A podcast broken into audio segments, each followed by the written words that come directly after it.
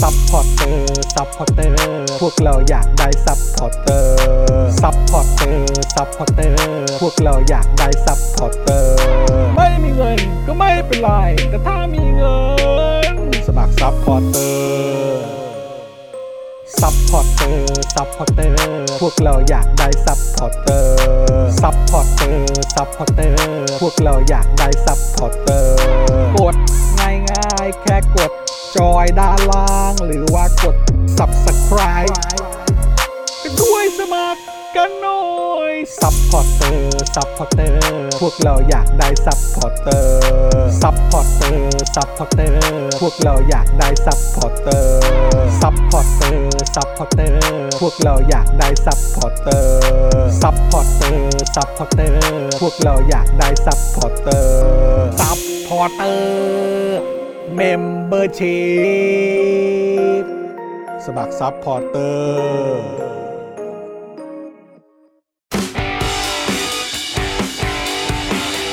Daily t o p i c กกับจอห์นวินยู สวัสดีครับคุณผู้ชมครับ ต้อนรับทุกท่านเข้าสู่ Daily Topics นะครับ ประจำวันที่ 9 ธันวาคม 2565 นะครับ อยู่กับผม จอห์นวินยูนะครับ แล้วก็แน่นอนนะครับ วันนี้อยู่กับคุณปาล์มด้วยนะครับผมนี่ สวัสดีครับคุณผู้ชมครับ คุณปาล์มมาแล้วนะครับ สวัสดีครับ อ่าก่อนที่เราจะไปพบกับอีกหนึ่งท่าน เช็คก่อนเสียงมาครบนะ เสียงมาภาพ เสียง มา เสียงมาภาพมาใช่ไหม บิวส่ง เออ สัญญาณมาว่ามา มานะ อ่า โอเค เป๊ะทุกอย่างนะนะครับ เพราะฉะนั้นได้เวลาแล้วนะครับที่เราจะไปพบกับเอ่อผู้ดำเนินรายการของเราอีกหนึ่งท่านนะครับ วันนี้ให้เกียรติมาอยู่ในสตูดิโอของเราด้วยนะครับ ต้อนรับพี่โอ๊ตเฉลิมพลครับ สวัสดีครับพี่โอ๊ตสวัสดีครับอยู่นี่อยู่นี่อยู่นี่นี่นี่นี่อ่าเนี่ยเนี่ยเออครับผม แหม เป็นไงครับ เหมือนเราเพิ่งจะเหมือนเราเพิ่งจะเซ y g ุ o บายกันไปเมื่อ นั่นนะสิครับ ใช่ เออมันมันมันมันเกิดอะไรขึ้นอะไรยังไงฮะ ก็บังเอิญมีธุระต้อง ค ก รั ลั บผม ต้องกลับมาประเทศไทยก็เลย เออ บินกลับมาอย่างด่วน เออเขาเรียกว่ามีภารกิจด่วน จริง ๆ ก็เป็นเรื่องที่ มี ดี ภารกิจด่วน เพราะว่าผมก็ เออครับ บอกคุณผู้ชมไปหลายครั้งแล้วว่าเอ่อตอนช่วงท้ายก่อนที่พี่โอ๊ตจะกลับครั้งที่แล้วเนี่ย เราได้มีการนัดกันไว้ที่จะท ใช่ ำสองสามอย่าง ใช่ ทั้งคุณไทนี่เองด้วย แต่สรุปก็ไม่ได้ทำอะไรเลย เพราะว่า โดนโควิด พี่โอ๊ต เล่นงาน powerball ไป powerball ไป powerball ไป แจ็คพอต นะครับ แปด แจ็คพอตจริงๆ คราวนี้ เออ นี่จะบอกว่าเป็นครั้งแรกเลยนะ ค ที่ รับ ได้มาเจอปาล์มในรายการ ตั้งแต่ครั้งสุดท้ายคือยำค่ำ ใช่ที่เราได้นั่งด้วยกัน เออ ที่เราได้นั่งด้วยกัน นานแล้วจริง เออ ๆนานแล้วจริงๆ แล้วขอพูดอะไรอย่างหนึ่งก่อนที่เราจะเริ่มนะ ได้สิครับ อพี่มีความรู้สึกว่า เออปาล์มเนี่ยเป็นจีเนี ยส เฮ้ย จริง ใช่ ๆ ใช่ใช่พี่โอ๊ต เป็นคนที่ พูดเสมอ แบบว่า เออ เฮ้ยที่ที่พี่อยากมามากเลยพี่ว่าพี่อยากมาดูเคมีของสองคนนี้ เออ แบบ เออ ไลฟ์จริง อ๋อ ๆ เพราะว่า เพราะว่าเธอแม่งคือเป็นคนที่ทั้งตลกทั้งแบบว่าไหวพริบดีมากอะไรอย่างเงี้ย แล้วสิ่งหนึ่งที่พี่คิดนะว่าเออบางอย่างในประเทศเนี้ยมันมี something wrong เพราะว่าคนอย่างเธออ่ะมันจะต้องแมสกว่านี้เว้ยเออเพราะฉะนั้นเราไม่เข้าใจว่าทำไมทำไมปาล์มยังไม่เป็นไปถึงระดับที่แบบว่า travel no อะไรอย่างเงี้ย อืม นะพี่ใช้คำนี้กับจอห์นเลย ใช่ใช่ใช่ใช่ใช่พี่โอ๊ตพูดเสมอ คือ พี่โตพูดเสม คือคือจอห์นอะแมสไปแล้ว จอห์นแมสแล้ว จอห์นแมสไปนานแล้ว จอนติดตลาดแล้ว ติดติดเขาเรียกอะไรลมบอล นี่ผมยัง ไป ติด แล้ว ตลาดอยู่แล้วครับ แต่ปลามันต้องไปถึงระดับนั้นด้วย ใช่ใช่ เออ ใช่ พี่ดูรายการนี้ส่วนหนึ่งก็เป็นเพราะเคมีของเธอทั้งสองคน อุ๊ยขอบพระคุณครับ มันเหมือนมีเพื่อนมานั่งดูนั่งด่าอะไรกันอย่างเงี้ย อ่าดูแลวสบายใจ เหมือนดูไปพร้อมๆ สบายใจก็คงไม่ใช่อ่ะ เออ มันดูแล้วมันขำมากกว่า โอเค เพราะฉะนั้นทาร์เก็ตเราถูก ได้ไง ที่ผมเคยเล่าให้ฟังว่าไปเจอแม่ค้าในตลาด ครับ กำลังหัวเราะอยู่ แล้วก็เข้าไปดูว่าเขาต้องดูรายการก็มาดีครับโจ๊กเกอร์แฟมิลี่แน่ๆไม่ใช่ดูเดลี่ท็อป ดู Daily Topic ก็ถือว่าเราทำสำเร็จ ใช่ใช่ใช่ โอ้ขอบคุณ ใช่ พี่โอ๊ตมากค ข รั อ บบ คุณพี่โอ๊ตด้วยครับ แล้วก็ดีใจมากที่พี่โอ๊ตมาอยู่ในรายการของเราอีกครั้งหนึ่ง ฮะ แต่ ครั้ เอ่อง แรจากก เลยนะ จากตอนเอ่อยาม อ๋ ค่ำ อ ใช่ไหม โอเค ซึ่งมัน ใช่ นานมากแล้ว แล้ว นานมาก ตอนนี้คือเรามาในรูปแบบของ Daily Topics แล้วด้วย ใช่แล้ว แล้วก็เอ่อเดี๋ยวเราจะได้เจอพี่โอ๊ตใน Freedom Talk คิดว่าอาทิตย์หน้านะ อาทิตย์หน้านะครับ ถ้มีอไพลาด ซึ่งเดี๋ยวก็คงมาที่นี่เนาะ ใช่ถ้าไม่ นะค มี รับ เดี๋ยวนี้ไม่กล้าไม่กล้าสัญญาอะไรแล้วอ่ะสัญญาอะไรก็มักจะมีอะไรเบี้ยวเบี้ยวบูดบูดอยู่เสมอ ถ้าเกิดถ้าเกิดทุกอย่างปกติก็เจอกันครับ อ่า อย่างเงี้ยได้ ทุกอย่างเป็นไปตามแผน เอา รับผม แต่ ได้ แต่ขอ เลย พูดอีกอย่างหนึ่งคือ ครับ เมื่อกี้เห็นนัมเบอร์ของ ผู้เอ่อสาระ subscriber อ๋อ ทำไมมัน supporter ล่วงไปเยอะอย่างเงี้ยล่ะทุกคน ตอนนี้ ทุกคนคุณควรจะสนับสนุนอัพส่งเงินเงินเงินค่าตัวปาล์มมาหน่อย สิเพื่อจะได้ช่วยเขาอย่า เศรง ษฐกิจเศรษฐกิจคือเอ่อมีมีเขาเรียกว่าอะไรอ่ะเอ่อคุณผู้ชมแฟนๆรายการของเราอัปเดตมาเยอะ ครับ นะครับว่าโอ้โหคือแบบสนับสนุนซัพพอร์ตมานานแต่ว่าโอ้โหช่วงนี้เขาก็หนักจริงๆ แล้วขอสอง ะไร อย่างละกัน ครับ หนึ่งคือส่งเงินมาสนับสนุนให้ค่าตัวปาล์ม ครับ สองคือช่วยกันปั่นให้แมสใน Twitter หรืออะ เอ ไร อ อย่างเงี้ยได้ไหม เออ โอ้ อะไรอย่างเงี้ย ใช้โซเชียลมีเดียให้แบบว่า ช่ ให้มัน ใช่วันนี้เรามาขาย อิม แพ แพ เต็มที่ ใช่ ใช่ ดีครับดีครับดี เพราะ ฮ ช่วงนี้ไปแมสด้านเดียวเลยคือแมส นะ อาจารย์สิโรธกับพี่จอมขวัญเนี่ยไปแมสตรงนั้นอยู่ตรงเดียวเลย มันป็นมันเป็นประเด็นขึ้นมาเลยนะ เออ มันเป็นประเด็นขึ้นมาเลยนะครับเฮ้ย ใช่ แต่ว่าต้องขออภัยมีนิดนึงเรายังไม่ได้อัปเดต เรายังไม่ได้แนะนำ อ๋อ บิว อ๋อค เอ รับผม อนะฮะคนดูแลเอ่อการไลฟ์แล้วก็ร่วมจัดรายการไปกับเราด้วยนะครับอ่ะต้อนรับพี่บิวมุกควายด้วยนะครับ สวัสดีครับบิวครับ ส ส วั วั ส ส ดี ดี ครับ คุณผู้ชมด้วยนะครับ นะฮะสวัสดีคุณสุพันธ์นีแฟรงค์ด้วยนะครับ คุณสุพันธ์นีบอกว่าคิดถึงคิดถึงคุณโอ๊ตไม่มีอาการลองโควิดใช่ไหมคะ มันเป็นยังไงอาการลองโควิดครับ ก็ เอ่อไอไม่หยุด มันแล้วแต่บางคนอาจจะไอไม่หยุดบางคนอาจจะรู้สึกแบบ เหนื่อยง่าย เหนื่อยง่าย ไม่มีอ่ะพี่สมบุกสมบันมาก พี่โอ๊ตดูแข็งแรงอะ เออ คนดูแข็งแรงจริง มันเยอะนะ ขอบคุณคุณสุภานีฟรังก์มากเลยนะค ครั รับ ผม เขาจริงๆเขานามสกุลเขาฟรังก์นะ ฟรัง เขาอก ค์ พี่ อ๋อ เ ครับผม ฟรังก์ไม่ใช่ คือ ไม่ อ ใช่ อกออกเสียงแบบแบบเยอรมันใช่ไหมฮะ ต้องแบบ ครับผมครับผม Frank คุณคุณสุพันธ์นีฟรังค์นะครับ ซึ่งเอ่อผมมีโอกาสได้คุยหลังไมค์กับทางคุณสุพันธ์นีด้วยในเรื่องของเหตุการณ์ที่เกิดขึ้นที่เยอรมนี อ๋อใช่ เออนะครับ ซึ่งก็มีหลากหลายมุมมองที่น่าสนใจมากนะครับ แล้วก็มีข้อมูล หรือว่าเขาเรียกว่าบรรยากาศความรู้สึกที่ได้ยินจากคนที่ใช้ชีวิตอยู่ที่นู่นน่ะ ฮะ มองกับเหตุการณ์ที่มันเกิดขึ้นว่าเป็นอย่างไร อ่า ใช่ไหมฮะ แล้วก็ติดตามข่าวสารจากเอ่อเขาเรียกว่าด้านต่างๆ หรือมุมต่าง ครั ๆ บ มิติต่างๆ ของสังคมเยอรมันเนี่ย ฮะ เออแล้วเขาก็เอามาแชร์ให้ฟังผมรู้สึกว่าเออมันน่าสนใจมากด้วย เป็นอีกหนึ่ง ผม แฟนรายการที่น่ารักมาก ใช่ แล้วก็มีโอกาสได้คุยกันประจำซะ ใช่ ครับ ใช่ครับผมนะฮะสวัสดีคุณจูนเมคอัพด้วยนะครับ คุณ S คริสนะครับเอ่อคุณมิดเดิลเกรคุณกั๊กสวัสดีนะครับนะฮะคุณสุพนีบอกว่าสงสัยตอนเป็นลองโควิดเนี่ยคือหมายความว่าตอนนั้นเนี่ยคุณสุพนีเนี่ยมีอาอาการระคายคอเป็นระยะระยะเลย บางทีมันหายไปแล้วมันกลับมาเองนะ ใช่ โดยแบบว่า ใช่ใช่ ไม่มีสาเหตุใด ครับผมนะๆฮะ คุณจูนเมกาบอกไอไม่หยุดก็มี ครับ อ่า ผมนะฮะ ได้จานสีโรดมาเพิ่มความแมสอีกแน่นอน ไหนเรามาดูซิว่าหลังจากพี่โอ๊ตขายผมเรียบร้อยแล้วเนี่ย เออ คุณผู้ชมมีความเห็นว่ายังไงบ้างเดี๋ยวลองดูกันหน่อยนะ นี่ ฮะ ไง จริง ปาล์มควรดังกว่านี้ ใช่ไหมเล่า เออ นั่น ใช่ไหมเล่า นั่น ใช่ไหมฮะ แต่ถ้า เออ ดังกว่านี้เขาจะยังมารายการ ก็ นี้ ผม หรือเปล่ มามามา ไอ้ไอ้ไอ้ความ ไม่ กัง ได้ วลผมเนี่ยก็กังวลตรงเนี้ยแหละเดี๋ยวเดี๋ยวเพื่อนมันจะไม่มีคิวให้เออ มันไม่ได้หรอกมึงก็แค่บอกกับปาล์ม เออ ยี่สิบปีที่มึงกับกูก็มาแล้ว กูก็มาแล้วเนี่ยนี่กูก็มา ต้อง แล้ว ใช้การ์ดความเป็นเพื่อนสนิทครับ ใช่ นะฮะ คุณเป้บอกว่าเทสเทสเมมเบอร์ชิพยังอยู่ ไม่ค่อยได้ดูสดแต่ดูย้อนหลังตลอดนะครับโอ้ขอบคุณนะครับนะฮะเอิ่มอะไรนะ ช่วงนี้เราเกาะเจ๊จอมขวัญกับอาจารย์สีโรธหากินกันไปก่อน อ่าได้ครับผมสลิมจะออกมาดิ้นเรื่องที่เยอรมันไหมอ่ะอืมนะรับ ไม่ค่อยเห็นยังไม่ค่อยเห็นนะ ยังเห็นเงียบๆอยู่นะ เออห นะ รือเขา คบ ยังไม่รู้วะ นั่นน่ะสิเออ เอาจริงพี่ยังไม่รู้ว่าเกิดอะไรขึ้นนะบินมามึนมากเลย ฮะ ไม่เป็นไรแต่ว่า ไม่เป็นไรวันนี้วันนี้วันนี้สบายสบายๆ ผมมา เออ ทราบเรื่องจากพี่โอ๊ตแล้วว่า ครับ ธุระที่พี่โอ๊ตต้องทำเนี่ย มัน โอ้โหแต่ละ ขยักมันเยอะ ใช่ แล้วมัน ครับ ก็ ผม เอ่อใช้ร่างกาย energy เยอะพอสมควรนะอ่าฮะครับผม ไม่ไม่เป็นไร เดี๋ยวเดี๋ยว ข้าใจ เดี๋ยวเดี๋ยวเดี๋ยวถ้าถ้าในอนาคตหรืออะไรต่างๆ เดี๋ยวเรามาแชร์ให้ฟังกันได้เดี๋ยวคงแชร์ให้ฟังกันนะครับ ครับผม คิดเหมือนพี่โอ๊ตค่ะ พี่ปาล์มไหวพริบไหวพริบดี ตักกะดีต้องแมสนะ อ่า เนอะเออคุณนันชิสา ใช่ ผมก็คือทุกคนน่ะเนี่ยอย่างเมื่อวานเนี่ยก็มีเอ่อสปอนเซอร์ของเรา อ่า ก็โทรเข้ามา อืม โทรโทรมาคุยกับผมหลังหลังไมค์เนี่ยแหละ เพราะ ครับ ว่าเขาอ่ะจะมาซื้อโฆษณาต่ออ อุ้ยดีจัง เออ ใช่แล้วก็คุยกันถึงเรื่องของเอ่อชาวเน็ตวันก่อน อ่า แล้วเขาก็บอกว่าโอ้โหแบบอีกหนึ่งความเขาเรียกว่าอะไรอ่ะเอ่อความลงตัวที่มันทำให้การพูดคุยกับชาวเน็ตเนี่ยมันแบบมันไหลลื่นสนุก ใช่ แล้วก็มี อืม จังหวะดีก็คือมึงนั่นแหละ โอ้ย เออเขาก็แบบว่าเฮ้ยฝากชื่นชมคุณปาล์มด้วย เห็นไหม ออ ใจมากเลยอะ ใช่ไหฮะเออซึ่งเราก็มี พี่ ควา ไม่ มรู้สึได้เพิ่ ก งมาพูดสดๆนะพูดกับ ใช่ จอ อัน น นี้พูดมาตลอด พูมาะ เนี่ย เออ จอนก็เคยเล่าให้ฟังเหมือนกัน อืม แต่ผมก็แบบ คือผมอยากได้ยินจากปากพี่ คือมันคือจอนเฮ้ยจอนพี่โอ๊ตเขาเคยเอ่อพี่โอ๊ตเคยพูดแบบนี้นะ มันก็ เออ มันก็ ใช่ สารที่สองแล้ว อย่า อะ อย่าลืม ไม่ได้ ที่เราตกลงกันไว้นะขอค่าเครื่องบินกลับ เขาเรียกว่าไข่มุกดำแห่ง Daily Topic เลยโอ้โหเยี่ยงเปเล่ เปเล่เปเล่ไปแล้ว ครับผมนะฮะแต่นี่เปบ่อยนะฮะ เอ้ยเดี๋ยว อ้าวไม่ใช่ เปรู อ๋อไม่ใช่ เปรู อ๋อเปรู เปรูอ่าเปรู เปรู หรือไทเป อุ๊ย เปรู เปรู โหพี่โอ๊ตก็ชงไม่ถามคนดื่มเลย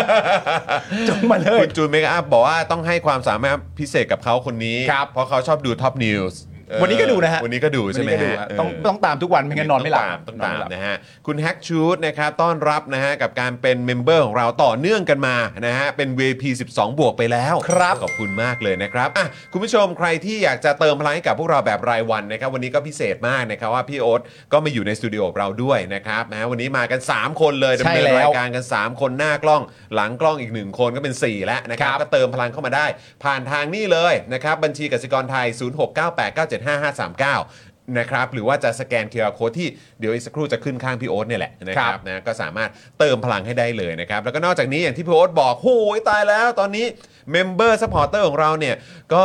ร่วงลงไปเยอะพอสมควรนะครับ ครับ แต่ว่าก็อย่างที่บอกไปเข้าใจว่าอย่างที่คุณผู้ชมแชร์ให้กับพวกเราฟังนะครับก็คือตอนนี้เศรษฐกิจมันหนักจริงๆนะครับ ใช่แล้ว เราก็เข้าใจนะครับแต่ถ้าเกิดมีกำลังนะครับแล้วก็อยากจะสนับสนุนพวกเราก็สนับสนุนกันมาได้ผ่านทาง YouTube Membership แล้วก็ Facebook Supporter นั่นเองนะครับ ครับผม นะฮะอ่ะถึงเวลาแล้วเดี๋ยวเราจะเข้าข่าวกัน อ่า นะฮะจะได้มาดูเนื้อหาข่าวกันด้วย แล้วก็เดี๋ยวเราก็จะได้ฟังความเห็นจากพี่โอ๊ตด้วย ถูกต้องครับ นะแล้วก็วันนี้ก็จะมีโฟนอินด้วยนะครับนะฮะเดี๋ยวจะโฟนอินเอ่อในเรื่องของเอ่อข่าวเอ่อต่างประเทศนี่แหละ ใช่ครับ นะเดี๋ยวอีกสักครู่จะมาอัปเดตให้ฟัง แต่ตอนนี้เราขอบคุณผู้สนับสนุนใจเดียนก่อนดีกว่านี่นะครับ พี่โอ๊ต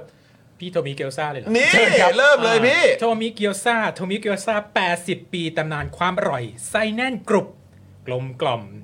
ทำมือจานต่อจานสั่งได้ที่โทมิเกียวซาออฟฟิเชียล ครับผม ทา ทาง ง เฟซบุ๊ก Facebook นะครับ นะครับ ทาง Facebook ครับนะฮะอ่ะแล้วก็ต่อกันด้วยตั้งฮกกี่บะหมี่กวางตุ้งนะครับอาหารที่นี่อุดมไปด้วยดราม่าแสนอร่อยของชาวเน็ตทุกวันครับ สั่งได้เลยนะครับที่ตั้งฮกกี่นั่นเองนะครับจะเป็นรายเดอร์ต่างๆก็ได้นะครับหรือว่าเข้าไปติดตามกันนะครับในโซเชียลมีเดียแพลตฟอร์มได้ทุกแพลตฟอร์มเลยนะครับผม ครับผม นะ แล้วต่อกันที่เดอะม a ทแพนนะครับเดอะม a ทแพนสวรรค์ชั้น 7 ของสายเนื้อโอ้ yes นะฮะ มีโปรใหม่มาบอกกันด้วยนะครับ ก็คือในช่วงเวลา 5 โมงเย็นถึง 1 ทุ่ม ถ้าสั่งเบอร์เกอร์นะครับ แถมฟรีไปเลยเครื่องดื่ม 1 แก้ว และโค้ดอตอหอนะฮะ ยังสามารถลดค่าอาหารได้ 10%เหมือนเดิม เพิ่มเติมก็คือว่าถ้ายอดสั่งครบ 1,000 บาท แถมฟรีไปเลยแพนนาคอต้า1จานครับสั่งได้ที่ Facebook The Meat Pan ครับ ครับผมนะฮะอ่ะกลับมาครับพี่โอ๊ต น้ำว้าพาวเดอร์ ครับ ผง เนี่ยดูดู ผ อิ ง นเตอร์ กล้วยน้ำว้า ครับ ดิบออร์แกนิกตราน้ำว้าบรรเทาอาการกรดไหลย้อนอย่างได้ผล พร้อมเสริม พร้อมเสริม พร้อมเสิร์ฟ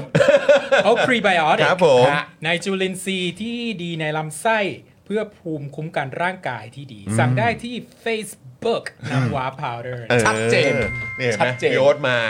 นำความอินเตอร์มาให้พวกเราเลย เราอินเตอร์ เออ แล้วเดี๋ยวช่วงท้ายมีอินเตอร์กว่านี้ มีอินเตอร์วันนี้มีอินเตอร์วัน คุณ นี้ ผู้ชมจะไม่เคยเห็น เดี๋ยวร นะ อดู เดี๋ยวรอดูเดี๋ยวรอดูนะครับนะฮะอ้าวต่อกันครับนะฮะกับ XP Pen นั่นเองนะครับเมาส์ปากการะดับโปรนะครับเขียนลื่นคมชัดทุกเส้นนะครับ เก็บครบทุกรายละเอียดในราคาเริ่มต้นไม่ถึงพัน ดูข้อมูลเพิ่มเติมกันได้เลยนะครับ ที่เพจ XP Pen Thailand นั่นเองนะครับ ครับผมอ่านต่อไปผมให้พี่โอ๊ต พี่กอนะ อ่ะ ให้พี่โอ๊ต ได้ครับ พี่โอ๊ต ได้ เอา ครับ เลย อันนี้อันนี้แบบว่า อันนี้อยากอยากพูด เราก็อยากให้มาเป็นสปอนเซอร์รายการเอ่อ Freedom Talk ด้วยเออ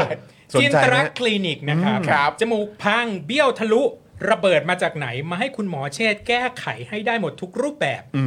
เขาคือคนที่โรงพยาบาลทั่วไทยโยนงานยากมาให้แก้เสมอ รู้กันเฉพาะในวงการ เทพจริงเรื่องงานซ่อมจมูกพัง ต้องหมอเชษฐ์จินตรักคลินิก ครับ สอบถามได้ที่ Facebook จินตรักคลินิกนะครับ โอ้โห อันนี้คืเนี่อยแห แบ ละครับ บ ส่วนตัวแล้วเนี่ย ครับ ครับจมูกที่สองนะ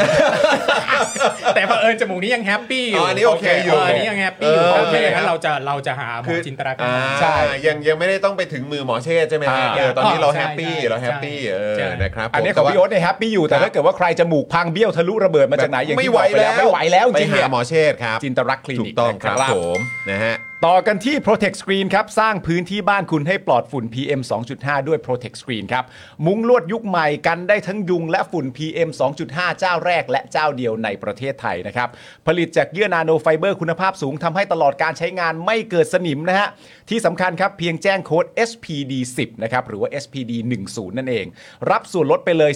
10%สอบถามข้อมูลเพิ่มเติมได้ที่ Facebook Protect Screen หรือว่า r าย ID นะครับ @ps2288 หรือโทรไปสอบ อบถามรายละเอียดกันได้ที่ 020282288 ครับ ครับผมนะฮะพี่โอ๊ตครับ ผมอยากเอ่อให้เอ่อแบรนด์นี้นี่ดูอินเตอร์เหมือนกัน รบกวนหน่อยฮะ เฟรนชิกเหรอ ครับผม French egg เออ น้ำพริกหนังไก่เกรดพรีเมียม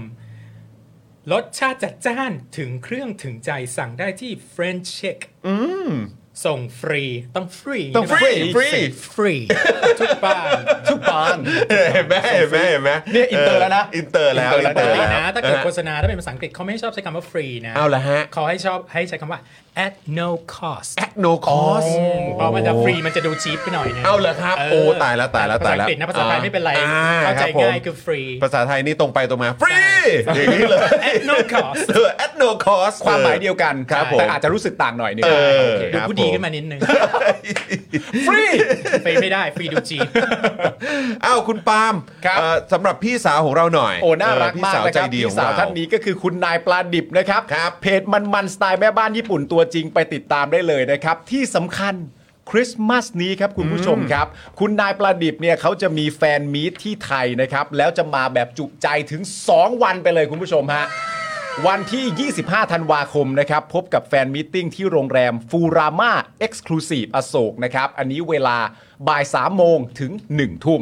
ส่วนวันที่ 26 ธันวาคมครับ พบกับทอล์กโชว์มันๆ มีทอล์กโชว์ด้วยคุณผู้ชมฮะ มีทอล์กโชว์ครับ สุดยอด ที่ Advance Cafe นะครับ เวลา 4 โมงเย็นถึง 6 โมงเย็น ทั้ง 2 วันที่เราพูดมาไม่มีค่าใช้จ่ายใด ๆ ทั้งสิ้นฟรีตลอดงานครับ ใครอยากเมาส์มอยคุณนายประดิษฐ์นะครับ ห้ามพลาดด้วยประการทั้งปวงครับ นี่คือวันคริสต์มาสกับวัน Boxing Day ติดน ถูกต้องครับผม ก็เอ่อถือว่าเป็นวัน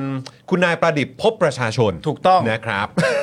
นะฮะ ถึงเวลา 2 วันนะครับคุณผู้ชมครับ ใช่ เอ่อ นี่ 25 ธันวากับ 26 ธันวา 25 ธันวา เวลาบ่าย3ถึง1ทุ่ม 26 เวลา 4 โมงเย็นถึง 6 โมงเย็นนะครับ ครับนี่บินตรงมาจากญี่ปุ่นเลยนะครับ ใช่ เพื่อมาพบกับแฟนๆชาวไทยนั่นเองนะครับ ครับ นะฮะอ่ะแล้วก็พื้นที่โฆษณายังว่างอยู่ตรงนี้เลยนะครับ ใครสนใจก็สามารถติดต่อซื้อโฆษณากันได้ ราคาเพียง 999 บาทเท่านั้นเอง อันนี้คือต่อวันนะครับนะครับ ถ้าเกิดว่าอุดหนุนกันอ่าทั้งสัปดาห์นะครับหรือว่าเป็นแบบรายเดือนนะครับหรือว่าจะเป็นรายปีเลยก็ได้ เรามีส่วนลดให้นะครับโทรมาได้เลยที่เบอร์ 0858275918 นั่นเองนะครับ ครับ นะฮะแล้วก็ขอประชาสัมพันธ์เจาะข่าวตื้นตอนใหม่ด้วยละกัน เชิญ นะคนะครั รับบ ที่เพิ่งออกอากาศไปเมื่อช่วงเช้าที่ผ่านมานะครับสำหรับเจาะกระตื้นตอนที่ 339 ครับ เรียนรอดอมีโอกาสไตวายมากกว่าที่คุณคิด ย้ายไปออสสิ ปลอดภัยไกลกะลาครับ ชื่อตอนเหรอวะ ใช่ครับ อืม เรียนรอดอมีโอกาสไตวายมากกว่าที่คุณคิด ย้ายไปออสสิปลอดภัยไกลกะลาเหรอ ครับผมถูกต้องฮะ ชื่อตอนเหรอฮะ แหล่งข่าวพักรวมไทยสร้างชาตินะครับ ชี้พักชูประยุทธ์เพื่อเจาะคะแนนเสียงภาคใต้นะฮะ แถมชี้โดนเชื่อมโยงกับสุเทพ เพราะต้องการจะดิสเครดิตพัก เฮ้ย มันยังไงนะ คนใต้รักลุงตู่แล้วไม่รักลุงกำนันว่าสั้นอืมนะฮะหมอเหรียญทองแน่นหนาครับ กลายเป็นเซเลบในประเทศออสเตรเลียนะครับ หลังโดนต่อต้านแผนไปเกษียณที่ประเทศเจริญแล้ว ขอบอกเลยนะครับว่า ในเรื่องเนี่ยนะฮะอย่าไปเรียกหมอเหรียญทองว่าสารเตี้ยนะครับนะฮะให้เกียรติสารไทยกันด้วย อ๋อครับ ขอละนะครับ เด็กเรียนรอดอปีหนึ่งที่จังหวัดนาราธิวาสครับ ถูกสั่งลุกนั่งจนกล้ามเนื้อสลาย เราเนี่ยเรียนรอดอกันไปทำไมวะเนี่ยนะฮะทำไมประเทศนี้ต้องประดิษฐ์ วิธียกเว้นการเกณฑ์ทหารแบบนี้ด้วย เดี๋ยวเรามาดูประวัติศาสตร์กันหน่อยดีกว่า ครับ นะครับ เดี๋ยวจัด น่าสนใจมาก ให้ ถูกต้องครับ ทั้งหมดนี้นะครับในเจอข่าวตื้นตอนที่ 339 นะครับ เรียนรอดอมีโอกาสไตวายมากกว่าที่คุณคิด ย้ายไปออสสิ ปลอดภัยไกลกะลาครับนะเดี๋ยวเราจะแปะลิงก์ไว้ให้ในช่องคอมเมนต์นั่นเองนะครับ ครับผม โอ้โห ครบ ครบประเด็นหมายถึงว่าประเด็นในช่วงที่ผ่านมา โอ้โคตรโคตรเข้มอ่ะ ประเด็นหลัก ๆ ก็ประ บ มา อกณเลย นี้ เออเข้มแต่กลมกล่อม ใช่ เท ปี ปนี้ นี้ปีที่เท่าไหร่แล้วนะ โอ้โห ปีนี้เท่าไหร่แล้วอะบิว กลายเป็นสถาบันแล้วเนาะมันคือมากกว่า ใช่ 15 ปีแน่นอน เท่าไหร่นะ 339 ตอน ใช่ น่ะ เท่าไหร่นะบิว ไม่น่าจะเกินสิบเกินสิบห้าแล้ว น่าจะ 15 ปี ประมาณ น 15สิบปีแล้วอะครับ นับนับดูแล้วอะ ใช่ ถ้าเกิดว่านับตั้งแต่แบบเออเอพิโซดแรกที่ผมนั่งคนเดียวนะ เออ ผมว่าน่าจะ อ๋อ น่าจะเกิน 15 ปี อ่าโอเค ใช่ครับ แล้ว เพราะว่า ที่สำคัญคือความเข้มข้นไม่ได้หายไปไหน ใช่ผม ยังอยู่ครบ ครับผมก็ ก็ ต้ ต้ อ อง งคลิกกันนะครับ ยกให้ซีอีโอคุณโรซี่ของเราด้วย งานครับ ะ ทำแล้วก็อยากให้อยู่ตลอดครับ แล้วก็ทีมงานพวกเราทุกคนนะครับ ฮะ นะฮะอ่ะคุณผู้ชมครับ คราวนี้เดี๋ยวเราจะมาเข้าข่าวกันแล้วนะครับ แล้วก็เดี๋ยวขอหยอดไว้นิดนึงนะครับ ว่าเดี๋ยวตอน6โมงครึ่งนะฮะ โอเค หกโมงครึ่งนะครับ เดี๋ยวเราจะโฟนอินไปพูดคุยนะครับกับแข แขกรับเชิญของเรา ครับ ในประเด็นของข่าวต่างประเทศที่เราเอ่อฝากเอาไว้นะครับ ครับ เมื่อเมื่อวานนี้นะครับก็คือประเด็นการออกกฎหมายของประเทศอินโดนีเซีย ฮะ นะครับที่ทางสภาผู้แทนราษฎรของอินโดนีเซียเนี่ยรับรองร่างกฎหมายฉบับใหม่ที่ห้ามไม่ให้บุคคลนะฮะมีเพศสัมพันธ์ก่อนแต่งงาน ครับ ผู้ใดฝ่าฝืนมีโทษจำคุกสูงสุด 1 ปี ว้าวว้าวว้ว และ ว้ว ห้ามอยู่กิน ฉันสามีภรรยาหากไม่ได้แต่งงานอย่างถูกต้องครับ อ่า ผู้ใดฝ่าฝืนมีโทษจำคุกสูงสุด 6 เดือนนะฮะ อ่า ซึ่งคาดว่ากฎหมายนี้จะมีผลบังคับใช้ภายใน 3 ปีข้างหน้าครับ เขาควรต้องสร้างคุกเพิ่มกันใช่ป่ะไว้ปล่อยอันเนี้ย นั่นดีฮะ แต่แต่ประเด็นคือเสียงมึงอ่านเมื่อกี้ ฮะ เหมือนมึงโปรโมทให้เขา อะ ก็โปรโมทให้ เอา จะ ว่า ได้รู้กันทั่วกัน ว่ามันเป็นอย่างนี้แล้วเดี๋ยวมาดูกันว่าเป็นยังไง เออจะไปอินโดนีเซียก็นะก็ต้องแบบว่าคำนึงถึงรายละเอียดตรงจุดนี้ด้วย ทำไมถึงคิดว่าต้องสร้างคุกเพิ่มอะ เออ เพราะมันจะต้องโดนอีกเยอะใช่ไหมถ้ามันออกและผ่านจริงๆ ถ้ อะ เกิดออกแล้วผ่านจริงๆเนี่ยบังคับใช้จริงๆอ่ะมันโหมันจะเป็นไปได้ยังไงสมัยนี้แล้วว่าคนอ่ะ ที่จะแบบว่าต้องแต่งงานกันก่อนถึงจะมีอะไรกันอย่างเงี้ย เออไม่เก็ตจริง ไม่ ๆว่ะ ไม่ เออ มันเป็นไปไม่ เก็ตจริงๆเหมือนกัน ได้มันเหมือนแบบกฎเอ่อศาสนาแคทอลิกกับสมัยในประเทศที่เขาเคร่งเคร่งๆก็จะอย่างเงี้ยห้ามมีเพศสัมพันธ์ต่างกันเดินในแต่ดูดีเป็นแบบว่า ในที่สุดก็บังคับใช้ไม่ได้อยู่ดีอะ เออ มันมันเป็นความสมัครใจของแต่ละบุคคลมากกว่านะไม่จำเป็นจะต้องให้รัฐมาควบคุม มันเหมือนมันฝืนธรรมชาติเกินไป หรือว่า ต้องใช่อะ ต้องใช่ เออ คือสำหรับผมอะ่ะพอเห็นข่าวเนี้ยแล้วก็เห็นตัวกฎหมายฉบับเอ่อตัวเนี้ย อืม ก็คือคำพูดเดียวพยางค์เดียวเลย อ่า ก็คือเพื่อ แค่นั้นเลย อ่า คือแบบ เหมือนที่พี่โอ๊ตบอกอ่ะคือยุค เพื่อศีลธรรมอันดี ยุคสมัยนี้แล้ว ศีลธรรมอันดี เพื่อศิลธรรมมันดีอะฮะ ใช่ เออซึ่งก็แบบยุคนี้สมัยนี้แล้วอ่ะมันมันเป็นไปได้ยังไง ใช่ แต่ เออ สิ่งที่ผมกังวลมากกว่านั้นก็คือผมกังวลไม่ได้กังวลหรอกถ้ามันเป็นจริงมันก็ไม่ผิดอะไรก็คือว่าเอ่อในประเด็นเรื่องเกี่ยวกับเศรษฐกิจอะเรื่องเกี่ยวกับประเด็นความเป็นประชาธิปไตยเนี่ยณตอนนี้เนี่ยในประเทศประเทศที่เป็นอาเซียนเราก็พูดถึงอินโดนีเซียเยอะ พอมีข่าวนี้ออกมา ก็อาจจะมีแบบกลุ่มคนที่ชอบกินขนมหวานอะไรเงี้ย เออครับ อาจจะออกมาเยอะพอสมควรว่าแบบมึงไปไหม่ล่ะประเทศเนี่ย มึงไปไหม่ล่ะมึงไม่เห็นเหรอว่าเขามีกฎหมายนี่มึงอยากไปเหรอ เออคือไหนๆก็เป็นคนคนดี คนดี กัอยู่ แล้ว แล้วงั้นก็ไปอยู่นู่นกันเลยสิ ไปได้นะ ว่า ไปได้ ประชาธิปไตยมันก็เละจริงๆแหละ เอ แต่ อ มันเละเนี่ยเราก็ได้เลือกเลือกสิ่งนั้นอยู่แล้ว ใช่ มันจะมาดีกว่าเป็นสิ่งที่เราไม่ได้เลือกะ แน่นอน ว่าคนมากำหนดมันก็เละเหมือนกันใน มันก็เละเหมือนกัน ใช่ ใช่ ใช่แต่มันน่าน่าคิดนะ เพราะว่าคือเราก็พูดกันมาในรายการแล้วก็ติดตามแบบอย่างช่วงเอเปกเราก็พูดถึงกันเยอะ เพราะว่าก่อนหน้านั้นก็มีเอ่อ G20 ใช่ไหมครับ ว่า เฮ้ย อินโดนีเซียเนี่ยโหยประชาธิปไตยของเขาหลังจากที่ผ่านยุคเผด็จการทหารอะไรต่างๆ มาเนี่ยเขาก็ดูมีการเติบโตที่ที่ดีนะ แล้วก็แบบเห็นถึงความเขาเรียกว่าการไปลงทุนของนักลงทุนต่างชาติอะไรต่างๆ ที่มีความเชื่อมั่น ศักยภาพ ใน สูง ใน population เสถียรภาพ เยอะ ด้วยอะไรอย่าง ครั งี้ บ ใช่ไหมฮะแต่ว่าพอเห็นข่าวแบบนี้ออกมาว่ามีการออกกฎหมายลักษณะแบบนี้ปุ๊บเนี่ย เออ เราเริ่มแบบ แอบดีใจ เราเริ่มเอะเราเริ่มเอะว่าแบบ เขาจะได้มาเราว่า อ๋อเขาจะได้กลับมาหาเราเหรอ ไม่เขาไปเวียดนามเพื่อน กูก็ว่างั้น แต่มันจะบอกว่าเวียดนามกลายเป็นเลยดูดีขึ้นมาเลยนะ เนอะเออทั้งๆ จ ที่ ริงๆมันก็คู่ขี้นะ เออ แต่ว่าอันนี้ก็โอ้แต่นักท่องเที่ยวมันก็เรื่องบาหลีนักท่องเที่ยวเรื่องใหญ่อยู่แล้วใช่ไหม อ๋อแน่ อ๋อแต่นี่พี่ขอพูดนิดนึงนะ รอบสุดท้ายที่ไปไปเกาหลีมานะแล้วคุยกับคนเกาหลีที่อายุแบบว่าเออยังเป็นยังไม่ได้ยังไม่ได้สูงอายุอ่ะมันคือไม่เกิน 40 ฮะ 50 ทุกคนพูดถึงเวียดนามหมดเลย เรื่องการ อ๋อ ลงทุน เหรอ เรื่องเอ่อ อเหรอ destination ในการท่องเที่ยวอะไรอย่างเงี้ย การท่องเที่ยวด้วยเหรอ การท่องเที่ยวด้วยไฟล์เกาหลีเวียดนามเนี่ยตอนนี้เต็มไปด้วยคนเกาหลีมาเที่ยวที่ คือสายตาเขาเบนไปทางเวียดนามกั ใช่ นแล้ว ใช่ เพื่อการท่องเที่ยวเลยใช่ไหม เพื่อการท่องเที่ยว ไม่ และลงทุน มึงคือแค่ลงทุนเนี่ย เราอ่ะที่ผ่านมาเรามักจะพูดแต่ลงทุนนะเว้ยว่าแบบดูสิเขาย้ายฐานกันไปเวียดนามกันหมดแล้วหรืออะไรต่าง เออ ๆใช่ไหมแต่พอเขาแล้วอาคมไง อาจารย์ ก็เพิ่งบอกไงอาคมรัฐมนตรีคลังของไทย อาคม ก็คือบอกว่า เติมนิยามไป โอ้ย สิ ตอนเศรษฐกิจกำลังจะกลับมาดี เพราะว่าคนเนี่ยแห่มาท่องเที่ยว แล้วก็แน่นอนมันคือช่องทางในการทำเงินของประเทศไทย ใช่ แต่พอพี่โอคพูดอย่างนี้ปุ๊บว่าเนี่ยคนส่วนใหญ่สายตาเขาเบนไปทางเวียดนาม โดยเฉพาะเรื่องของการท่องเที่ยวด้วยนะ เท่าที่เราเจอนะ อ่า คือ เข้าใจ ก่อนหน้าเนี้ยมันไม่ได้มีเซนส์นี้ไงเมื่อก่อนหน้านี้เราไปคุยกับคนเกาหลีก็จะได้เซนส์อื่นอย่างเงี้ยแต่พออไปไปรอบที่ผ่านมาเนี่ยเราเพื่อนพี่มีหลายคนที่มีโรงงานก็ตกโรงงานเขาอยู่เวียดนามกันหมด า โอ้โหแล้วเขาเรียกว่าอะไรเป็นแบบ sharing ว่าเอ้ยไปเวียดนามสิไปเที่ยวเวียดนามกันสิไปกันไหม มันดีนะ ก็ เดี๋ยวเขาไปเที่ยวเวียดนามแล้วเขาอาจจะแบบ แวะมาเมืองไทย ไม่หรือเขาอาจจะไปเวียดนาม ไม่เห็นดีเหมือนเมืองไทยเลยเนาะ ใช่ เมืองไทยอ่ะ ในน้ำมีปลา ในนามีอะไรวะ ในน้ำมีปลาพอแล้ว ในน้ำก็มีข้าวได้ทุกที่อ่ะ พอแล้ว ครับผมนะ เวีย ฮะ ดนามก็มีข้าวปลาส่งออกข้าวอันดับหนึ่งไม่ใช่เหรอ เออ เวียดนามเฮ้ยเฮ้ยเฮ้ย นี่เขาเรียกว่าชอบ จี้อ่ะชอบจี้อ่ะ คือการที่พี่โอ๊ตพูดอย่างเงี้ย กลับมาจากเกาหลีก็เลยจี้จี้จี้จี้ ไม่ ใช่ เอ นั่อนคเพลง รับผมออ นั่นเพลง รับผม อ๋อโอเคก็ ฮะฮะ เขาส่งออกข้าวอันดับหนึ่งแล้ว อ่า เท่า เวีย ที่ ดนาม จำได้นะ บางปีก็บางบางปีก็ไทยเหมือนมันจะมีไทยอเมริกากับเวียดนามใช่ป่ะที่แข่งกันเรื่องข้าว ใช่ เท่าที่จำได้นะ อ่าอ่าอ่า อ่ะหลังๆอาจจะมีจีนด้วยแต่เรายังไม่แน่ใจแต่จำได้ว่าเวียดนามไทยเนี่ยสูสีสูสีตลอ อ่า ดเลย ครับผมอืม และข้าวเขาเนี่ยข้าวเขาอ่ะ ข้าวเขาดีเหมือนข้าวเราเหรอครับพี่ มันมันเออมันไม่มันมันไม่มีปัญหาอะไรหรอก อย่าไปเถียงเขาเลย เถียงเขาเลย ออนะครับอ่ะโอเค แต่ก่อนอื่นเราควรจะกลับมาที่ดราม่าที่ไม่จบสักทีครับ โอ้ยกู นะฮะ เข้า 8 ทีมสุดท้ายแล้วเนาะ อ่ะเพื่อนสักหน่อย อ้าวอ้าวอ้าวนะฮะ อ้า ประเด็นนี้นี่ก็คื ข่าว อ ข่าวนี้ให้เลยเพื่อนม อัน อ นี้ บมอบมอบให้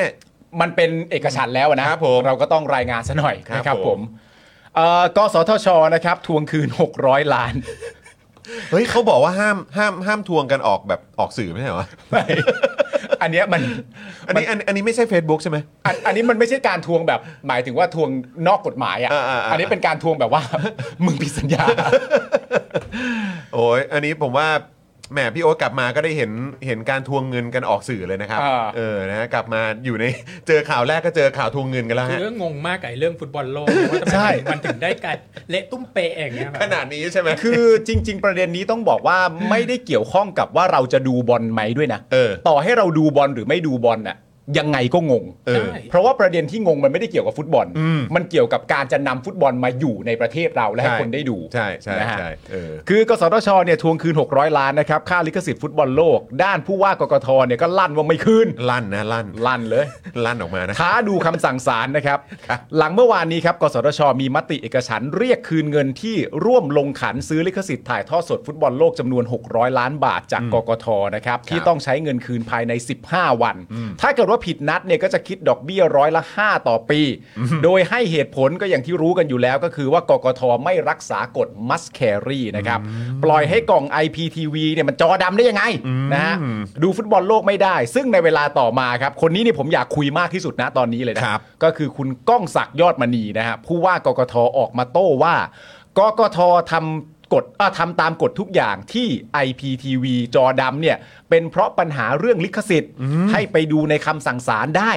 หรือหากกสทช ยืนกรานจะเรียกเงินคืน ก็ต้องไปสู้ตามกระบวนการกฎหมาย แต่ต้นไม่อยากให้ไปถึงขั้นนั้น เพราะเป็นองค์กรของรัฐด้วยกันทั้งคู่ น่าจะมีวิธีที่ดีกว่านี้ ไม่มีหรอกฮะ ซึ่งซึ่ง ไม่ ต มี อน หรอกครับ ซึ่งตอนที่ได้ยินคำเนี้ย แม้ว่าจะบอกเออ ก็เป็นไปตามกระบวนการศาลกระบวนการยุติธรรมอะไรก็ว่าไปอ่ะ ใช่ แต่คือ จากใจเลยกูกูฟังคำนี้ก็คือว่าอยากได้เงินคืนก็ไปฟ้องศาลเอา ใช่ มันคือฟิลนั้นน่ะ มันคือฟิลนี้ แล้วความไม่ไว้เนื้อเชื่อใจที่ประชาชนมีอ่ะต่อรัฐบาลและความเป็นประเทศนะตอนนี้และผู้นำรัฐเนี่ย เออ เวลาได้ยินคนมาใช้คำพูดว่า เฮ้ย เราก็เป็นองค์กรของรัฐด้วยกันทั้งคู่นะกูก็อยากจะบอกว่าเรื่องของมึงไม่ใช่เรื่องของมึง ใช่แต่ละอย่างเนี่ยอืมครับผม คนกันเอง อันนี้คือคือมึงคุยกันเองใช่ไหมมึงคุยแบบเหมือนประมาณว่าเรื่องที่มึงคุยอะพวกกูจะไม่ได้ยินเลยเนอะ ใช่ เอออะไรแบบเนี้ย ไม่แต่พี่สงสัยว่าทำไมเขาถึงได้ตีกันพับลิกอย่างเงี้ย อ้าว ทำไมไม่ไปคุยกันเอง เราไม่จำเป็นต้องรู้ป่ะ เออ คือข่าวมันกระจายไปแล้วฮะ เออ แล้วมันก็เป็นเรื่องของป ตั้ ระ ง เด็ แต่ น ต้น กา ด้วย ร นะตั้งแต่ต้นด้วยนะเออ การพยายามหาความชอบธรรมให้กับองค์กรตัวเองเนี่ย เออ มันก็คงจะมีส่วนที่ประชาชนจะมาช่วยยืนยันให้ด้วย เออ เพราะฉะนั้นไปคุยกันเงียบๆเนี่ยประชาชนก็เดี๋ยวผลทุกอย่างมันจบลงแล้วแบบว่าอ้าวไม่รู้ใครผิดใครถูกสรุปจบแล้ว แต่ว่าไอ้ตั้งแต่ตอนแรกไม่ว่า เงินจากกองทุนนี้มันมีสิทธิ์เอามาหรือเปล่ามีส่วนผิดกฎหมายนะสุดท้ายสามารถเอามาได้ เอามาได้เสร็จเรียบร้อยก็ยืนยันเหลือเกินว่าไอ้กฎมัสแครีที่เป็นปัญหาตั้งแต่แรกแน่ๆเนี่ย ก็กลับทำให้เกิดขึ้นแต่เกิดขึ้นแล้วดูกลับไม่แคร์กฎมัสแครีที่ถูกด่าตั้งแต่แรก แล้วพอต้องการจะทำให้เหมือนกูเป็นผู้ถูกอะ่ะ มันก็ต้องพับลิกกันหน่อย ไม่แล้วอันนี้ก็คือยาว เพราะว่าเหตุการณ์นี้เนี่ยมันเกิดขึ้นมาตั้งแต่ตอนบอลโลกปี 2014 อืม ที่บราซิลใช่ไหมฮะ ซึ่ง RS เนี่ยเขาก็เขาก็ได้ลิขสิทธิ์มา แล้วกสทช หรือคอสชเองเนี่ยณเวลานั้นก็บอกว่า เฮ้ยไม่ได้ต้องให้คนไทยดูฟรีเออแต่เขาก็ฟ้องกันไปฟ้องกันมาจะเออแบบด้วยไอ้ประเด็นมาแค แล้ร์วคือ มา มัน แครีเนี่ย เกิดทุกๆ 4 ปีอย่างเงี้ย ใช่แล้วก็คือ ใช่ ประเด็นว่า จริงเหรอ 2018 ก็มีอีกเหตุการณ์แบบนี้ แล้วพอมา 2022 ก็บอกว่า มีอีก แล้วอีมัสแฮมมัสแครีที่มันเป็นตัวปัญหากสทชทำไมมึงยังคงไว้อยู่ แล้วแล้วตอนที่เป็นปัญหาครั้งครั้งก่อนๆเนี่ยได้มีการฟ้องศาลกันไปเรียบร้อยแล้วเรื่อง ฟ้อง แล้วผลเป็นยังไง ตอนปี แล้วทำไม 2010 มันไม่มี president ออกมาหมายถึงว่าไม่มี ตอนปี 2014 เนี่ย RS เนี่ยเขาก็บอกว่า เขาเนี่ยไปได้ลิขสิทธิ์มาเอ่อตั้งแต่ก่อนหน้านั้น อืม ตั้งแต่ก่อนที่ไอ้กฎมาแฮร์รี่เนี่ยมันจะออกมาเพใช่ราะว่าไอ้กฎมาแฮร์เนี่ยมันออกมาปี อืม 2012 แต่เขา 255 แต่เขาอ่ะไปได้ลิขสิทธิ์มาตอนปี อืม 2010 เพราะฉะนั้นคือจะมาใช้กฎหมายย้อนหลังได้ยังไงล่ะ ไม่ได้ นก็ไม่ได้ ซึ่งหลังจากนั้นคอสชก็เลยบอกว่าโอเคงั้น RS เพื่อความสุขและรอยยิ้มของคนไทยเนี่ย อืม สักหน่อยนะ อ่า อ่ะกสทช เอาเงินประชาชนเนี่ยไปจ่ายชดเชยให้ RS เขานะ อืม เออ ก็เอามาจ่ายอีกกองทุนเนี้ยแหละ อ่า แล้ว 2018 ก็ไม่มีใครซื้ออีก อ่า ก็ต้องมีการลงขันกันเพื่อรอยยิ้มคนไทยจากเอกเอกชน 9 เจ้า อืม ใช่ไหม ก็ไม่มีใครซื้อ 2022 เรื่องผ่านมา 4 ปี มึงก็ยังมี must have must carry อยู่ เฮ้ยแต่คำถามพี่โอ๊ตนี่ออนพอยต์มากนะ อืม คำถามง่าย ๆ แค่นี้ว่าทำไมเรื่องอย่างนี้ยังมีอยู่อ่ะ ใช่ไง นี่ออนพอยต์มาก ก็ นะ เนี่ยแหละ ก็คือย้อนกลับไป ทำไม ว่าทำไมอีอันนี้มันยังไม่จบสักทีไง ใช่เพราะถ้ามันเคยเกิดขึ้นแล้วมันต้องมีคดีที่เราสามารถใช้เป็นตัวอย่าง อ่าใช่ ปะ ใช่ใช่ แล้วเราก็ follow ตาม decision นั้นๆที่ เอ ศาล อ สั่งมา ว่าแบบอ่าถ้ามีเหตุการณ์แบบนี้คำสั่งศาลเคยวินิจฉัยว่าแบบนี้ ใช่ ก็ดึงกลับมาดูแล้วก็สรุปผลกัน ถูกต้อง ก็ได้ อืม แต่เราเป็นประเทศไทยฮะ ไม่แต่ว่าแต่ว่าไอ้ตอนที่มันมีคำสั่งออกมา หรือว่ามีมีเป็นคดีออกมาเนี่ยอันนั้นมันก็คือแค่เฉพาะเท่าที่ผมเข้าใจนะ ก็คือมันเป็นประเด็นว่า RS อะบอกว่าเฮ้ย จะมาใช้อันเนี้ยย้อนหลังกับเขาไม่ได้ ใช่ กรณีนั้นก็จบไปเพราะว่าศาลตัดสินว่าก็คือ RS ถูก เพราะว่าเขาก็ได้ลิขสิทธิ์มาก่อน ใช่ แต่พอมา 2018 ก็คือไม่มีใครซื้อไง เพราะอีกกฎ must have เนี่ยมันไม่มีใคร challenge ด้วยแล้วเขาก็บอกว่ากูไม่ทำอย่างนี้เพราะเดี๋ยวกูเจอแบบ RS อ่า ก็เลยแบบว่ามันก็เลย ไม่มีผู้ลงทุน ปล่อยเบอร์กันไป นี่อย่างนี้แปลว่าฟุตบอลโลกรอบหน้าก็ต้องมีเรื่องอย่างนี้ เอ่อคิดว่าไม่น่าจะมีไว้ เนื่องจากว่าณตอนที่เรื่องราวประเด็นเหล่านี้มันเกิดขึ้นนะแล้วก็เป็นกระแสที่คนในสังคมตลกกันมากก็คือว่ากสทช เป็นผู้บอกเองว่าในฟุตบอลโลกครั้งหน้าเนี่ย ก็คงจะต้องมีการคิดเรื่องกฎมัสแครีกันใหม่แล้วแหละ ผมก็แบบว่าบอกช้าไปไหมเธอ คือแบบว่าเราอีรอบที่ผ่านมา อี นี่ ก คือ สี่ปี ยังไง นี่ก็ห้าสิบกว่า นั่นเลยฮะ คุณพลอยลุงบอกลำใหญ่ไว้ เออลำไยใช่ไหมฮะ อ่ะ เอามาดูข้อมูลเพิ่มเติมกันหน่อยนะครับ ครับ กรณีที่ผู้ให้บริการ AS Playbox ได้ไปยื่นขอให้ศาลทรัพย์สินทางปัญญายกเลิกคำสั่งคุ้มครองชั่วคราวห้ามกล่อง IPTV ของ AS ถ่ายทอดสดฟุตบอลโลกนั้นเนี่ยนะฮะล่าสุดเมื่อวันที่ 2 ธันวาคม ศาลได้ยกคำร้องครับ โดยระบุเหตุผลบางข้อว่าเพราะกล่อง AIS Playbox มีผู้ใช้บริการ 900,000 ราย ซึ่งเป็นจำนวนไม่มากนัก เมื่อเทียบกับจำนวนประชาชนในประเทศไทย ที่รับชมเอ่อที่รับชมการรับถ่ายทอดสดฟุตบอลโลกในครั้งนี้ อีกทั้งไม่ปรากฏหลักฐานชัดเจนว่าจำเลยได้รับความเสียหายแต่อย่างใด นอกจากข้ออ้างที่ว่าตนต้องปฏิบัติตามหลักมัสแครีตามประกาศของกสทช เท่านั้น นอกจากนี้จำเลยก็มิได้เสียค่าตอบแทนใด ๆ มีแต่ได้รับประโยชน์จากการเก็บค่าบริการจากผู้ใช้บริการเท่านั้น หากปล่อยให้จำเลยถ่ายทอดสดฟุตบอล จะเกิดความเสียหายแก่ผู้ได้รับสิทธิ์มากกว่า ก็คือประเด็นที่ศาลพูดกับประเด็นที่ AS ยื่นเนี่ยถ้าฟังเท่านี้ก็คือคนละประเด็นกัน AS ยื่นในแง่ของการได้รับความชอบธรรมของกฎมัสแครี ใช่ แต่ศาลน่ะ อืม มองคนละประเด็น อืม ครับผม ซึ่งก็แปลกดีนะ ถู ฮะ กต้องครับ กลับมาที่ก้องศักดิ์กันใหม่นะครับผมหลังอ้างคำวินิจฉัยของศาลทรัพย์สินทางปัญญาแล้วเนี่ยนะครับ ก็ยังบอกว่าหากย้อนกลับไปในช่วงการแข่งขันกีฬาโอลิมปิก 2020 ที่ญี่ปุ่นเป็นเจ้าภาพ ซึ่งถือเป็น 1 ใน 7 รายการที่อยู่ในกฎมัสแครีที่จะต้องถ่ายทอดสดให้คนไทยได้ดูฟรี โดยในช่วงนั้นเนี่ยนะครับกล่องรับสัญญาณเอกชนเจ้าหนึ่งก็คือ AIS เป็นผู้รับหน้าที่ในการออกอากาศ และปิดกั้นสัญญาณในส่วนของกล่องรับสัญญาณเจ้าอื่น ๆ ซึ่งถ้าหากเป็นกรณีเดียวกันในกฎมัสแครีก็อยากให้ทางกสทช ออกมาชี้แจงว่าเหตุใดโอลิมปิกทำได้ แต่ทำไมฟุตบอลโลกทำไม่ได้ เอ้ยเดี๋ยวเนี่ยเดี๋ยวเนี่ย นี่เดี๋ยวเดี๋ยว this is Thailand นะ the real Thailand คือผมเข้าใจความรู้สึกพี่โอ๊ ตอ่ะ คือความรู้สึกพี่โอ๊ตเนี่ย แบบว่า ไม่ไม่มีอะไรมากกว่าคำถามในหัวว่าทำไมอ่ะ เออ แล้วก็แบบทำไมประเทศนี้มันเละเทะอย่างนี้ ไม่เข้าใจ จริง ๆ นะ บอกว่าพี่ว่าพี่อยู่มหานครนิวยอร์กมันก็วุ่นวายมากแล้วนะทำไมกับอีแค่ สององค์กรนี้มันถึงมีปัญหาได้ถึงขนาดนี้ เนี่ย แล้วเหมือนแล้วเหมือนทุกคนจะอ้างว่าทำเพื่อประชาชน แน่นอน แบบ ใช่ แน่นอนความสุขของของคนในประเทศ รอยยิ้ม ข ของ ง ขวัญ ขวัเอญอเป็นของขวัญเออ คือความรู้สึกสะใจที่สุดนะตอนนี้ที่ทำให้เราอารมณ์ดีขึ้นมาเนี่ย ฮะ คือการอ่านข่าวนี้แล้วเหลือบมองหน้าพี่โอ เอน อแล้วพี่โอก็แบบอะไรอ่ะแล้วพี่โอก็แบบ ตาจนจะเหลือแต่ตาขาวอยู่แล้วนะ พี่โอก็แบบดมยาดมไปเรื่อย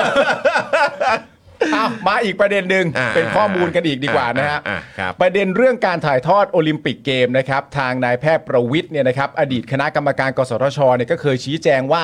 มีการกล่าวอ้างว่าการแข่งขันกีฬาโอลิมปิกเมื่อ 2 ปีก่อนบริษัท Advanced Info Service จำกัดมหาชนหรือว่า AS เนี่ยนะครับได้รับสิทธิ์เช่นกันโดยซื้อลิขสิทธิ์ผ่านผู้แทนของกกท จึงทำให้กล่อง True- True ID ไม่สามารถรับชมได้ แต่ต้องอธิบายว่า AIS ยืนยันว่าครั้งนั้นซื้อลิขสิทธิ์เฉพาะ OTT ส่วนของ IPTV ผู้ได้รับใบอนุญาตจาก กสทช ยังออกอากาศตามกฎ Must Carry ได้ 100%ซึ่งต่างจากครั้งนี้ที่พอซื้อสิทธิ์แต่ห้าม IPTV ออกอากาศ เออ นะครับผมก็ต่างกันชัด ๆต่าง ะ กั ฮะ นครับ คนละเรื่องกัน ดังนั้นกรณีโอลิมปิกเกมนะครับกล่อง True ID ซึ่งไม่ใช่ผู้ได้รับใบอนุญาตจาก กสทช และไม่มีหน้าที่ตามกฎ Must Carry หากจะกอกหากจะออกอากาศต้องซื้อลิขสิทธิ์ซึ่งก็ตรงไปตรงมา แต่กลับกันครั้งนี้ AS Playbox เป็นผู้ได้รับอนุญาตจาก กสทช จึงต้องทำหน้าที่ในการถ่ายทอดสดการแข่งขันฟุตบอลโลกอยู่แล้ว แต่กลับถูกคำสั่งศาลห้ามออกอากาศ จูนไหมจูนไหมต้องจูนไหมเอานี่นี่นี่อย่าดม งงมาก เอาประเทศไทย โอ้ไทยโอ้แลนด์ประเทศไทยเออ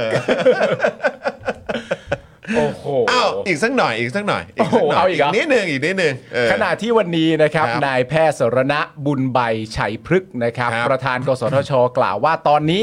ยังไม่รู้ว่ากกทจะนำเงินจากส่วนไหนมาคืน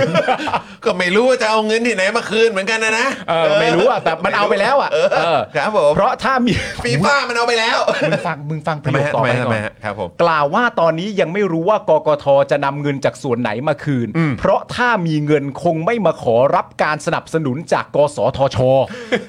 แม่งคืออารมณ์แบบคือถ้ามีเงินน่ะก็คงไม่ไปขอตั้งแต่แรกหรอก ซึ่งอย่างไรก็ดีครับ ครับ หากไม่คืนภายใน 15 วัน ครับ การฟ้องศาลปกครองก็เป็นอีกทางเลือก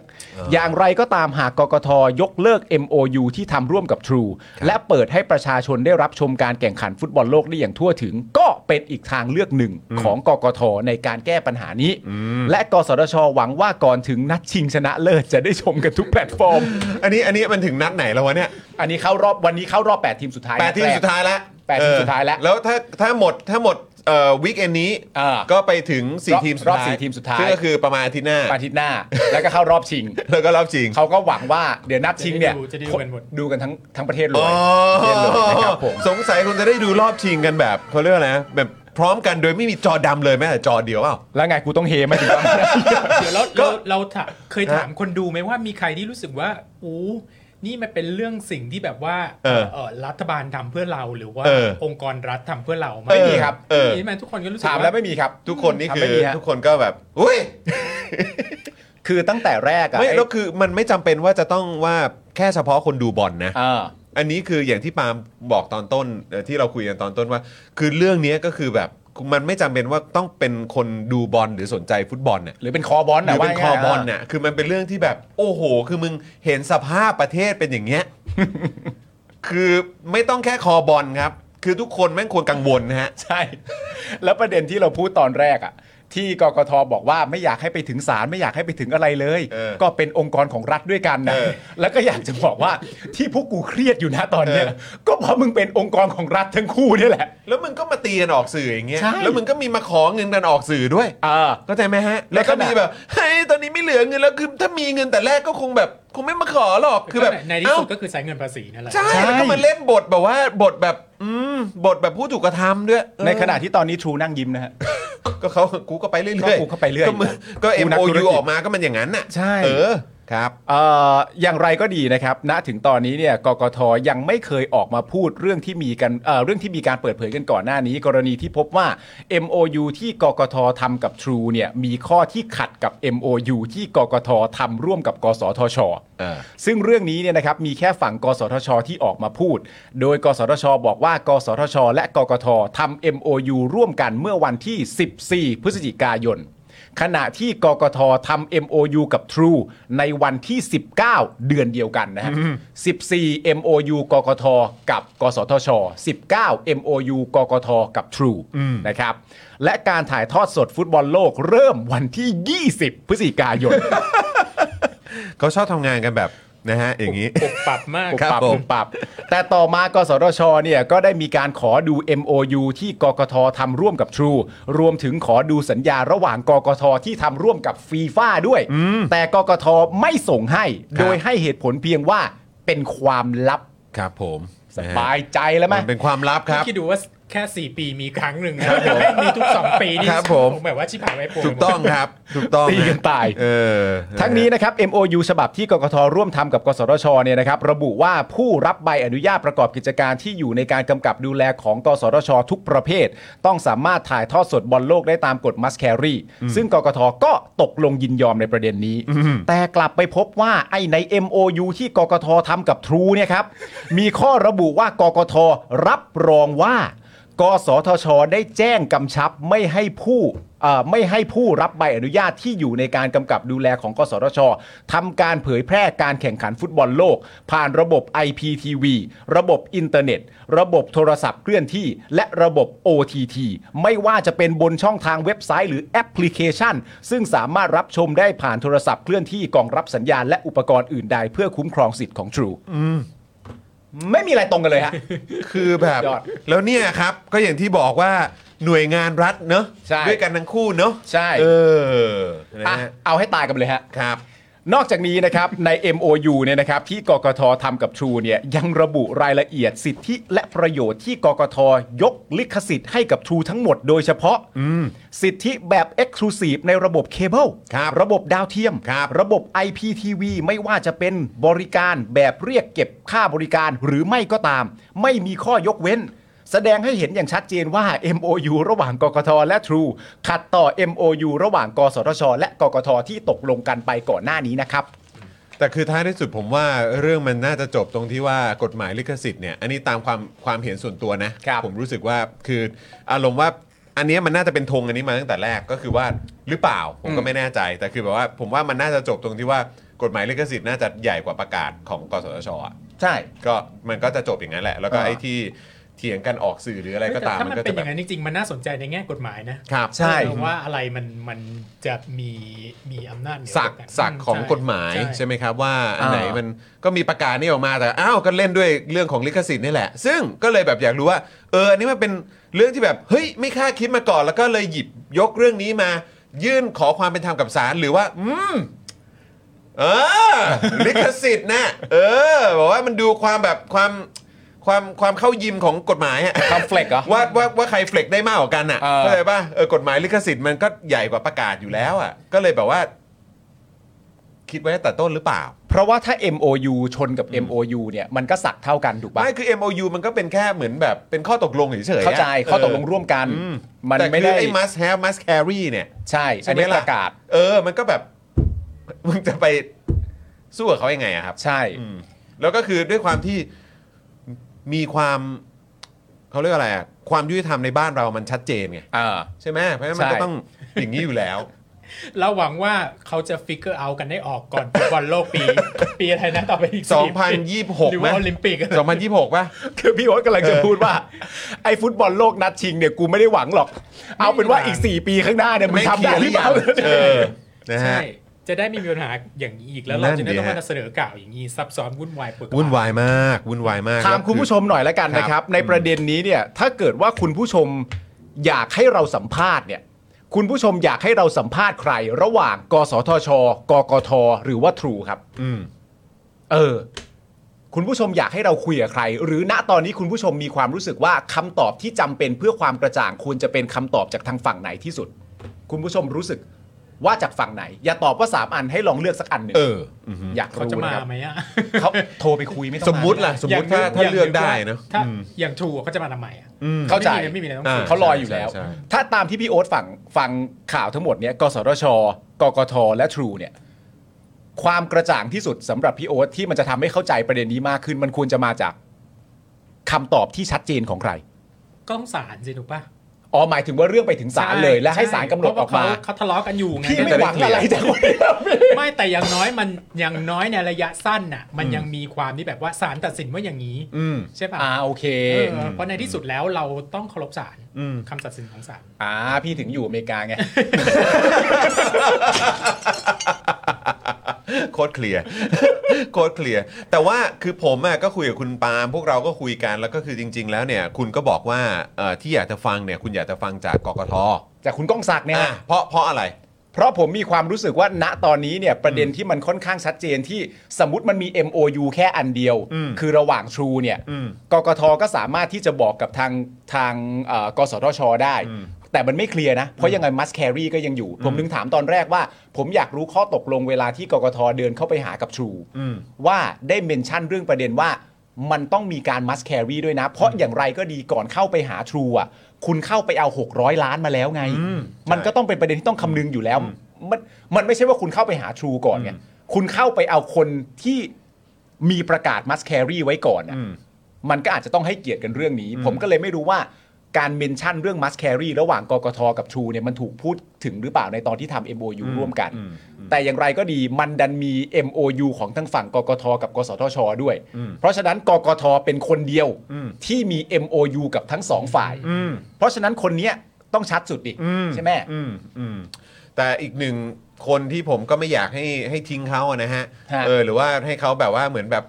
ตายแล้วฉันโดนฉันโดนแบบว่าฉันโดนฮุกเงินไปอะไรอย่างเงี้ยแล้วจะไม่ได้คืนหรืออะไรอย่างเงี้ยก็คือกสทช ครับ เพราะว่าก็ย้อนกลับไปอย่างที่ที่เราคุยกันก็คือว่าเฮ้ยเวลาผ่านมาตั้งนาน what happened อ่า you must have must carry ทำไมยังอยู่ อ่า นะครับหรือว่ามัวแต่วุ่นไอ้เรื่องอะไรนะ ควบรวม d t แทกับชูอยู่ อ่า หรือเปล่าเออจนลืมเรื่องนี้ไปก็เนี่ยแล้วทุกวันนี้มันก็มีปัญหาตรงนี้แหละ ครับ นะครับแล้วก็หลายคนก็ดูเหมือนว่าจะเบอร์เบอร์แล้วก็ลืมลืมๆเรื่องของการควบรวมชูกับ d t แทแล้วนะครับ ครับ นะฮะ คุณมุกบอกว่าอยากถามกกทว่าทำไว้เละขนาดนี้ยังมีหน้ามาให้ขอบคุณ ก่อนเริ่มถ่ายทอดอีก เอ หร อ อ นั่นน่ะดิเออนะฮะกกทผิดสุดเอาเงินเขาไปใช้ไม่ได้ประโยชน์แก่ประชาชนคุณ อ่า ไวอากราบอยบอกมานะครับ อันนี้เราไม่อ่านแต่เราจะชี้ให้พี่โอ๊ตเห็นเฉย ฮะ ๆของคุณ ฮะ จูนพี่โอ๊ตอ่านนะครับ อ่าพี่ยังไม่ได้อ่านพี่โอ๊ตอ่านในใจอ่านในใจ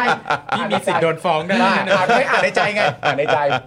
เออ นะครับอ่ะแต่ว่าแสดงความเห็นกันได้ครับ แต่ท้ายที่สุดแล้วคือเราก็ต้องมาดูกันนะครับว่าอย่างที่พี่โอ๊ตบอกแหละศาลจะตัดสินออกมาอย่างไร แล้วก็ท้ายที่สุดแล้วนะครับเรื่องมันจะจบยังไงเดี๋ยว พวกเราคงได้รู้พร้อมกันละครับ แต่พี่โอ๊ตอะเคลียร์นะครับ หมายถึงว่า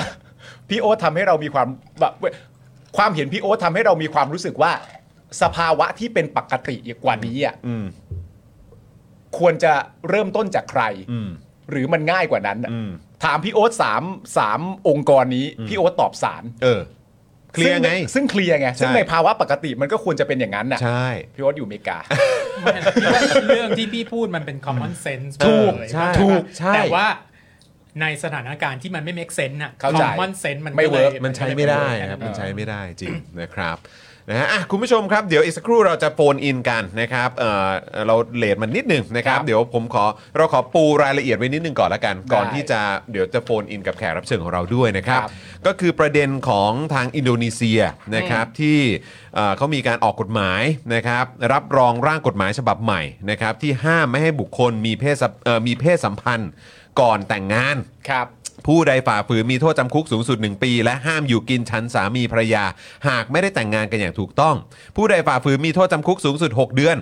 ซึ่งคาดว่ากฎหมายนี้เนี่ยนะครับจะมีผลบังคับใช้ภายใน 3 ปีข้างหน้า แต่ประเด็นสำคัญนะครับก็คือกฎหมายใหม่นี้เนี่ยไม่ได้มีผลต่อแค่ชาวอินโดนีเซียเท่านั้นนะครับแต่ยังรวมถึงชาวต่างชาติในประเทศ และนักท่องเที่ยวที่ไปเที่ยวในอินโดนีเซียด้วย ส่วนผู้ที่สามารถแจ้งความในข้อหานี้ได้นะครับ ต้องเป็นผู้ใกล้ชิดเท่านั้น เช่น คู่สมรส พ่อแม่หรือลูกของผู้ที่ต้องสงสัยว่ากระทำผิด ซึ่งผู้สนับสนุนกฎหมายนี้เนี่ยให้เหตุผลว่าจะช่วยพิทักษ์สถาบันครอบครัว และความศักดิ์สิทธิ์ของการแต่งงาน โอ้โห มันมันหมายถึงว่าถ้ามีชู้ด้วยใช่ไหม อ่านี่นะครับ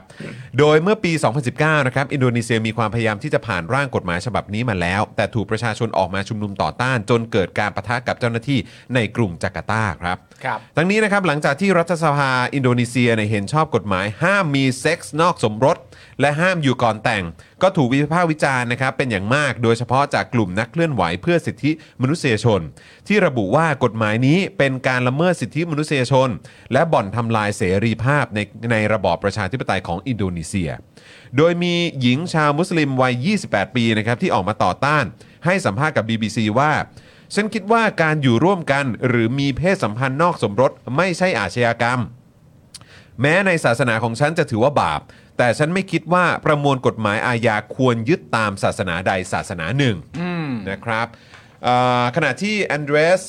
ฮา Hassano ซานโนนะครับนักวิจัยจากจาการ์ตาเนี่ยก็บอกว่ามีคู่รักหลายล้านคู่ ในอินโดนีเซียที่ไม่มีทะเบียนสมรส โดยเฉพาะในหมู่ชนพื้นเมือง หรือชาวมุสลิมในพื้นที่ชนบท ที่แต่งงานกันตามพิธีเอ่อพิธีทางศาสนา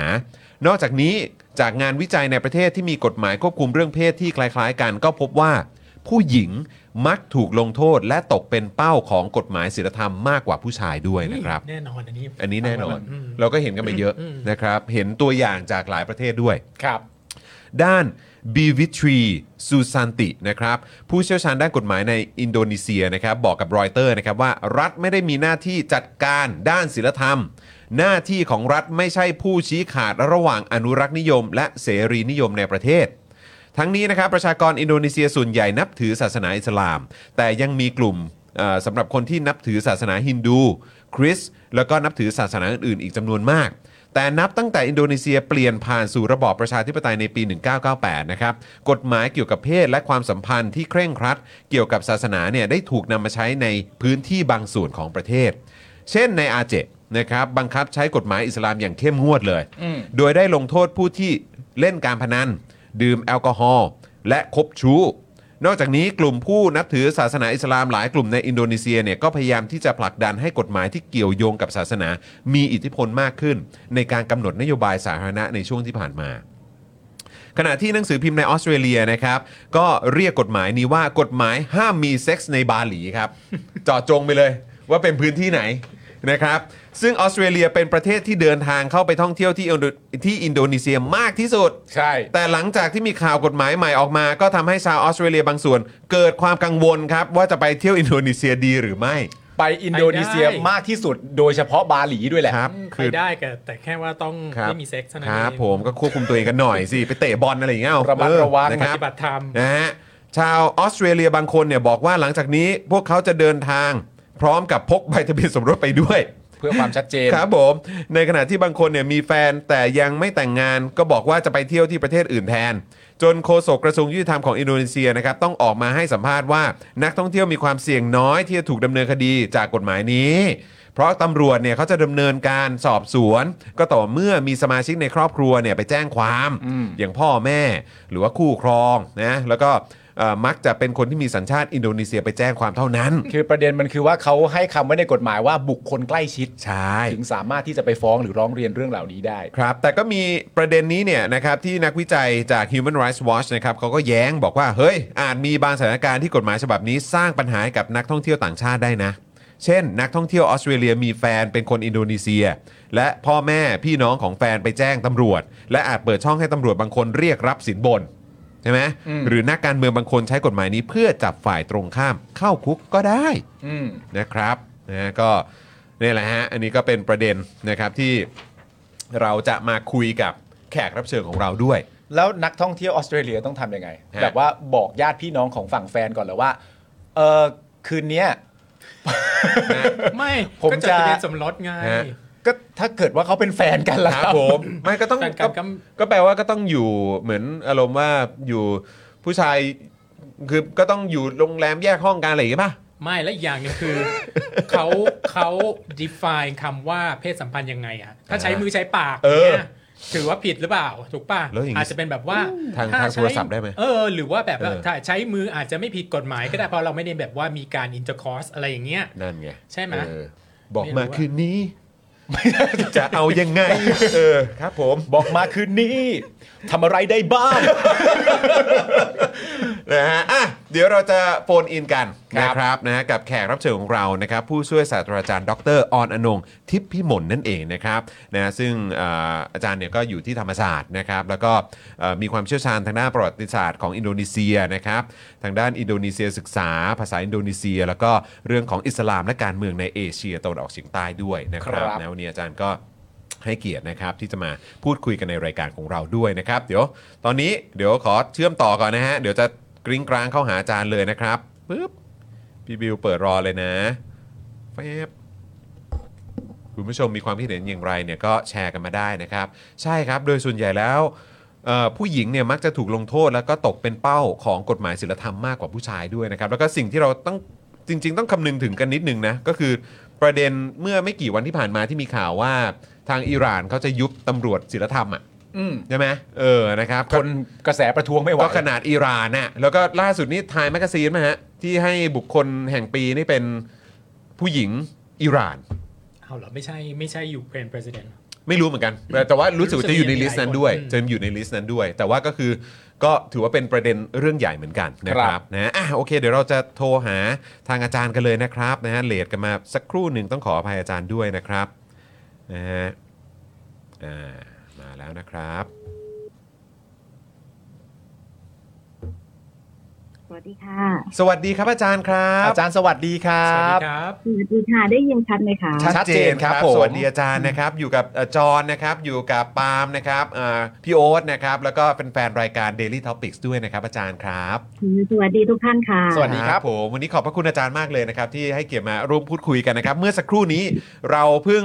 เอ่อเล่ารายละเอียดนะครับ ให้คุณผู้ชมได้ติดตามกันไป เกี่ยวกับกฎหมายที่เขาเพิ่งมีการรับรองกันไปที่อินโดนีเซียนะครับก็เอ่อเราก็รู้สึกว่าโอ้โหต้องถามผู้ที่มีความเชี่ยวชาญ เกี่ยวกับอินโดนีเซียดีกว่า ฮะ นะครับอาจารย์ครับเอ่อ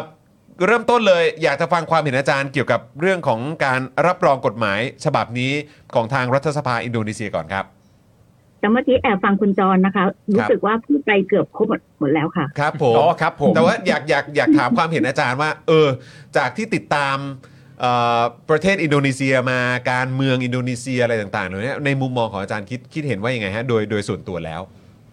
คิดเห็นว่ามันเป็น move ที่ค่อนข้างล้าหลังมากเลยค่ะ อืม เหมือนเคยหลังเข้าคลองอะค่ะ เพราะว่าก่อนหน้านี้อย่างเช่นที่ตอนที่คุณจอห์นพูดตอนแรกนะคะ ว่าแบบอินโดนีเซียเป็นประเทศที่ได้รับการยกย่องเรื่องการพัฒนาประชาธิปไตยนะ ครั คะ บ ในอาเซียน ครับ เขาก็ถือว่าแบบเออก้าวหน้ามากนะ ครั คะ บ กว่าประเทศอื่นๆ แต่พอเริ่มมีกฎหมายแบบนี้ออกมาเรื่อยๆเนี่ยมันก็แบบโหแบบก็ช็อกแต่ก็ไม่มากนะคะ เพราะเนื่องจากว่าเขาเคยจะมีใช้มาตั้งแต่สามปีที่แล้วใช่ไหมคะก็คือ ครับ พยายามจะผลิตตรงนี้แหละแล้วก็มันมีคนออกมาประท้วงเยอะมาก ตอนแรกเนี่ยก็คิดว่าเฮ้ยมันน่าจะคว่ำไปแล้วแหละ ไม่น่าจะแบบดันออกมาแต่สุดท้ายก็ออกมาอีก แต่ก็ไม่แปลกใจมากนะคะ เพราะว่าช่วงระยะเวลาประมาณแบบหลายหลายปีที่ผ่านมาเนี่ยค่ะ มันมีหลายเรื่องนะคะ ในอินโดนีเซียที่แบบพอเราติดตามแล้วก็รู้สึกว่าเออมันมีด้านที่เทิร์นไปสู่ความเป็นคอนเซอร์เวทีฟมากขึ้นมากขึ้นเรื่อยๆอะค่ะ อืมครับ อย่างเช่นตอนที่เคยเอิ่มจำข่าวได้ไหมคะที่มันมีผู้หญิงชาวพุทธที่ไปร้องเรียนนะคะว่ามัสยิดเปิดเสียงดังจุ้งเบยอะไรเงี้ยแบบเบาหน่อยได้ไหม อืมครับ ปรา ค ก รั ฏ บผ ว่ามถูกดำเนินคดี แล้วก็ถูกตัดสินจำคุกจริง ๆ ด้วยอย่างเงี้ยค่ะ อืม คือแล้วมันมันมีอีกหลายเคสที่เรารู้สึกว่ามันตัดสินด้วยไม่ใช่แค่ อาจจะไม่ใช่แค่ตัวบทกฎหมายอย่างเดียวแล้วแหละ เอาเอาสัญญาณของประชาชนหรือว่าของสังคมเนี่ยเข้าไปร่วมในการตัดสินด้วยอย่างเงี้ยค่ะ อืมคือ อืม คือผมเองก็มีความรู้สึกว่า พอมีเรื่องของการใช้มาตรฐานทางศิลธรรม ครับ อะไรต่างๆเนี่ยมาเกี่ยวข้องกับเรื่องของการเมืองด้วยเรื่องของศาสนาเข้ามา คือบางทีอันนี้อันนี้ผมก็ไม่รู้ว่ามันเปรียบเทียบกันได้หรือเปล่านะครับ เพราะว่าคืออย่างอย่างจากบ้านเราเองเนี่ยบางทีมันก็รู้สึกเหมือนแบบการอ้างคำว่าความดีคนดีอะไรต่างๆ แล้วก็ คุณธรรม มันมันมันทำให้มันแล้วเราก็มาใช้กับเรื่องของประชาธิปไตยอะไรแบบนี้ฮะมันมันมันจะทำให้การเมืองมัน หรือว่าเขาเรียกว่าประชาธิปไตยเนี่ยถดถอยไหมครับ เพราะว่าผมคิดว่าตัวอย่างในบ้านเราที่มันเกิดขึ้นเนี่ยมันก็ค่อนข้างชัดเจน อินโดนีเซียเนี่ยอย่างที่พูดไปตอนต้นรายการว่าเฮ้ยเขากำลังเป็นเป็นเป็นตัวแทนหรือว่าเป็น อืม เป็นความหวังของของประชาธิปไตยใช่ไหมในภูมิภาคนี้อะไรอย่างเงี้ยแล้วก็กลายเป็นว่าเรื่องของการใช้กฎหมายเกี่ยวกับเรื่องของศีลธรรมอะไรต่างๆ มันกลับมาอีกครั้งเนี่ย มัน เราต้องกังวลกันมากไหมครับว่า เรื่องแบบนี้อาจจะทำให้อินโดนีเซียเนี่ยต้องถอยหลังไปเยอะ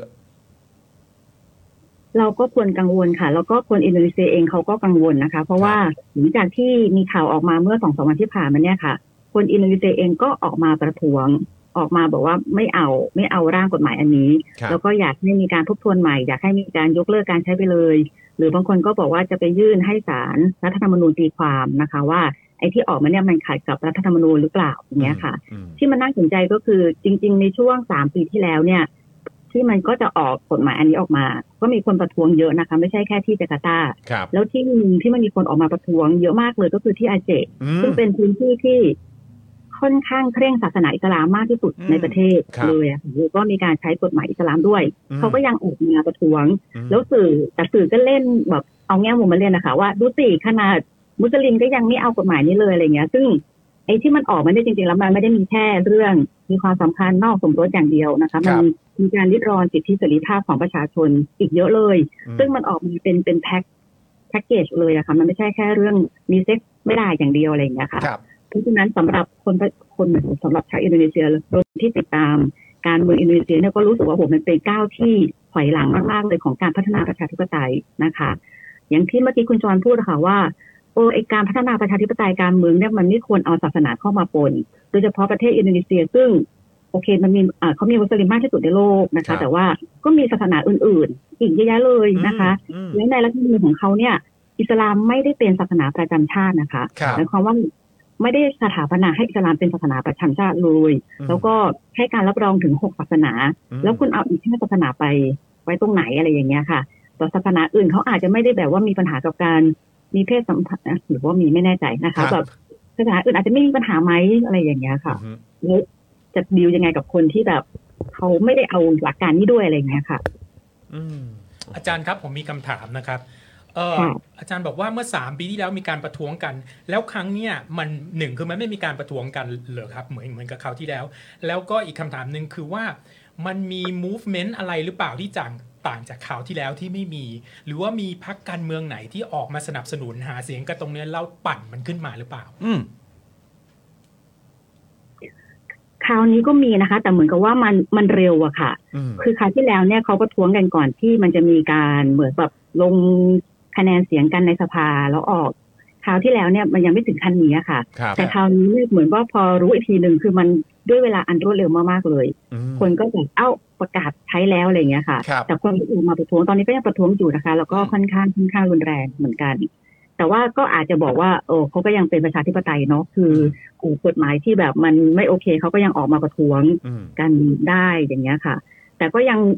คาดหวังนะคะ ว่าในอีกสามปีข้างหน้าเนี่ย เพราะว่าเขายังไม่ใช้เลยนะคะอีกจะใช้อีกสามปี อืม มันอาจจะมีความเปลี่ยนแปลงเกิดขึ้นก็ได้ เพราะว่าที่ออกมาเนี่ยมันยังเป็นหลักกว้างๆมากๆเลยอะค่ะ มันยังไม่มีรายละเอียดเลย อย่างเช่นที่เอ่อเมื่อกี้มีอ่าพิธีพิธีกรท่านหนึ่งที่พูดว่า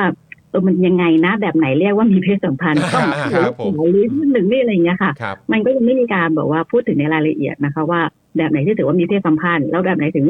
ถึงผิดถึงไม่ผิดอะไรพวกเนี้ยค่ะ อืม ครับแล้วในแง่การเมืองอะครับมันต่างกันยังไงจาก 3 ปีที่แล้ว คือมีพักไหนเปลี่ยนใจ หรือว่าอะไรเงี้ยทำไมรอบนี้ถึงผ่านได้ แต่รอบแล้วถึงผ่านไม่ได้อันนี้ที่ อืม ที่ที่ผมสนใจ อ๋อรอบที่แล้วไม่ใช่ไม่ผ่านค่ะรอบที่แล้วโจโกวิโดโดที่เป็นประธานาธิบดีอะค่ะเขาเขาเบรกนะคะแล้วบอกประมาณว่าอ่ะให้ไปศึกษากันก่อนให้ไปแก้ไขให้มัน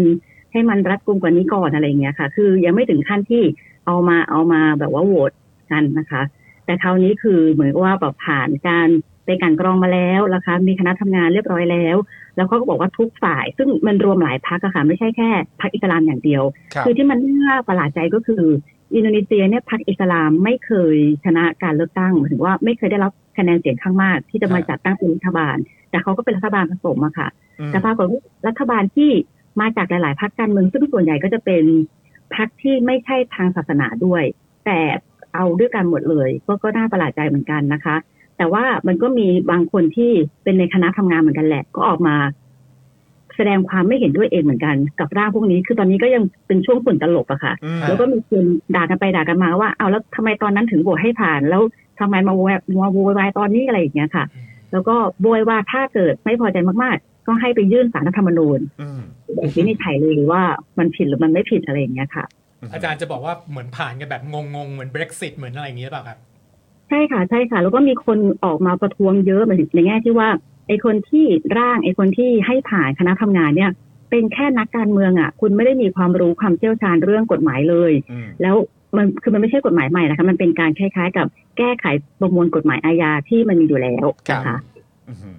แล้วเขาก็บอกว่าแบบได้อ่านของเก่าก่อนหรือยัง ว่าทำไมถึงมาแก้แบบนี้หรือว่าไปใช้สิ่งที่มันดูแบบล้าหลังเป็นคอนเซอร์เวทีฟขนาดนี้อะไรอย่างเงี้ยค่ะ อืมแล้วคืออันนี้เอ่อไหนๆก็พูดถึงองค์กรนี้ขึ้นมานะฮะสารรัฐธรรมนูญ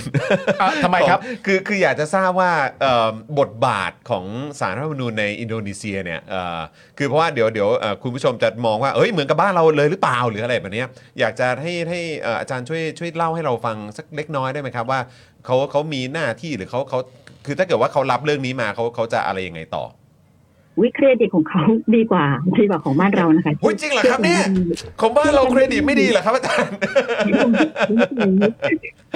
เครดิตของเขาค่อนข้างดีนะคะ เพราะว่าถือว่าเป็นคล้ายๆกับเป็นผลผลิตของการปฏิรูปทางการเมืองนะ ครั คะ บ หลังจากที่มีการปฏิรูปทางการเมืองปี 1998 เขาก็มีเนี่ยแหละค่ะสารรัฐธรรมนูญนะคะ เป็นดึงๆออกมา อืม แล้วตั้งแต่ที่มีเนี่ยก็รู้สึกว่าอู้มันทำงานได้ค่อนข้างถูกใจประชาชนนะ ครั คะ บ คนรู้สึกว่าเออประทับใจ แล้วจริงๆแล้วเมื่อ 5 ปีที่แล้วนะคะ ปีปี 2560 เนี่ย มันมีกลุ่มองค์กรที่ค่อนข้างเป็นอนุอนุรักษ์นิยมนะคะ ก็ไปยื่นสารรัฐธรรมนูญบอกว่าเนี่ยให้มีการเพิ่มเนี่ยค่ะคล้ายๆกับตอนนี้เลย ว่าไอการมีความสัมพันธ์นอกสมรสเป็นเรื่องผิดอะไรอย่างเงี้ย อือหือ แล้วสารรัฐธรรมนูญ 4 ต่อ 1 นะคะ ก็มี 5 คน ก็ออกมาบอกว่าไม่ผิดไม่เป็นไร แล้วก็ไม่ใช่อยู่ในอำนาจหน้าที่ของสารรัฐธรรมนูญด้วยที่จะมาเพิ่มกฎหมายแบบนี้อะไรพวกเนี้ยค่ะ อืม คือค่อนข้างมีสติสตังค์แล้วก็ หลายสิ่งหลายอย่างที่ ที่เขาเคยตัดสินมานะคะ คนก็รู้สึกว่าเออเป็นที่พึ่งได้อะไรอย่างเงี้ยค่ะ หรืคอรับ ตอนที่เขามีการแข่งขันกันระหว่างโจโกวิโดโดกับ อ่าผู้จริงตำแหน่งประธานาธิบดีแต่แพ้นะคะ อืม ชื่อปราโบโลซูเบียนโต ซึ่งเป็นอดีตลูกเขยของโซฮาโต เป็นอดีตเผด็จการเป็นทหารมือเปื้อนเลือด ครับ เขาก็แบบอยากจะไปฟ้องร้องนะคะสารรัฐธรรมนูญว่าการเลือกตั้งแบบมันไม่โปร่งใสอะไรอย่างเงี้ยสารรัฐธรรมนูญก็ไม่รับอะไรอย่างเงี้ยค่ะ คือถือว่าการทำงานของศาลเนี่ยค่อนข้าง ค่อนข้างโปร่งใสแล้วคนก็ให้ความเชื่อถือค่อนข้างเยอะค่ะ อือหือ อื อื ม มโอ้ดีใจที่ถามคำถามนี้กับอาจารย์นะ ฮะ ทำไมฮะถามให้เจ็บเล่นๆนะ ปากก็ถามอยากเคลียร์ อ๋อเข้าใจอยากเข้าใจ สยเปรียบเอ่อการเมืองเปรียบเทียบ เออการเมืองเปรียบเทียบเออ ผมมี ครับ อีกคำถามหนึงครับ ครับ อาจารย์ ในแง่ของ damage control เนี่ยแน่นอนอย่างอย่างอย่างบาหลีเนี่ยถือว่าเป็นเมืองท่องเที่ยวใช่ไหม อ่าครับ เขามี move ที่จะทำ damage control อย่างนี้ตั้งไง เพราะรายได้หลักต้องมาจากการท่องเที่ยวแล้วตอนเนี้ยข่าวที่มันออกไปอ่ะ มันก็สะเทือนนะ ใช่ มันการเป็นการที่แบบว่าทำลายเขาเรียกอะไรภาพพจน์ของแหล่งแหล่งท่องเที่ยว แหล่งท่องเที่ยว น เพราะว่าณตอนนี้นักท่องเที่ยวหลักก็คือออสเตรเลีย ออสเตรเลีย ซึ่งณตอนนี้ออสเตรเลียก็พูดถึงเรื่องนี้แล้วด้วยเนี่ยฮะ ใช่แล้วแล้วตรงนี้ทางรัฐถะหรือว่าองค์กรที่เกี่ยวกับการท่องเที่ยวเนี่ยเขามีการเริ่ม damage control อะไรออกมาหรือยังครับ ตอนนี้เขาน่าจะยังเขาน่าจะยังช็อกอยู่นะคะ ยังเหวอกันอยู่ ส่วนตัวนี่คาดว่าเขาก็ไม่น่าจะบอกคาดการณ์ถึงนะคะว่าอุ๊ยมันจะแรงขนาดนี้ แต่ว่าส่วนตัวคิดว่าเอ่อสื่อนะคะต่างประเทศเนี่ย เลือกเอาแค่ประเด็นนี้อะค่ะทั้งทั้งทั้งที่มันมีอีกหลายข้อเลย ซึ่งแต่ละข้อนี่มันไม่ใช่แบบ ไม่ใช่ย่อยๆเลยอะค่ะ ใช่ มันมีความสำคัญ ป ทั้ ระ ง เด็ นั้น นเลย ประเด็นนี้มันจูซี่สุด ฮะ ใช่พอออกมาแล้วแบบกลายเป็นสิ่งที่คนออกมาแบบพูดถึงกันแบบว่าทั่วโลกเนี่ยค่ะ แล้วคนก็กลัวมาก แต่ว่าเท่าที่ติดตามข่าวนะคะ พวกคนที่มีอำนาจหน้าที่รับผิดชอบเกี่ยวกับเรื่องการท่องเที่ยวเรื่องอะไรแบบเนี้ยยังไม่มีนะคะ แต่ว่ามีคนอินโดนีเซียเองที่ตำแหน่งก็ไม่เล็กนะคะ ก็พูดแล้วค่ะว่าแบบพูดอย่างเงี้ยนะนักท่องเที่ยวหายหมดแน่เจ๊งแน่ทั้งที่เราจำเป็นต้องฟื้นฟูประเทศหลังโควิดอะไรพวกเนี้ยค่ะเขาก็เริ่มเริ่มแบบว่าตำหนิกันเอง แล้วก็คงจะต้องหาทางแบบแก้ไขต่อไปว่าจะทำยังไงให้มันให้มันแบบดีขึ้นอะไรอย่างเงี้ยค่ะ ครับผมแล้วอาจารย์ฮะเอ่อประเด็นถึงณตอนนี้เนี่ยเรามีข้อมูลพอจะทราบหรือยังฮะว่ากฎหมายห้ามมีเซ็กนอกสมรสเนี่ยคำว่ามีเซ็กนอกสมรสเนี่ยมันครอบคลุม อะ อะไร ไร บ้าง บ้างอะอะไรแปลว่ามีเซ็กนอกสมรสฮะ ก็มีแฟนกันเออเป็นแฟนกันก็มีมีมีมีเซ็กซ์ไม่ได้นะคะ ถ้าไม่แต่งงานนะคะ ทุกกรณีเลยแต่ ทุก มัน กรณีที่ไม่แต่งงาน ค่ะ เป็นเซ็กนอกสมรสทั้งหมดใช่ไหมฮะ ใช่ค่ะ แต่มันแต่มันซับซ้อนมากค่ะคือแบบ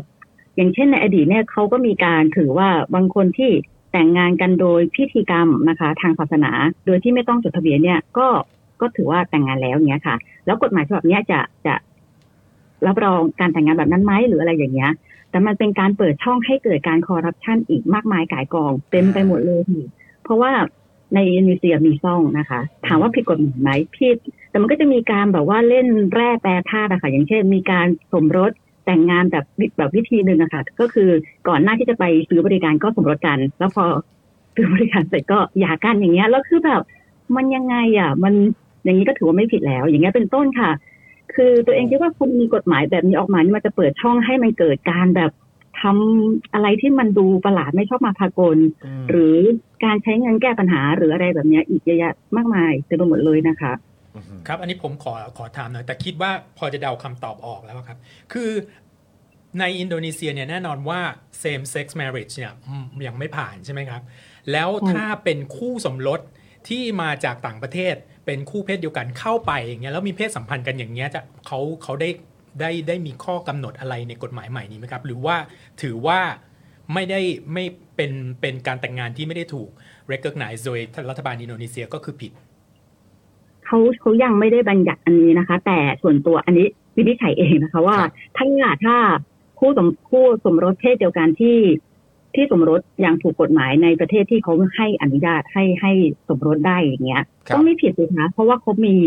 เขามีแบบว่าเขาเรียกอะไรเอ่อใบทะเบียนสมรส ฮะ ที่ถูกต้องตามกฎหมายอ่ะยูจะไม่เล็กกฎหมายก็เรื่องของยูแต่อันนี้เขาเขาถูกต้องตามกฎหมายแล้วอย่างเงี้ยค่ะ ไม่มีสิทธิ์ไปลงโทษเขาสิเพราะว่าเขาถูกต้องตามกฎหมายมาแล้วอย่างเงี้ยค่ะ ครับ แต่ก็ไม่แน่อะไรก็เกิดขึ้นได้นะคะ ไม่รู้ว่าเขาจะมีการเขียนกฎหมายที่ประกอบออกมายังไงอะค่ะ อีก ครับ สามปีข้างหน้า และณตอนนี้ตามที่อาจารย์มีข้อมูลนะครับอ่าไม่ใช่ประเด็นของรัฐสภาที่เห็นชอบกฎหมายนี้ แต่ประเด็นอ่าผู้คนในสังคมที่รู้สึกเห็นด้วยกับกฎหมายนี้เนี่ยเขาให้ข้อมูลในความเห็นด้วยว่าอย่างไรบ้างครับ อาจารย์พอจะทราบไหมครับ ส่วนใหญ่คนที่เห็นด้วยเท่าที่ดูเอ่อสถานการณ์ดูปฏิกิริยานะคะ ครับ ก็คือคนที่เคร่งศาสนา หรือเป็น อ่า พวกกลุ่มที่กลุ่มเอ่ออิสลามค่อนข้างเข่งครัดอะไรพวกเนี้ยค่ะ จะสนับสนุนกฎหมายอันนี้นะคะ เขาก็ให้เหตุผลเรื่องของการพิทักษ์สถาบันครอบครัวศีลธรรมอันดีงามของประชาชนอะไรพวกเนี้ยค่ะ อันนั้นหนึ่งนะคะสองก็คือพวกที่เป็นเอ่อชาตินิยมนะคะเพราะบอกว่าไอ้ประมวลกฎหมายอาญาที่ใช้อยู่ทุกวันนี้นะคะ ที่ที่มีมีการปรับเขาเรียกว่าอะไรนะแก้ไขร่างกันเนี่ยค่ะ เป็นกฎหมายที่เราได้รับมรดกมาจากเนเธอร์แลนด์นะคะ ตั้งแต่มาเป็นเจ้าอาณานิคมของเรา ครับ เพราะฉะนั้นเราจะต้องก็คือเราเป็นเอกลักษณ์แล้วนะคะเราก็ต้องเป็นเอกลักษณ์ให้มันทุกอย่างเลยรวมถึงกฎหมายอันนี้ด้วยอย่างเงี้ยค่ะ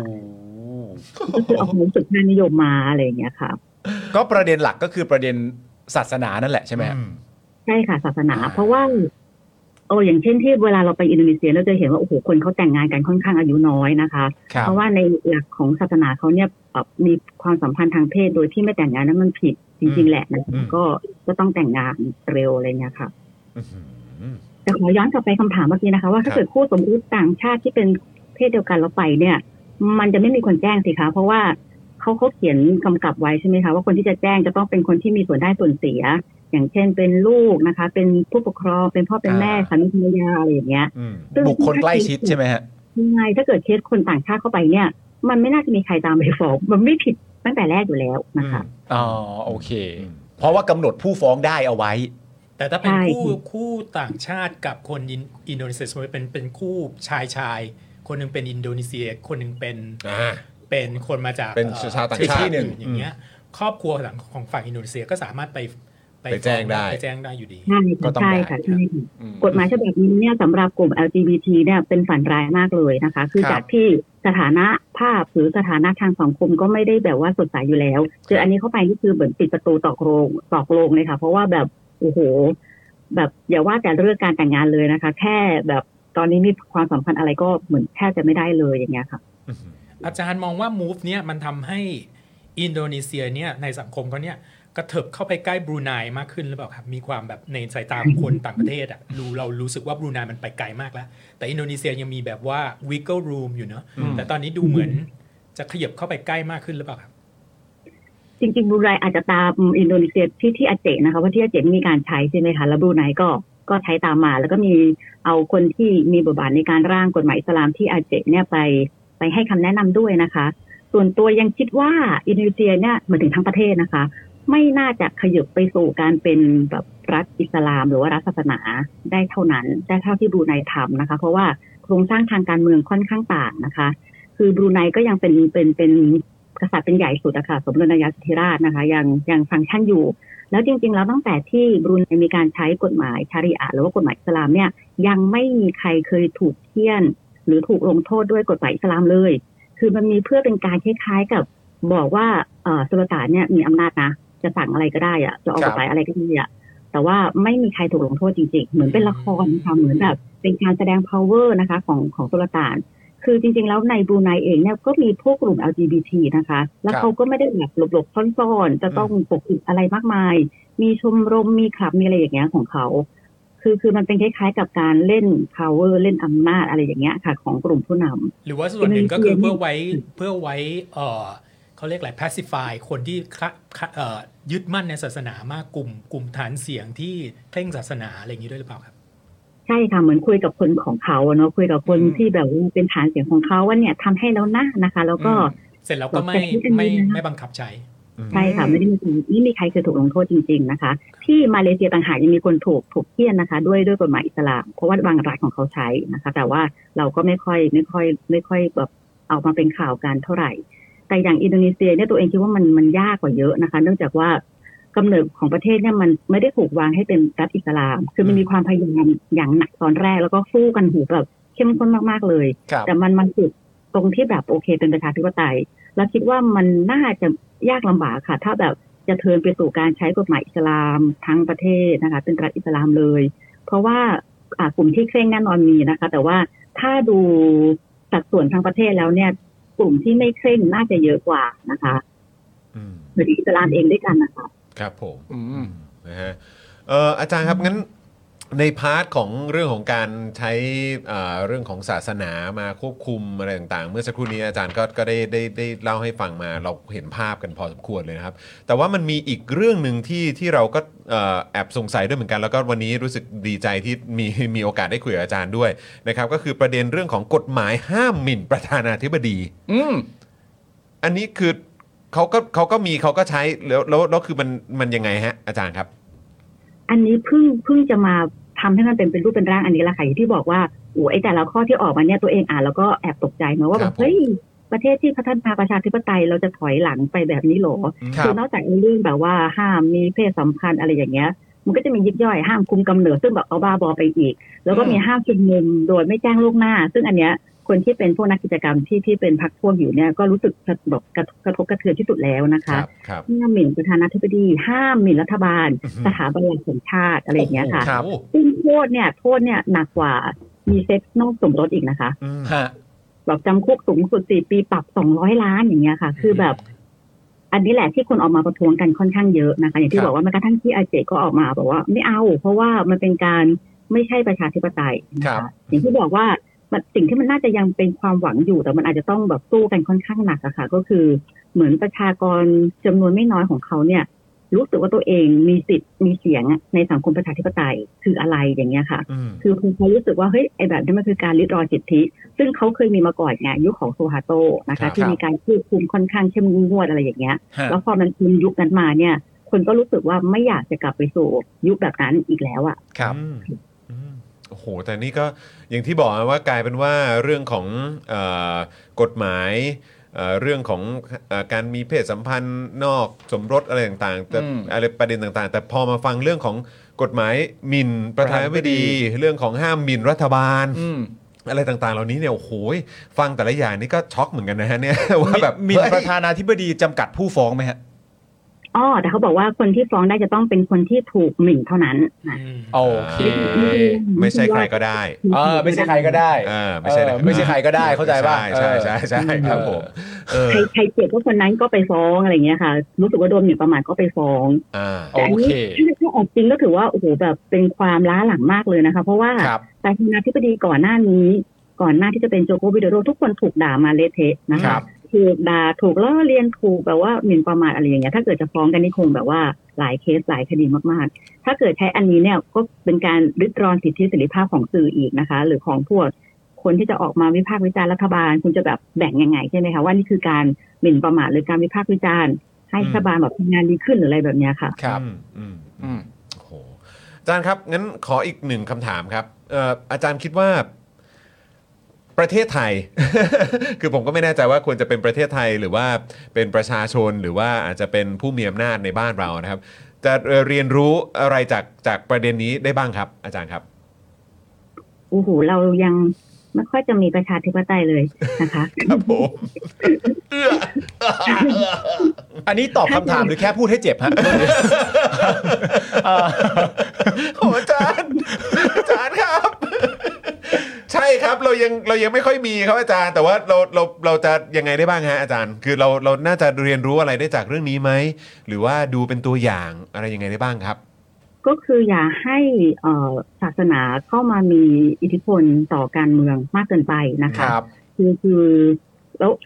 ซึ่งถ้าเท่าที่ผ่านมาเราก็เห็นมาตลอดใช่ไหมคะก็จะมีองค์กรที่แบบอยากจะให้ศาสนาพุทธเป็นศาสนาประจำชาติ ของเราก็ไม่ได้มีไม่ได้ประกาศ แต่คเรารับ ทำราหรือพุทธเนี่ยเป็นศาสนาประจำชาติ ครับ วันพระใหญ่ก็ห้ามซื้อแอลกอฮอล์ซึ่งแบบมันเป็นการริดรอนสิทธิเสรีภาพ ม ของคนศาสนาอื่นน่ะเขาจะ ครับ กินได้เขาจะกินไม่ได้อะไรอย่างเงี้ยคค่ะรับ ก็แบบ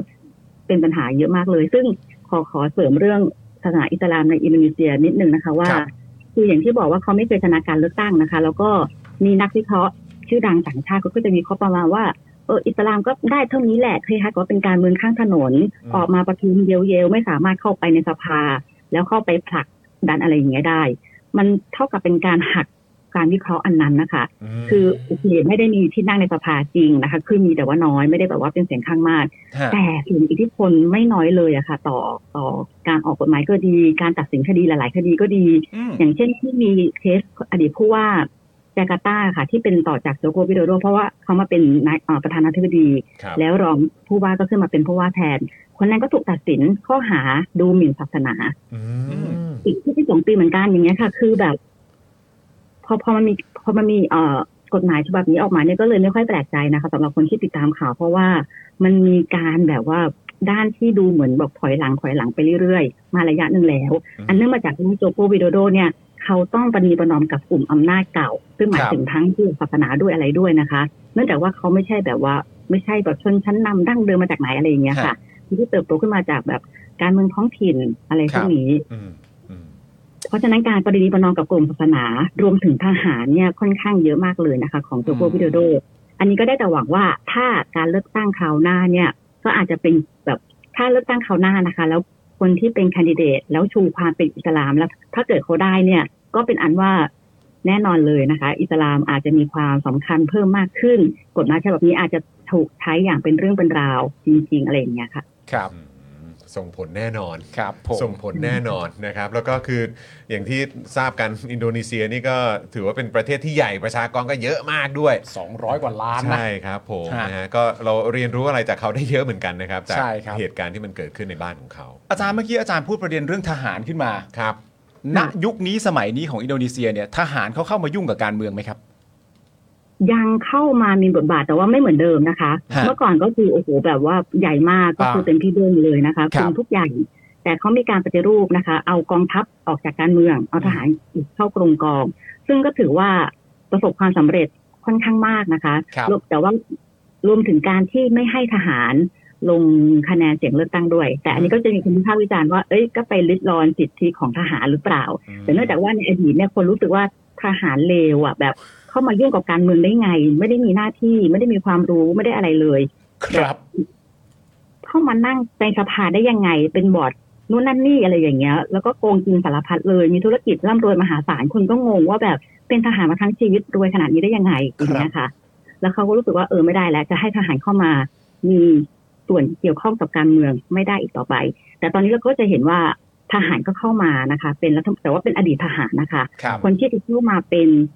ในตำแหน่งต่างๆ นานาอะไรพวกนี้เนี่ยจะต้องถอดออกมาจากการเป็นทหารแล้ว เวลาหาเสียงเลือกตั้งก็จะไม่เอายศต่างๆ มานำหน้าชื่ออะไรพวกเนี้ยค่ะ อืม จะต้องตั้งชื่อเมืองอะไรอย่างเงี้ยถึงจะลงเล่นการเมืองได้ ไม่เหมือนในอดีตที่แบบตัวฮาโต้จิ้มเลยอะแต่เอาคนนี้ขึ้นมาเป็นนู่นเป็นนี่อะไรพวกเนี้ยไม่ได้อีกแล้ว ครับ มีจิ้มด้วยนะครับ อ่าครับผม จิ้มกันด้วย คือทีแรกจะถามอาจารย์ว่าเอ๊ะเขามีสวไหม อ่า ไม่มีไม่มี ไม่มีใช่ไหมครับ ไม่ โอ มี เค ไม่มี ไม่มี ไม่มีครับผมนะฮะโอ้โห วันนี้แบบเข้มข้นมากเลยอ่ะ ใช่ โอ้ยครับ ผมเราได้แบบ ความรู้มาก ใช่ครับผมโอ้โหต้องขอบพระคุณอาจารย์มาก ๆ เลยนะครับ แล้วก็หวังเป็นอย่างยิ่งว่าเราจะมีโอกาสได้แบบเออสอบถามหรือว่าได้มีโอกาสได้พูดคุยกับอาจารย์อีกนะครับในในประเด็นที่เกี่ยวข้องกับอินโดนีเซียด้วยนะครับเพราะวันนี้เราได้ข้อมูลเยอะมากจริง ๆ เลยนะครับ ครับผม นะฮะวันนี้ขอบพระคุณอาจารย์มากเลยนะครับ อบคุณค่ะ ขอบพระคุณ สวัสดี ครับอาจารย์ครั ผมขอบ บพะคุณครับ สวัสดีครับโอ้โห อ่ะ แบบ เข้มข้น เข้มข้นจริงนะครับ ต้องกราบขอบพระคุณอาจารย์มาก ๆ เลยนะครับ ครับผม แต่เราได้ความรู้ใหม่มากเลยนะ เพราะ ฮะ มองมาจากสายตาของคนที่อยู่ต่างประเทศอะ ครับ บรูไนมันดูน่ากลัวมากกว่าอินโดนีเซียเยอะไง อืม แต่จากที่อาจารย์พูดเมื่อกี้คือ ค บ รับ รูไนก็เหมือนว่าตั้งไปอย่างนั้นแหละ ครับ เอ่อ ครับ กฎหมายที่แบบว่าอิงศาสนาเนี่ยถึงเวลาจริงๆเราก็ เข้าไม่ใจได้ไม่ได้บังคับใช้ ครับผม ผมเชื่อว่าหลายประเทศเป็นลักษณะนั้น เพราะว่าในความเป็นจริงแล้วเอ่อกฎหมายประเภทแบบมาตรา1นึเรื่องต่างๆกันานานั้นนู่นนี่เนี่ยมันก็ถูกใช้อ้างกันอยู่เสมอในประเทศไทยเองว่าประเทศอื่นเขาก็มี อ่าใช่ แต่ว่าจริง ๆ แล้วประเด็นเรื่องการครอบคลุมก็ต้องดูให้ครบหนึ่งก็คือประเด็นความถี่ในการใช้ อืม แล้ว ความ ก็ รุนแรง ความรุนแรงในการใช้ ในบทลงโทษ บทลงโทษแล้วก็ อันที่สำคัญที่สุดก็คือว่าเขามีแล้วเขาใช้จริงหรือเปล่า อืม อันนี้ก็ลักษณะคล้ายกัน ใช่ใช่ นะค ครั รั บบ ต้องนะครับโห แต่ชอบ หลายค นะที่อาจารย์พูดอ่ะ ฮะฮะ คือประเด็นเรื่องเออการการหมิ่นประธานาธิบดีอ่ะ เออ หมิ่นประธานาธิบดีนะ เออ คือผู้นำประเทศอ่ะ เออประมุ แล้ว ขของประเทศ ประมุขของประเทศอ่ะแล้วจำกัดคนฟ้องอ่ะ อืม ว่าต้องเป็นผู้ที่ผู้ที่เจ็บอ่ะ เออ คือผู้ที่ฟ้อง ครับผม สำหรับประเทศเขาอ่ะเขามองว่าล้าหลังแล้วนะ อ่า ก็มันแล้วแต่สเต็ปเนอะ ใช่ เนอะ หรือว่าถ้าฟังจากอาจารย์พูดตอนนี้เทรนด์คือการถอยหลังลงคลอง ไม่ใช่ไม่ใช่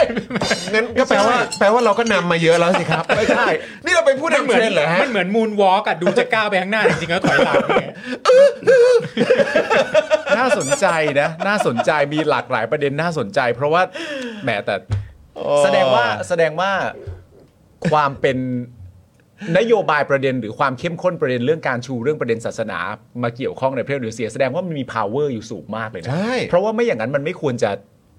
ใช่ใช่ มันไม่มันไม่ควรจะนำสิทธิมนุษยชนอ่ะ แต่ฟังดูดีๆอะมันคือเรื่องการเมืองล้วนๆเลยนะ ใช่ไหม ใช่ การการ ใช่ไหม ใช่ เขาเรียกว่าอะไร เพราะว่า การ จาก 3 ปีที่แล้วมาถึงตอนเนี้ยการเปลี่ยนแปลงก็คือได้ประธานาธิบดีคนใหม่ขึ้นมา เพื่อที่ อ่า แล้วตัวเองก็พยายามคอม p r o m i s e ด้วยการเอาอำนาจเก่าเข้ามาก็ต้องแบบ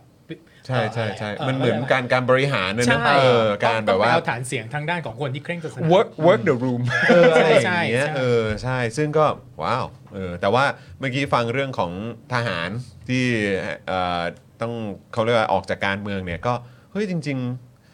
ถ้าบ้านเราเป็นอย่างนั้นเนี่ยคือแม้กระทั่งทหารเองคือมึงก็ห้ามโหวต นะ ใช่ เออก็แบบเออมันก็น่าสนใจนะ มันก็น่าสนใจ จะบอก แหล ว่าก่อนพี่ไปเมืองนอกซึ่งมันมันนานมากอะนะพี่ ครับ หลังพี่ไปเมืองนอกหลังจากพฤษภาธมินนะครับ สมัยก่อนบ้านเราก็เป็นสไตล์นี้นะครั้งหนึ่งอะ ครับ มีความ อ่ารู้ รู้สึกว่าทหารไม่ควรมายุ่งเกี่ยวกับการเมือง แล้วก็มีบางคนที่แบบลาออกอะอย่างเอ่อชาวลิตทองเจียยศก็คืออ ม ผลหน้าที่ไปเรียบร้อยแล้วก็ค่อยมาลงการเมือง ตอนนั้นมันความรู้สึกในประเทศตอนนั้นมันเป็นอย่างนั้นจริง อืม ๆ แต่ว่าเทรนต่อยหลังลงคลองของเราอะ ใช่ อาจจะแบบ นี่พี่โอ๊ต เราเป็นผู้นำฮะ พี่โอ๊ตได้สร้างศัพท์ใหม่ขึ้นแล้วนะเราเดินหน้าแบบมูนวอล์กนี่เป็นศัพท์ใหม่นะ เราจะก้าวหน้าอย่างมูนวอล์ก เยี่ย คนสมัยนี้ก็ยังรู้จักหรือเปล่าว่ามูนวอล์คืออะไรอะ เออ รู้รู้ อันนั้นคืออะไรอปัชชวอล์กิ้งคืออะไรฮะ อัปอัปปะชุ เขาแบบไมเคิลแจ็คสันหรือเปล่า อะไรฮะ อ๋อแบบสำเนียง เออสำหรับ อะไรนะอะไรนะ ตอนตอนร้องเพลงนะฮะ เออ จังหวะเออ อปัชชวอล์กิ้ง ยูบินฮิปไป คริมินอล นะฮะ โอ้ประเด็นต่างประเทศเป็นประเด็นที่สนุกนะ เนอะ เราสามารถ นะครับ เทียบเคียงกับประเทศตัวเองได้ค่อนข้างเยอะนะเพราะอย่า ตั้ ง งแต่สารรัฐนูนแล้วเนอะ ใช่ คือดัชนีความเป็นประชาธิปไตย เออ ของประเทศคเขานดีอะไร อ่ะ เงี้ย มันมันนำไง เออ แล้วมันก็ค่อนข้างจะนำประเทศเราอ่ะอยู่ค่อนข้างเยอะ ใช่ แต่ว่าผมเคยฟังสัมภาษณ์ที่อาจารย์เป็นคนพูดอะอาจารย์ก็บอกว่าประชาธิปไตยของประเทศอินโดนีเซียเนี่ยมันก็ไม่ได้เพอร์เฟก อ่ แต่ประเด็นก็คือว่ามันดีขึ้นและมันดีขึ้น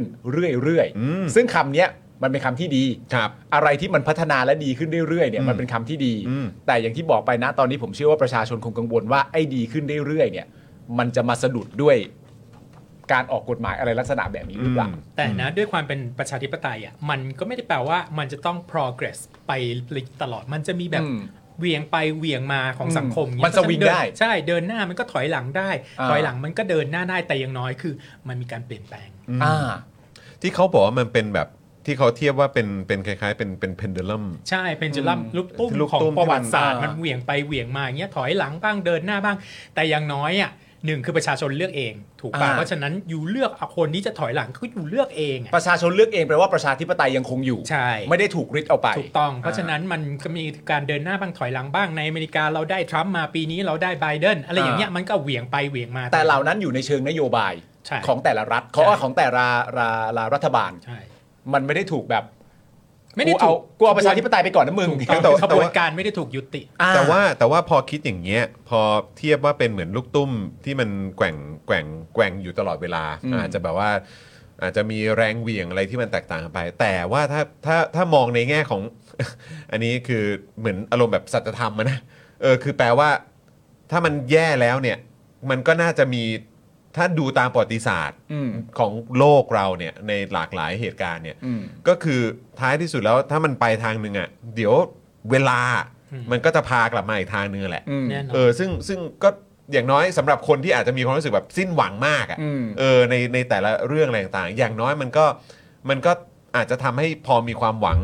ในเรื่องของการเปลี่ยนแปลงได้ละมั้ง อืม ผม หรือ คิด ห ว่ รือบางกรณีลูกตุ้มหลุดไปทางนู้นเลย มันจะไปนอย่างนั้นเลยหรือเปล่าเนี่ย ก็ต้องอยู่ในภาวะซ่อมลูกตุ้มซ่อมเสียให้เสร็จเรียบร้อยแล้วก็ ขอ ค่อย ก็ กลับ ขอ มาสวิ ให้ งใหม่ อันนี้ กค มั รั้ น ง ปรับใช้ได้กับในในหลาย ๆ บริบทแล้วกันนะครับ คือไม่ได้แค่เฉพาะในสังคมประชาธิปไตยเท่านั้น ใช่ หวังว่ามันมันสามารถเป็นได้ในในในทุกๆ แต่เอาจ ในทุๆริงๆก็ดูสิ เหตุ ขอรงณ์ เราเนอะเด็กรุ่นใหม่อย่างเนี้ยก็คือการลุกตุ้มเหวียงกลับอย่างชัดเจ ใช่ น ถูกใช่ กับ ใช่ กับกับกรณีเผด็จการ ใช่ อืมจริงๆ เหวียงกลับเพราะไม่ได้ถูกฝังชิปไหม อ่าครับผม เติบโต ถูกอง มาพร้อมเหวียงกลับทันที แต่ว่าประเด็นที่สำคัญอีกประเด็นหนึงก็คือว่า ณตอนนี้เอาจริง ๆ ก็คือฝุ่นตลบ อืม ฝุ่นตลบในทั้งในทั้งตัวรัฐบาลเองและฝุ่นตลบสำหรับผู้ชุมนุมด้วย ประชาชนก็ นะฮะ เบอนะครับ แล้วก็เนี่ยเอ่อที่พี่โอ๊ตถามไปเรื่องที่บาหลีอะว่ายังไง อืม ตรงนั้นก็ยังเบอๆกันอยู่เหมือนกัน เออ ก็ยังอึ้งๆเหมือนกันว่าฮะเอาจริงเหรอ เออ มาได้ยังไง เออ เออนะครับ คุณธนาโนบอกว่าหลุดเลย เฮ้ย ยังไม่หลุดเอ หลุ อ ด ครับผมแหมนะฮะ ไม่หลุ คุ ด ณพงพักบอกว่าเดินหน้า 29 ถอย 19 ดีกว่าเดินหน้า 19 ถอย 39 ใช่ อ่าคุณจูนบอกว่าถ้ามันจะหลุดก็ขอให้มันหลุดโดยธรรมชาติเถอะอย่ามีคนตัดมันก็พอ คม เออคมครับผม คม นะฮะคุณต่อเวลาบอกว่า อะไรนะ คืออะไร อ๋อเอ่อคุณมิมิอเมริกาเลือกว่าจะเดินไปยังไงส่วนไทยเลือกถอยเพื่อความสงบเยี่ยงทาตอ๋ออย ครับผมตั้งแต่ 2475 เลยนะฮะ ครับ คุณเวจเจตบอกมานะครับเอ่อยกเลิกกองทัพบอลไทยได้ไปบอลโลกชัวร์นะครับ คุณ BT Gamer บอกมานะครับนะฮะเออนะฮะอ่ะแต่ว่าเมื่อกี้เข้มข้นจริง ๆ ครับ ดีใจมากนะครับที่ ช ได้ อบ มีโอ มาก กาสคุย ดี กับ มาก จารย์ ขอบพระคุณอาจารย์นะครับ แล้วก็ได้คุยกันในหลากหลายมิติด้วยนะครับ ใช่ฮะ อ่ะคราวนี้เราจะย้อนกลับมาในเรื่องของของ คือเมื่อกี้เราก็คุยเรื่องกองทัพด้วยนะ เออ เราคุยเรื่องกองทัพด้วย ใช่ แล้วก็เราก็คุยกันเรื่องของคนรุ่นใหม่ด้วยเมื่อสักครู่นี้ ใช่ เราเราย้อนกลับไปเรื่องของเอ่อเหตุการณ์เอ่อของน้ ครู อง ฝึก ๆรอดอกันหน่อยไหม ได้ครั ว่า บ มันมีความคืบหน้ายังไงบ้าง ได้ได้ได้นะครับผม ครับ เอ่อเรื่องนี้นะครับก็ติดตามกันอยู่นะฮะกับประเด็นรองแม่ทัพภาคที่ 4 นะครับ เผยสั่งกักบริเวณชุดครูฝึกนะครับ ผมรอดอที่ไตวายนะครับ เตรียมส่งครูฝึกหญิงนะฮะร่วมฝึกด้วย หวังว่าจะช่วยให้การฝึกเนี่ยซอฟต์ลง ตัดมาพี่โอ๊ตหน่อยไหม ดมอย่าดม ทางแก้ปัญหาของเขา นี่คือประเทศไทย เออ ครับผมแล้วแก้แบบทหารไง เดี๋ยวมาลองฟังคำพูดเขาดูว่ายังเพราะยังไงก็แล้วแต่ในยการให้คำพูดของเขาเขายังคงย้ำคำเดิ ค ม รับ นั้นว่าครูฝึกมีความตั้งอกตั้งใจมุ่งมั่นที่อยากให้นักศึกษาวิชาทหาร ได้รับความรู้ความเข้าใจอย่างเต็มที่อะไรต่าง คือ ๆนานะ เอาเป็นว่าเปลี่ยนใหม่นะ อันนี้บอกครูฝึกมีความตั้งใจมีความมุ่งมั่นมีความหวังดี เออ ก็เหมือนอารมณ์แบบประยุทธ์อะมีความมุ่งมั่นตั้งใจ และความหวังดี และอีกอย่างหนึงนะคือ กูว่าไม่งเหมือนกันน่ะ ครูเดียวกันเลยครูครูผู้หญิงเนี่ยจำเป็นจะต้องซอฟต์ลงด้วย ก็นั่นไงก็นั่นไง ใช่ไหม มันเกี่ยวอะไร แล้วนี่คือวิธีการแก้ปัญหาหรือวิธีการพูดหรืออะไรก็ตามสไตล์ทหารเลยอะ ใช่ แล้วจริงๆกูถึงบอกไงว่าแบบว่าแม่งบอกว่าเออครูฝึกคนเนี้ยมีความมุ่งมั่นตั้งใจแม่งก็เหมือนแบบบอกลุงตู่เนี่ยก็มีความมุ่งมั่นตั้งใจมีความหวังดีอะไร คือแม่งไม่ได้ไม่ได้ต่างกันเว้ยอ้าวหัวกับล่างแม่งไม่ได้ต่างกันเลย ใกล้ๆเลยล่าสุดอะ เออ ประยุทธ์พูดเองอะ เออ นายกไม่ใจร้ายหรอกหน้า อืม ก็เหมือนไหมอะ ครับ อ่ะดูหน่อยนะครับว่ารองแม่ทัพภาคที่4เนี่ยเขาพูดอะไรบ้างนะครับพลตรีปราโมทพรหมอินทร์ครับรองแม่ทัพภาคที่ 4 เปิดเผยถึงอ่ากรณีตั้งคณะกรรมการสอบสวนข้อเท็จจริง ชุดครูฝึกที่เกี่ยวข้องกรณีนักศึกษาวิชาทหารจำนวน 23 คน มีอาการเนื้อลายสลายนะครับและไตวายเฉียบพลัน หลังเข้ารับการฝึกที่ศูนย์ฝึกย่อยจังหวัดนาราธิวาส จนผู้ปกครองต้องส่งตัวไปรักษาที่โรงพยาบาลต่างๆ อย่างเร่งด่วน โดยรองแม่ทัพภาคที่ 4 นะครับ บอกว่าจากการสอบสวนพบว่าชุดครูฝึก มีความมุ่งมั่น ตั้งใจในการฝึก ครับ ต้องการให้นักศึกษาได้รับความรู้จากการฝึกตามแผนการฝึกที่ได้กำหนดไว้ ตามยุทธศาสตร์ชาติ 20 ปีไม่ได้พูดเขาไม่ได้พูดโทษนะ นะฮะแต่ขาดดุลพินิษที่เหมาะสม และในวันนั้นอากาศร้อนอบอ้าวเป็นอย่างมาก ประกอบกับเป็นวันแรกที่รอดอปีหนึ่งได้แต่งเครื่องแบบทำให้ความคล่องตัวน้อยลงกว่าปกติ โดยตอนนี้เนี่ยได้มีการเสนอลงทันต่อผู้ที่เกี่ยวข้องไปแล้วนะ ลงครับ ทันเหรอครับ ลงทัน นี่ นะ เป็นเซเลอร์มูนเหรอฮะ ครับผม เอ่อลงทันลงทันก็แปลว่าถ้าเป็นรถเมย์ก็ไม่เลย ป้ายฮะก็ก็ลงทันก็ลงทัน นึกว่าจะบอกว่าอะไรด้วยอำนาจแห่งจันทรา เราจะลงทันแกเอง เฮ้ย มึงลงทันปะเนี่ยอุ้ยเลยไปป้ายหนึ่งว่ะ ก็เลยไปป้ายหนึ่ง แย่เลย อ้าว ป้ายหน้าเหรอ หลับหลับเจอกับบอลมอนนักสาย นี่นี่นี่คุณคุณมุกฮะคุณมุกส่งมาเมื่อสักครู่นี้ ว่า บอกว่ามั่นเดียวที่ไม่ใช่มุ่งมั่น แต่มั่นหน้า แต่เป็นมั่นหน้าเออครับ มัน ผ หนามันหนาไปด้วย ไม่ใช่มุ่งมั่นนะ แต่ดูเหมือน อ่า ว่าจะมั่นหน้ามากกว่า ใช่ ครับผม อ่ะคุณผู้ชมมาดูกันว่าใครมีส่วนร่วมในเรื่องนี้บ้างนะครับ ฮะ ใครที่ต้องถูกอ่าลงทันมาก ลงทันบ้างครับ รองแม่ทัพภาคที่ 4 นะครับ บอกว่าส่วนแรกส่วนที่1เนี่ยนะฮะก็คือผู้ที่มีส่วนเกี่ยวข้องโดยตรงในฐานะผู้บังคับบัญชาเฮ้ยไล่ไปถึงข้างบนเลยนะ พว เว้ ก ย ข้าบัญชาด้วยเหรอ เออ โอ้ย พวก แบบนี้แม่ทัพภาคที่สี่จะต้องลาออกไหมเนี่ย แล้วต้องลงทันตัวเองก่อนเลย เออ นะฮะหรืออาจจะมาในแนวใหม่เฮ้ยกูลงกูลงทันกูรอดแล้วนะ ใครจะไปต่อก็ไปแล้วกูลงทันเออมีผู้บังคับบัญชา ผู้บังคับบัญชาหน่วยฝึกนักศึกษาวิชาทหาร ก็มีความผิดในการกำกับดูแลนี่ส่วนที่หนึ่งนะผู้บังคับบัญชา ครับ ส่วนที่สองคือไอชุดครูฝึกทั้งหมดเนี่ยมีส่วนด้วยนะครับ นอกจากมีการเอ่อเปลี่ยนครูฝึกแล้วนะครับ คนที่มีส่วนเกี่ยวข้องที่นำไปสู่เด็กเจ็บป่วยเนี่ยก็จะมีการลงทันเช่นเดียวกัน ซึ่งการลงทันเนี่ยก็มีลักษณะของการกักบริเวณ หูโคตรโหดเลยอะตายแล้ว เหมือน จะ เหมือน มันจะอยู่ในสังคมนี้กันยังไง มันลงมันกักบริเวณกันแล้วอะเฮ้ย เหมือนในโรงเรียนไฮสคูลอเมริกาเลยไหมฮะ ใช่ ใช่ไหมฮะ detention detention กันเลยใช่ไหมฮะ ต้องอยู่หลังเลิกเรียนนะฮะ ไม่ สิ่งที่กูอยากรู้คือ หลังจากครูฝึกมันฝึกโหดแบบนี้เสร็จเรียบร้อยเนี่ยมันกักบริเวณคือฝึกเสร็จมันติดโควิดเหรอ มันทำอะไร ห้าวันเหรอ ห้าวันเหรอ ห้าวันเหรอ ทำอะห้าไรวันเออเนอะทำไมถึงกักบริเวณ ในลักษณะของการขังสูงสุดเนี่ยก็คือการจับขัง ขังไม่พอนะมึง ฮะ จับขังด้วย จับขังด้วย แปลว่าอะไร ไม่รู้ จับขังก็คือ จับขังต่างจากขังยังไง เออ วะ ไม่ได้ไม่จับเนี่ยเดินไปเอง อ่ะเชิญ จะเดินเองหรือจะให้ขัง หรือจะให้จับไปขัง เออ นเองครับ แล้วไป จะไปเองหรือไปด้วยน้ำตา Moonwalk Moonwalk เออมูนวอล์กเข้าไป เนี่ยมากันใหญ่เลยว่ายไตายแล้วโหดมาก เออโหดมากเลย โหดมาก เอ เลอยโหด ครับ สุดๆเล ผ ย ม เออ รองแม่ทัพภาคที่ 4 นะครับ ยังบอกด้วยว่าสำหรับการปรับแผนการฝึก ย้ำอีกครั้งหนึ่งนะครับ ครับ ในภาวะที่ประชาชนเรียกร้องว่า มึงจำเป็นไหม่นี่อ่ะ เออ มึงยังพูดประเด็นเรื่องการปรับแผนการฝึกอยู่ เลยอ่ะ เมื่อไหร่มึงจะมาเจอกับกูสักทีอ่ะ มึงลงทันนะ มึงต้องลงทันในละกูลงกันป้ายนี้แล้ว มึงต้องลงให้ทัน อะไรยา สำหรับการปรับแผนการฝึกนักศึกษาวิชาทหารในอนาคตเนี่ยนะครับ แสดงว่ามันจะไม่จบเร็วๆนี้นะ อ่าครับผม ในอนาคตยังมีอยู่ซึ่งเป็นนโยบายของผบทบโอ้โหไว้ใจขึ้นมาเลยนะฮะ ครับผม โดย สบายใจแล้วสบายใจละ ต้องมีการปรับเปลี่ยนชุดครูฝึกบางส่วน โดยเพิ่มเติมในส่วนครูฝึกที่เป็นผู้หญิงเข้าไป อ๋อ เพื่อ ครับ การฝึกที่ซ้อมมากขึ้น ซึ่งเขาย้ำด้วยนะว่า ซึ่งถือว่าเรื่องนี้เนี่ยเกิดขึ้นเป็นครั้งแรก ขอเชิญพี่โอ๊ตวิจารณ์เรื่องนี้หน่อยฮะ เอาครูฝึก ไม่ไม่รู้จะมาจากมุ มไหนแบบว่า ดมดมยาดมอย่างเดียวแล้วตอนเนี้ยเออ แล้วปกติในสังคมที่ปีตานะ ถ้าแบบว่าผู้หญิงเอ่อที่ต้องการเอ่อจะได้อำนาจเนี่ย บางทีอาจจะดุกว่าผู้ชายด้วยซ้ ไม่แปลกเลย ำเออ ดูอย่างมาร์เกรตตัชเชอร์ใช่ไหมเป็นประธานาธิบดีเอ่อเป็น ไอรอนเลดี้ เป็นนายกหญิงคนแรกของอังกฤษดุมาก เบเนเซียพุตโตของปากีสถานอินทิราคันที ลบกันจ้าแม่งบางทีอ่ะเพื่อที่จะแสดงให้เห็นว่าเราไม่ได้อ่อนแอ เราก็ยิ่งต้องดุหนักเข้าไปใหญ่ ซึ่งไม่ เออ จำเป็นเลยนะว่าผู้หญิงจะต้องอ่อนกว่าผู้ชายไม่รู้เอา ไม่ใช่ว่าเขาจะซอฟต์กว่านะ ใช่ไม่จำเป็นไม่จำเป็นเสมอไป แล้วเผลอๆเนี่ยที่เขาอยู่ในองค์กรหรือสถาบันแบบกองทัพเนี่ย เออ ไม่รู้ว่าเขาเจออะไรมาบ้าง ใช่ใช่ คือประเด็นที่เราพูดถึงก็คือว่าจริง ๆ แล้วถ้าผู้หญิงจะซอฟต์หรือมีความอ่อนโยน หรือมีความอ่อนไหวมากกว่าผู้ชาย นั่นก็ไม่ใช่ประเด็นที่ผิด แต่เราแค่กำลังบอกว่ามันไม่สมเหตุสมผลที่คุณจะอ้างข้ออ้างว่าเอาผู้หญิงมาฝึกสิจะได้ซอฟต์ลงไม่ใช่ ใช่ แล้วก็ไม่ ป ใช่ ระเด็นน ว่าคือทำอย่างนี้แล้วคือเป็นการแก้ปัญหาไง ใช่ เออ มันไม่ใช่วิธี เออ เช่นอะไรแบบว่า กิฟไม่แทนเหมือนแบบวิดพื้นสิบทีแต่เป็นวิดพื้นห้าทีจ้าอะไรอย่างเงี้ยเหรอ ซึ่งไม่เป็นไปไม่ได้ หรือว่า ซึ่งซึ่งไม่ใช่ใช่ไหมอ่ะ ซึ่งไม่คือใช่เขาหรือแบบบอกว่าอ่ะวิดพื้น 10 ทีถ้า เออ เป็นครูฝึกผู้ชาย วิดพื้น 10 ที เออ ถ้าเป็นครูฝึกเอ่อสุภาพสตรีเนี่ยก็จะแบบวิดพื้น 10 ที น้ำเสียง อะไรอย่างเงี้ยเหรอ งั้นเพื่อความเคลียร์ที่เราพูดกันมาทั้งหมดทั้งที่พี่โอ๊ตพูดจอนพูดผมพูด เอ่อพลตรีปราโมทเนี่ยช่วยบอกผมให้ชัดเจนหน่อยได้ได้ไหมฮะว่าทำไมผู้หญิงมาฝึกแล้วจะซอฟต์ลงเอาแค่นี้เลย ใช่ มันทำไมอ่ะมันทำไมถึงผู้หญิงมาฝึกแล้วมันจะซอฟต์ลง เพราะนี่คือวิธีการแก้ไขปัญหาที่คุณบอกว่าจะแก้ไขสำหรับอนาคตเลยนะ ไม่แต่คือคนเหล่านี้มันก็มักจะพูดแบบคำมันจะมีคำตอบมาให้ แต่มักจะไม่มีคำอธิบายอะ เออ ใช่ จากที่เราเจอมา เออ ใน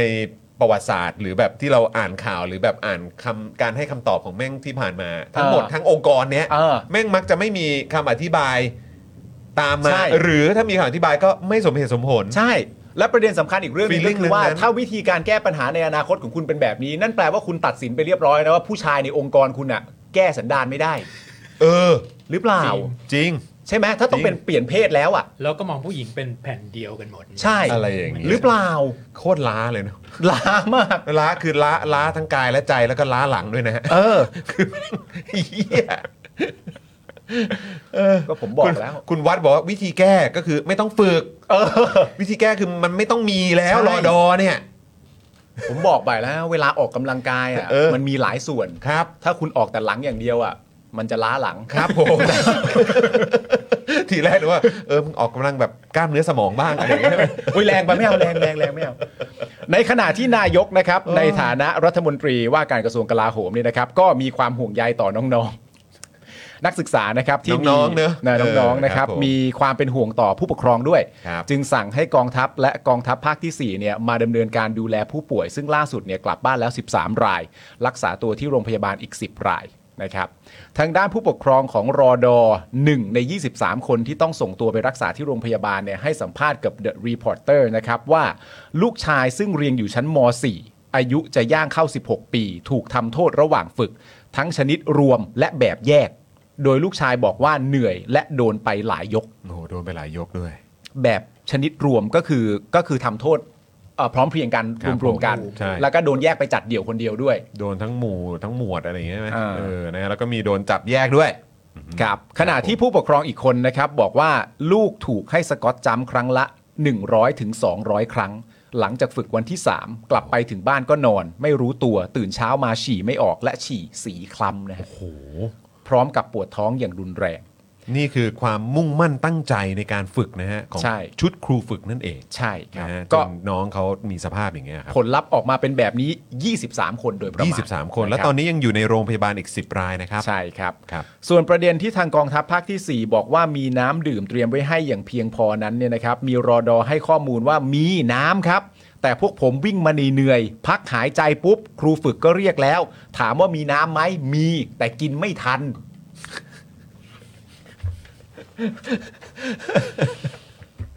โอ้สุดจริง ๆ กูอะไรวะเนี่ย เหมือนอ่านข่าวหนังสือพิมพ์ตลกอันยันในในอเมริกา เนอะเออ มันคือแบบนี่คือประเทศไทย เออ ครับ อ๋อ น้องเขาฝึกหน่วยซิลเหรอคะ และประเด็นคุณผู้ชมจำได้เปล่า ครับ ที่มีนักศึกษาวิชาทหารหญิงอ่ะ อืม ออกมาบอกว่าฝึกเหมือนกัน อ่า น้ำก็มีอย่างพอเพียง แล้ว ครับก็ผม น้ำก็มีทุกจุด ครับ ก็ คนละหมวดไง คนละหมวดนะแล้วมาจบที่คนละหมวดอ่ะ คนละหมวด คนละหมวด พูดทำไมอ่ะมึงพูดพูดแล้วได้อะไรอ่ะเหมือนแบบเตะบอลเป็นยังไงบ้างวะสมัยผมเล่นบาสนี่นะครับพูดทำไมอ่ะพูดทำไมอ่ะ ไม่ได้เกี่ยวเลย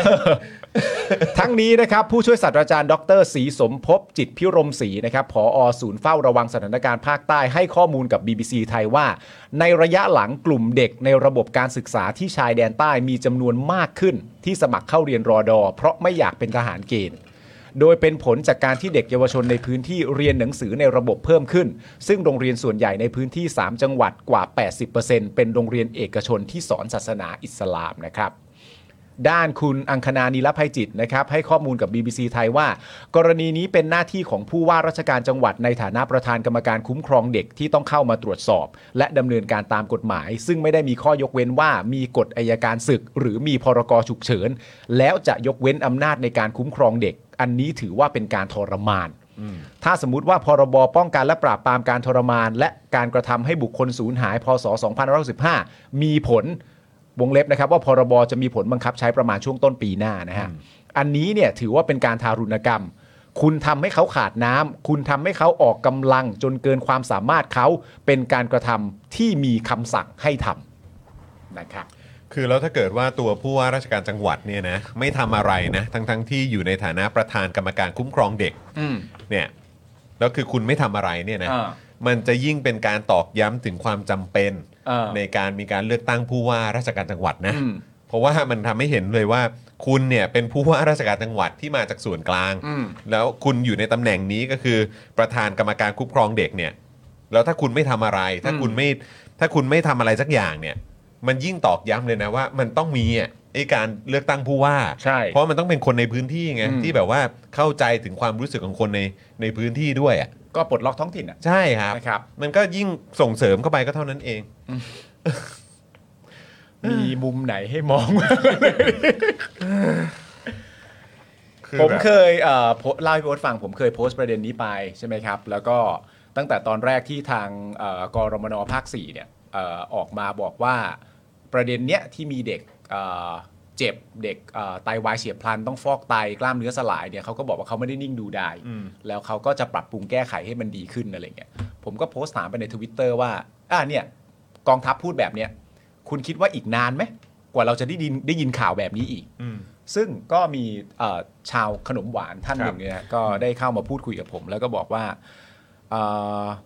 จริง ๆ ก็คงมีเรื่อยๆแหละครับ อืม อยู่ที่ว่าจะตีข่าวให้เป็นเรื่องใหญ่หรือเปล่า เออ ประเด็นที่หนึ่ง อืม ทำไมเรื่องนี้ต้องไม่เป็นข่าวใหญ่ อืม ประเด็นที่หนึ่งนะ อืม ประเด็นที่สองที่คุยกับพี่โอ๊ตน่าจะได้ข้อมูลเยอะมากก็คือเขาบอกต่อเลยว่า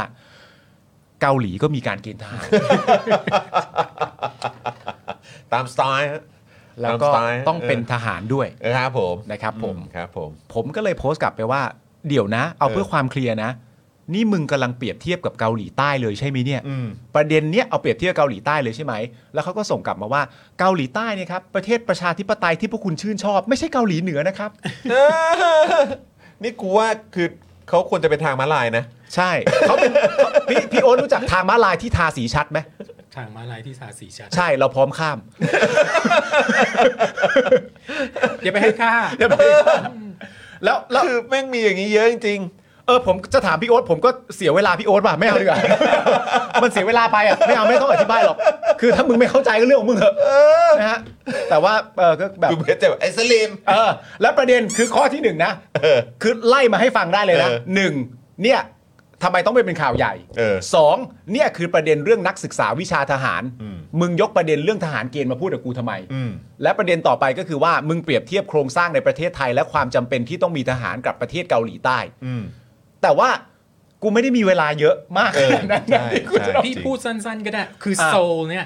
เมืองหลวงของเกาหลีใต้ ฮะ มันไม่ได้ห่างจากเกาหลีเลย ครับ มันใกล้กันมาก อืมครับ อย่างเงี้ยแล้วเขาก็มีเทรดอยู่ตลอดเวลา ครับ ซ้อมรบกับอเมริกาที่เมื่อไหร่ ครับ เกาหลีเหนือก็จะยิง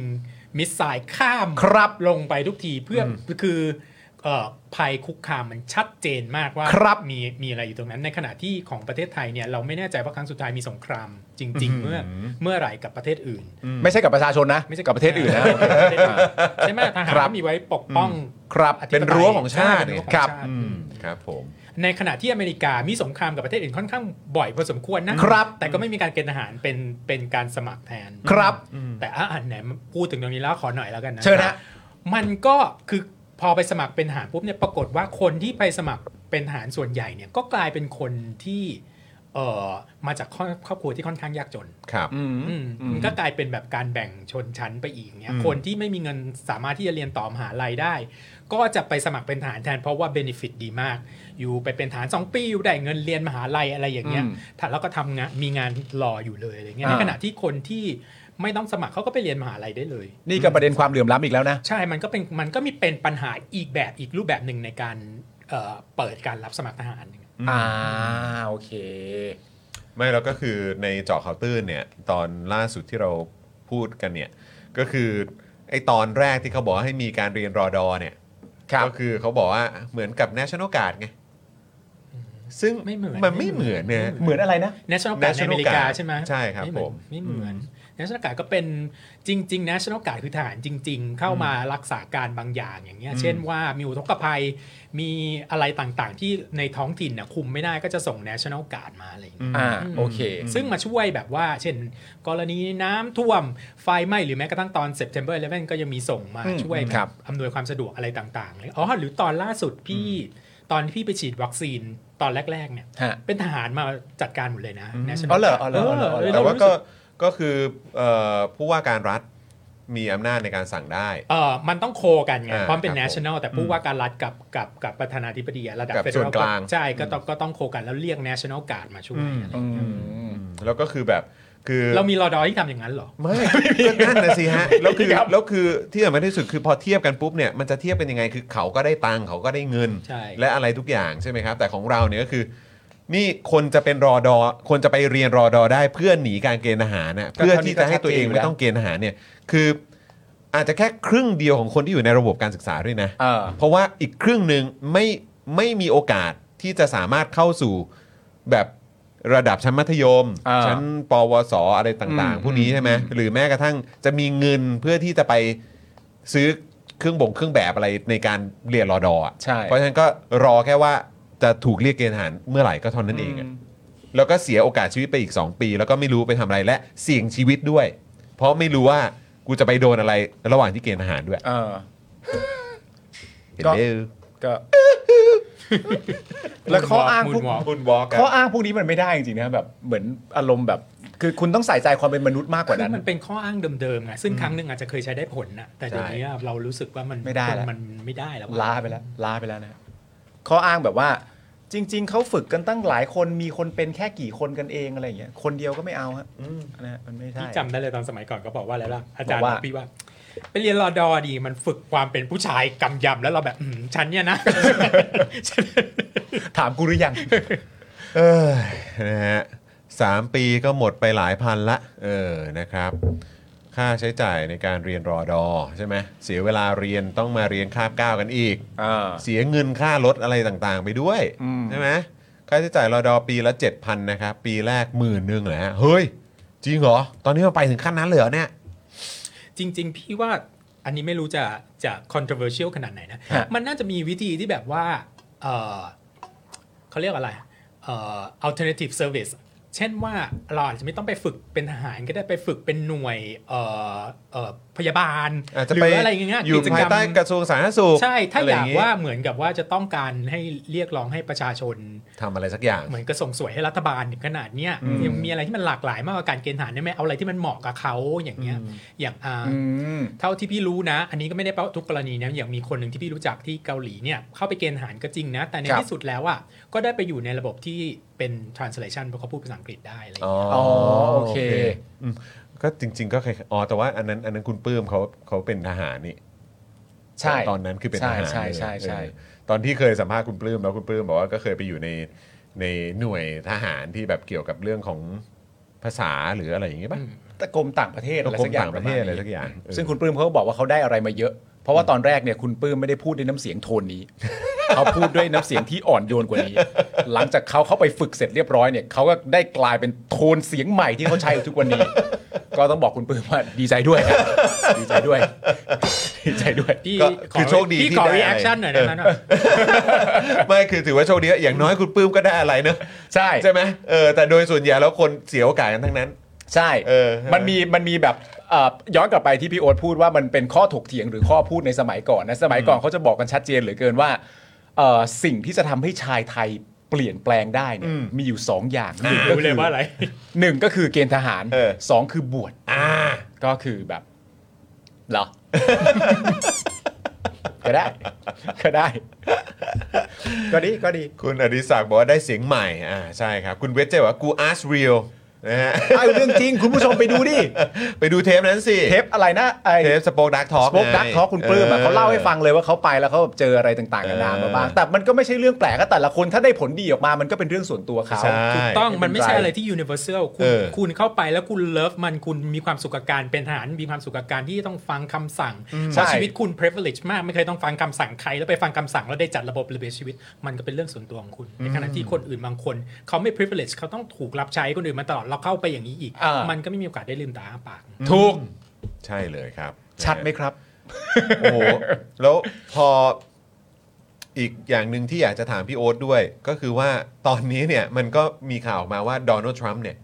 จะกลับมาลงสมัครรับเลือกตั้งเนี่ย เขาประกาศไปแล้วนะ ใช่ เขาประกาศไปแล้ว แต่ว่ามันก็ต้อง คิด สู้ คิด กั ว่าไงฮะ สู้กันเองในพรรคอยู่ ครับ แต่ว่าเนื่องจากว่ามิดเทอมที่ผ่านมาเนี่ยริพับลิกันไม่ได้ประสบความสำเร็จเท่าที่ควร อืม ก็เลยมีการด่ากันเองแล้ว ตอนนี้ในพรรคกันเองก็เริ่มมาบอกว่าอย่ารัน อืม ม อ๋อโอเค ใช่ คือตอนนี้เริ่มบอกแล้ว เริ่มพูดกันละว่าอย่ารันดีกว่าเพราะดูแนวโน้มแล้วว่าน่าจะไม่รอด เหรอ มแต่ที่ก็มีความอันนี้ปกปกติเราไม่ทำนายกันอยู่แล้วนะว่า อ่ะ ใครจะชนะครับ อะไรเงี้ย ผมฮะ คือโจไบเดนน่ะอายุเยอะมากแล้วว่าเรา ครับ แล้วเหมือนว่าจะลงอีกสมัยหนึ่ง อืม เราก็ก็น่าเป็นห่วงอยู่เหมือนกั เอาจริงเหรอ จะ อ ป็น มอย่างนี้ใช่ไหมฮะ ปีนี้คืออายุเท่าไหร่อะ เจ็ดสิบเก้าแล้ว ว้าว คือเอาพูดตรงๆนะเบบี้บูมเมอร์ทั้งหลายอ่ะควรหยุดจริง ๆ ควรหยุดได้แล้ว คนหยุดได้แล้ว พอเถอะ จริงๆอ่ะพอหลังโอบามามาแล้วอ่ะมันมีความรู้สึกว่ามันต้องเป็นรุ่นนั้นแล้วเป็น X generation X หรือ generation P แล้วที่ได้มาที่ได้มาเอ่อบ ริหาร บริหาปรประ ระ เท เท ศ ศ มันกลายเป็นว่ามันย้อนกลับไป generation baby boomer อีกคือฮิลลารีกับ อ๋ออ๋ออ๋ออ๋อ เอ่อ โอ กับ เค ทรัม อ่า ป์มา อ่า ฮิลลารี อ่า กับทรัมป์รุ่นเดียวกัน อ่ อย่างเงี้ย มันกลายเป็นวนกลับไป baby boomer อีก ซึ่งพี่เดาว่าโจไบเดนเนี่ยจะต้องเป็น baby boomer คนสุดท้ายแล้วที่จะเป็นประธานาธิบดีรุ่นต่อไปจะต้องเป็น gen X แน่นอน อ๋อโอเค แต่ก็คอยดูกันละกัน ก็ต้องรอดูต้องรอดู แต่แต่น่าสนใจน่าสนใจ แต่ว่าแต่ว่ามันก็จะมีมันก็จะมีขั้นตอนอีกใช่ไหมครับคื ใช่ หมาย ก็ต้อง ว่า แข่งกันเองในพักก่อน คือในเดโมแครตเองเนี่ยก็ต้องมีการ เอ่อเอ่อปัดเทอมที่ 2 ของประธานาธิบดีเนี่ย ครับ ส่วนใหญ่จะไม่มีใครท้า อ๋อ เขาจะ โอค เขาจะให้เกียรติประธานาธิบดี นอกจากว่ามันจะมันจะแบบวุ่นวายจริง ๆ อย่างเงี้ยทางฝั่งฝั่งเดโมแครตเนี่ยก็จะไม่มีการแข่งกันเองในพรรคอย่างเป็นทางการนะเขาจะมีการนอมิเนตกันเป็นอย่างเป็นแบบว่า โอเค แกล้งๆ พอเป็นพิธี เออพอเป็น โอเค พิธีในที่สุดแล้วก็จะนอมิเนตโจไบเดนอะไรอย่างเงี้ยถ้าเขาถ้าเขาตัดสินใจว่าจะ จะลงต่อ จะล โอง เค ต่ออแต่ในฝั่งริพับลิกันเนี่ยจะต้องมีการเอ่อแข่งกันเอง อ่าเพราะว่าคนล่าสุดมันไม่ใช่พวกคุณ ใช่ โอเค ซึ่งในซึ่งในที่สุดแล้วก็ต้องตีกันใหม่อย่างเงี้ยเราเราทำก็ต้องลงไปตีกับเขาด้วย เอาแล้วเว้ยเฮ้ยตีกันไปตีกันมาหลุดมาเป็นทรัมป์อีกทีหนึ่งก็ เออ โอ้โห ก็เป็นไปได้ก็เป็นไปได้ ก็เป็นไปได้ แต่ว่าตออะนไรก็เกิ นี้ ดขึ้น มันไม่ได้ฐานเสียงมันไม่ไม่แน่นนังอ่ะเพราะว่าฝั่งฝั่งวิพากษ์วิจารณ์เริ่มแตกกันละ อ่า อืมก็ต้องคอยดู ทรัมป์เขาโจมตีฝั่งตัวเอง เออ บ้า ฝั่งคนอื่นฝั่งฝั่งเดียวกับริพัมที่ไม่ใช่พวกทรัมป์อะมัน อ่า ก็จะมี GOP มันเออเออพรรควิพากษ์วิจารณ์มันมีหลายหลายเซก โอ้ เมนต์อ่ามากเนี่ยไอฝั่งที่ไม่เอาด้วยกับทรัมป์อะก็เริ่มเริ่มงอแง โอแล้วบอกอเคยู่อย่าลงเลย โอเค เพราะว่าตอนเนี้ยใครที่ associate กับทรัมป์อะไม่ใช่เรื่องดีเพราะเลือกตั้งที่ผ่านมาเนี่ยไม่ได้ชนะไง คนที่ไปคนที่แบบเขาไปสนับสนุนหาเสียงได้ส่วนใหญ่นะมันก็มีบางคนที่ได้อย่างเงี้ย อืมซึ่งมันก็เป็นกลยุทธ์ ดูจากว่าครั้งที่แล้วคุณไม่ได้ชนะ ถูกต้อง แล้วคุณจะเป็นตัวอย่างของการชนะในครั้งต่อไป ใช่ มันก็อาจจะมองยากหน่อย ใช่ อ่า โอ้ยอ้าวน่าสนใจครับน่าสนใจฮะคุณจูนบอกว่าไม่เอาอีลอนอีลอนมาร์กนะฮะอ๋ อ อีลอนมาร์กเออนะฮะเออแต่ว่าตอนนี้ Twitter ก็เออไม่รู้ว่า ยังไงบ้าง อี ลอนมัสก์นี่พูดกันได้อีกสามวันต้องไปต้องไปเอาพ่อหมอมาพูดด้วยช่วยกันนั่งหนาหน่อยสิใครเราไม่เราไม่เข้าใจคนที่ชื่นชมอีลอนมัสก์ความคิดการเขียนส่วนตัว ได้ได้ เออ นะครับ เออ แต่ว่าก็พูดถึงอีลอน มัสก็เทสลาก็มาเมืองไทยแล้วนะ เอ เอ อ อ นะครับ ราคานี่ก็ โอ้โห หลายคนที่ไปสอยเกรย์มาร์เก็ต เออ นะ ก็คือรถที่นำเข้ากันมาก่อนหน้านั้นเนี่ย อืม ก็จุกจุกๆกันไป เออ ว่าโอ้โหเอาเข้ามาอย่างแพงเลย ตอนนี้พอมาเปิดราคาในเมืองไทยนี่ก็หลายคนก็ช็อกนะว่า ล้านเก้าเนี่ย ล้านล้านล้านเจ็ด ล้านเจ็ด ล้านเจ็ดอะไรอย่างเงี้ ไม่ ย แพงมั้ย ใช่ ไม่แพงเลยฮะ เราก็เลยแบบเฮ้อคือยังไง made in เวียดนามเปล่า ครับผมจ๋าลูก ฮะ ได้เลย ได้เลย เดี๋ยวรอแป๊บหนึ่งนะ โอเค นะ โอเค อ่ะ เดี๋ยวรอในบ้านแป๊บหนึ่งลูก โอเค มา เลิฟยู ลูกมาตามลูกมาตาม รายการสดรายการสด นะครับนะฮะก็คือเมื่อวานนี้เนี่ยก็อยากแชร์ให้คุณผู้ชมฟังนิดนึง คือตอนจบรายการเนี่ยผมก็ผมก็หน้าเหวอๆตอนแบบประมาณเอ่อสองนาทีสุดท้ายอ่ะ อ่า เออเพราะว่าพอดีเอ่อตอนทีแรกก็มีมีสายสายเข้ามาเป็นเหมือนแบบเป็นเป็นสายยิงเข้ามาเออแล้วก็แบบก็เอาตรงๆก็คือคุณแก้วแหละก็ยิงก็ยิงเข้ามาแล้วแบบเอ้ยยิงเข้ามาตอนนั้นคือกำลังคุยกับคุยกับครูทอมอยู่ อ่า ใช่ไหมแล้วเราก็แบบเออ นั่นนู่นนี่ไปอะไรเงี้ย แล้วพอวางสายไปปุ๊บ แล้วก็อ่าโอเค อะไรยังไงต่อปุ๊บ แล้วก็แบบอ่าเดี๋ยวเดี๋ยวเปิดดูนิดนึงเมื่อกี้เกิดอะไรขึ้น แล้วข้างในก็คือบอกว่าไรอันแบบว่าอ้วกพุ่งแบบวู้อย่างนี้เลยอะไอ้เราก็แบบเฮ้ย จริงเหรอ แล้วคือตัวไรอันเองอ่ะบอกว่าอยากไปหาหมอ พูดเอง พูดเองว่าอยากไปหาหมอ เรื่อง เออ เราก็เลยแบบตายแล้ว คือถ้าลูกบอกว่าอยากไปหาหมอเนี่ยแปลว่า โหดแล้วแหละ โหดแล้วแหละอะไรเงี้ย เออ ก็เลยแบบเออคุณผู้ชมครับเดี๋ยวต้องขอตัวก่อนนะครับอะไรนะแต่ว่าท้ายที่สุดแล้วก็โอเค เมื่อกี้ก็เดิน วันนี้ มา พี่เดินเข้าไป หลายอันบอกอ้าวลุงเนี่ยข่าวว่าป่วยเหรอเนี่ย หน้าว่าลูกหน้าตาเฉยเนี่ยแบบว่าสนุกสนาน ไม่ไม่ได้รู้สึกเลยว่าเมื่อคืนไปโรงพยาบาล เอ มาเล อย ไอเราก็แบบอุ้ยตายแล้วเมื่อคืนนะครับนะฮะใช่ฮะไลฟ์ from home ครับนะฮะคุณราหูบอกว่าแกมอะไรนะ มาตามแล้วหนึ่งเลยฮะเออ ครับมาตามแล้วหนึ่ง อ๋อใช่แล้วก็เมื่อสักครู่นี้พี่โอ๊ตบอกถามว่าเออแบบตัวรถเนี่ยผลิตที่ไหนสรุปว่าที่จีน อืม นะครับนะเขาต่อที่จีนนะครับเออแล้วก็พูดถึงเวียดนาม วันนี้ไอ้ตัววินฟาสเนี่ยนะฮะ อืม ที่เป็นเอ่อที่ทำรถขายของที่เป็นแบรนด์ของเอ่อเวียดนามเนี่ยไปเปิดนี่แล้วนะเออในตลาดหลักทรัพย์ของที่นิวยอร์กแล้วนะฮะ โอ้ ไปแล้วครับ congratulations ครับผม สวยไหมดูสิ ส่วนเราก็ มูนบอกมู เป็น นบอกอยู่ เป็นรถที่ขับแล้วถอยหลั งเฉย แล้วก็บู๊ฮูกันไปเอ ออีฮี บอกมึงทำรถปกติมาก็ได้ ถ้ากูอยากถอยหลังกูใส่เกียร์ R เองได้ มึงก็ทำปกติให้กูก็ได้ แต่นี่อย่าว่าไปนะสมัยเมื่อ 20 30 ปีที่แล้ว ฮะ ที่มีรถฮุนไดออกมาใหม่ๆ ทุกคนแบบเออ เออ ไปกลับใช่ป่ะฮุนได ใช่ อะไรอย่างเงี้ย ใช่ เดี๋ยวนี้ เป็นไงล่ะครับ เออฮีฮีเล เอย ออีฮีนะครับ เออ ใช่ คุณคุณลองไปดู เออ นะมันไม่ธรรมดาจริงๆ อ่าน นะครับอ่ะหยอดไว้กันก่อนนิดนึงได้ไหมพี่โอ๊ต คือเราคุยกันไว้เรียบร้อยแล้วว่าเอ่อ Freedom Talk ต้องต้องมาแล้วแหละ พุธนี้ นะฮะพุธพุธที่เอ่อพุธหน้าพุธที่จะถึงนี้ ใช่ นะครับนะฮะเออเราเรามีประเด็นอะไรไว้หรือยังหรือว่า เอออันหนึ่งนะครับ อาจจะพูดถึงด้อมที่เกี่ยวกับวงวงวงหนึ่งซึ่ง ครับ ยังขออุบไว้ก่อน เอ้ย เพราะว่า เนี่ย โอเค ไม่ เอ แข อ กแขกยังไม่โอเค อ๋อโอเคโอเคโอเค แต่อีก รอ อันห รอ นึง เฟิร์ม อา แข จ ก จะ อ เป็ ยู่ นสรุปสรุปเอ่อวงการเคป๊อปวงการเคนดราม่าใน อ่าร รอบปีที่ผ่านมา า โอเค ยเออก็ห อ๋อ มาะ มันจะเข้าปีใหม่แล้ว ใช่ใช่ ต้อง ผม รีบ ชอบมาก ห ใน น่อย เวลาสรุปข่าวมันทำให้เห็น perspective ของปี อ่า นี้ ๆ เออเหมือนเห็นไทม์ไลน์ด้วยนะครับ เห็นความเปลี่ยนแปลงความเปลี่ยนไป แล้วก็สิ่งที่เราจะคาดหวังที่จะในปีหน้าด้วย โอ้ ใช่ แจ๋ นะคว รับ แจ๋วแจ๋วแจ๋ว นะฮะ วันไหนนะวันวัน วัน พุ พุ ธ ธ เหมือนเดิม วันพุธ แล้วเรา นพุธ เออเราอยากจะขอบคุณแฟนๆ NCT ด้วยนะ ยอดพุ่งกระจาย เอ้ย มากเลย จั แบบ ง ว่าสองตอนนี่แบบ N Citizen นี่แบบสุดยอดมาก อยากให้แฟนๆ รายการ Daily Topics นะครับนะที่ติดตามกันอยู่ในทุกๆวันนะครับ ครับ แล้วก็ติดตามเอ่อ Freedom Talk เนี่ยนะช่วยกันเอ่อเขาเรียกว่ารีทวีตกดแชร์ กดไลค์กันด้วยนะครับเข้าเข้าไปเอ่อเข้าไปคอมเมนต์กันเยอะๆ แล้วก็ถ้าเกิดว่าเจอช่วงเอ่อไลฟ์สดเนี่ยนะครับที่เจอพี่โอ๊ตหรือว่าเจอแขกรับเชิญ ผมเนี่ยก็เข้ามาแจมด้วยอยู่ ใช่ อย่างสม่ำเสมออยู่แล้วนะครั ครับ บ ก็แบบเข้ามาพูดคุยกันเข้ามาเมาส์กันได้นะครับเข้ายิ่งเข้ามาคุยกันเยอะมันยิ่งสนุกมันยิ่ง ใช่ มัน แล้วที่สำคัญที่สุดคือช่วยบริจาคด้วย เอ นะ อ คครัรับผม แต่ เติมพลังมา อาจ ได้ จะไม่ต้องบริจาคให้กับ Freedom Talk ก็ได้บริจาคเข้ามาที่ Spoke Dark ก็เหมือนกัน อ่า แล้วคุณ make note ไว้นิดนึงว่าสนับสนุน โอเค ถ้าสมมติว่ามีมีบัตเจ็ตจำกัดอย่างเงี้ย อ่ะ คุณสนับสนุนรายเดือนให้กับ อ่ะ Daily Topic แล้วก็บอกว่าเป็นกำลังใจให้กับ Freedom Freedom Talk Talk เราก็ดีใจแล้ว อ่า ว่าสำหรับ โอเค เพราะในที่สุดแล้วอ่ะเราก็รับเงินมาจากสปอคดัง กัน ก้อนเดียวกันครับ คือ ครับสนับสนุนพวกเราทุก ใช่ คนก็มันมันมีค่าอยู่แล้วนะครับผมเออนะครับผม เดี๋ยว นะ ก่อน ฮะอ่ะนี่ลูกลูกมาแล้วฮะออ งั้นเดี๋ยวช่วง ะครับ ท้ายรายการ เราก็มีประเด็นนี้ ใช่ นะครับ อันี้ ผม สำคัญมาก อันนี้ รับ สำคัญมากนะครับ เพราะว่า ผมเราเคย เรามีเทพธิดาพญาแก้วไปแล้ว ใช่ มี มี มีอะไรแม่ เอ่อ แม่ แม่หมอโรซี่ ม่ ไปแล้ว เออแม่แม่หมอโรซี่ไปแล้ว ครับ นะ ผม คราวนี้ก็มาถึง ศาสดาพยาเก อะไรเนี่ยศาสดาพญาเกเลยนะ เออ อ้าวโอเค คิดจะสดๆเลย โอเค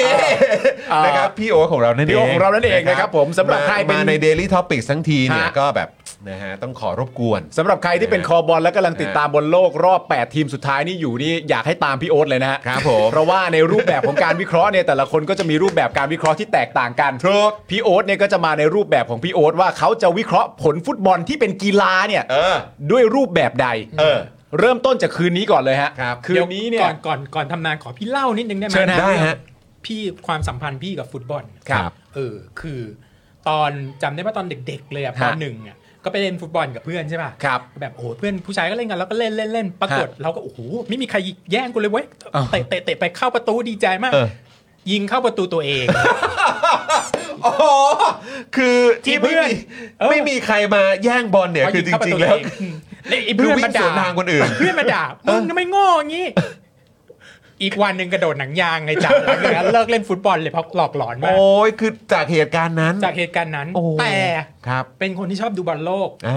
เคยพูดกับจอนไปแล้วว่า ครับ ไปดูบอลสโมสรอะไรเงี้ยไม่รู้ว่าจะเชียร์ใคร อ่า แต่ดูบอลโลกเนี่ย อ่า เรามีวิธีในการที่เราจะตัดสินจาก เออ สมมติอ่ะเราไม่รู้เรื่องฟุตบอล แต่เราชอบเกาหลีใต้เพราะฉะนั้นเราเชียร์เกาหลีใต้ อ๋อ เออ โอเค อะไรอย่างเงี้ยหรือว่า เออ เราอ่ะเราใช้ชีวิตอยู่ที่อเมริกาเราก็ อ่า เชียร์อเมริกาใช่ไหม อ่าอ่าอ่า หรือเอ่อประเทศไหนที่เอเชีย สมมติเกาหลีใต้ตกไปรอบแล้วเราก็เชียร์ญี่ปุ่น อ่า อะไรอย่างเงี้ย อะไรอย่างงี้ อ่ะอีกเรื่องหนึ่งคือวันก่อนมีโอกาสได้ไปดูแมตช์โครเอเชียกับกับเจแปน ฮะ ที่ร้านเกาหลีกับคนเกาหลี ครับผม โอ้คนเกาหลีทางร้านเกลียดญี่ปุ่นมาก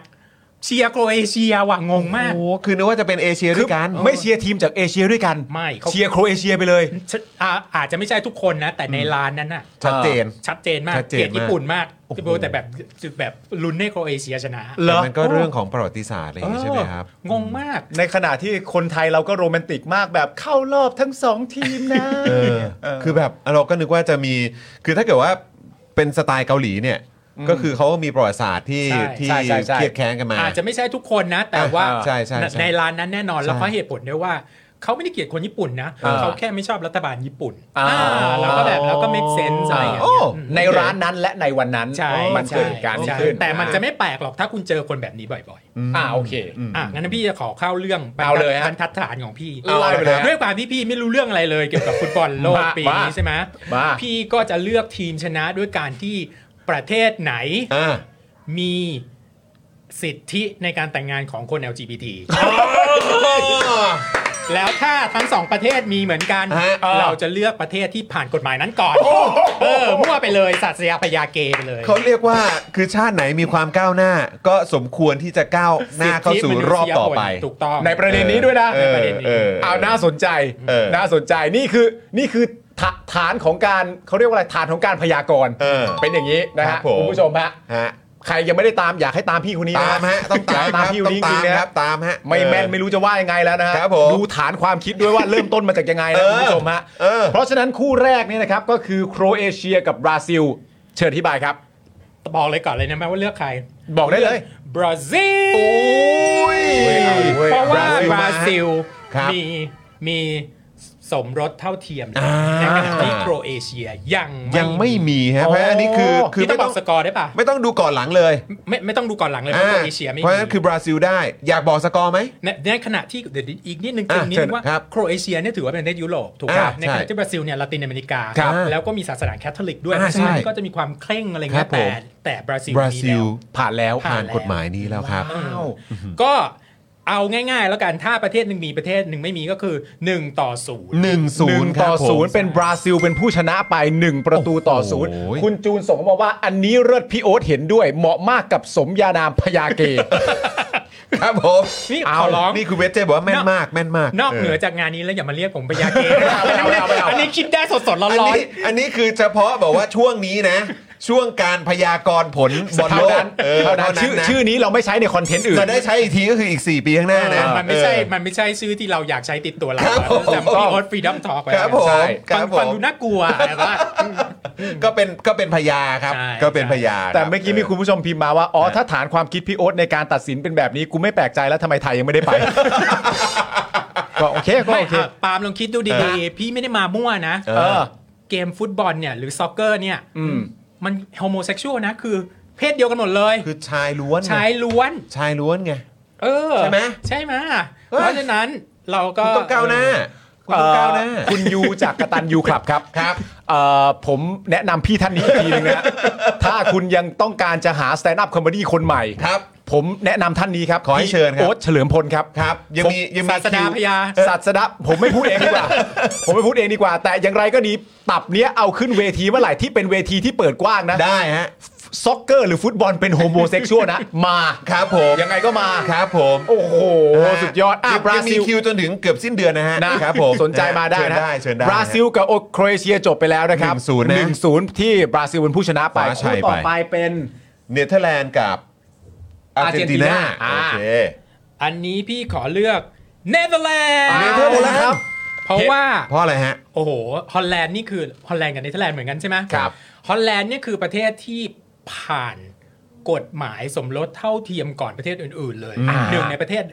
แรก ๆ ของโลกเลยก็ว่าได้เพราะประเทศเขามีความเสรีนิยมสูงอยู่แล้ว ครับ ครับ ผ่านตั้งแต่ปี 2001 อ่ ว้าว สองพัน ในขณะที่อาร์เจนตินา อาร์เจนตินา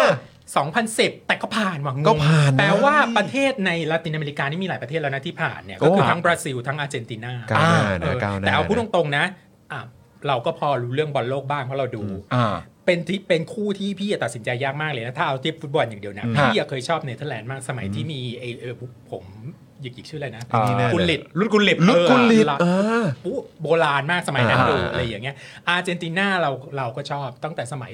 มาราโดน่า เออมาราโดน่า ครับผม แฮนด์ออฟกอด อ่า ใช่ไหม ครับ อ่า ผม เราเรา ครั ก็ บ พ ผ อ ม รู้เรื่องอะไรอย่างเงี้ยเพราะฉะนั้นเราก็ผูกพัน เออ กับ ก็ถือว่าเป็น ทีม สองทีมใหญ่ ใช่สองทีมพวกนี้มา แล้วอาร์เจนตินาเราก็มีแบบเรื่องราวที่เรารู้เกี่ยวกับเขาเยอะอะเอออะไรอย่างเงี้ยใช่ไหมเราก็ตัดสินใจไม่ได้ แต่เรามีใช้ศาสยาศาสดาพยาเกไกด์ไลน์ของเรา ครับผม ก็ เกณฑ์ หวยก็เลยไปอ การตัดสิ อก น ที่ The Netherlands เนเธอร์แลนด์ครับ แต่ผ่านตั้งแต่ปีอะไรนะ 2001 2001 2001 อาร์เจนตินา2010 เพราะฉะนั้นมันห่างกัน 9 ปี เราจะแบบมั่วเลยอะป่ะไปเงี้ยเก้าต่อศูนย์แม่งเลย เพราะว่าห่างกัน 9 ปี 90 ค เอ รับ อ90 90คือ ไหนๆจะมั่วแล้วก็แบบ บอลโลกสุดท้าย มีหลักกรนิดนึง บอลโลกสุดท้ายของเมสซี่นะฮะเออนะฮะแต่โดนเนเธอร์แลนด์ถล่มนะฮะกี่ลูกต้องมาดูกัน ถ้าเกิดว่า 90 นี่ก็คือเตรียมเตรียมเขาเรียกว่าอะไรนะ โอ้โห เตรียมเตรียมน้ำแดงมามาไหว้เลยฮะ สงสาร เออ ชิบหาย ครับผมต้องเจออีกที 4 ปีข้างหน้าให้ได้ครับ โอ้โห เออนะฮะ เนื่องจากว่าผ่านตอนปี 2001 กับผ่านตอนปี 2010 มันห่างกัน 9 ปี เพราะฉะนั้นเนเธอร์แลนด์ชนะอาเจน 90 เออ อยากให้ตามพี่คนนี้นะฮะ เออ อยากให้ตามนะฮะ ฮะ ครับผม ฮะฮะ สำคัญมาก เ อ้าวบราซิล ช คผม นะโครเอเชีย 1-0 เนเธอร์แลนด์ชนะอาร์เจนตินา 90 คู่ต่อไปเป็นโมร็อกโกกับโปรตุเกส โอ้ ครับ โหโมร็อกโกกับโปรตุเก โม ส ร็อกโก นะฮะ กับโปรตุเกสอันนี้พูดตามสไตล์มิสแกรนด์ อ่า อ่า อ่า อ่า อ่าอ่า โมร็อกโก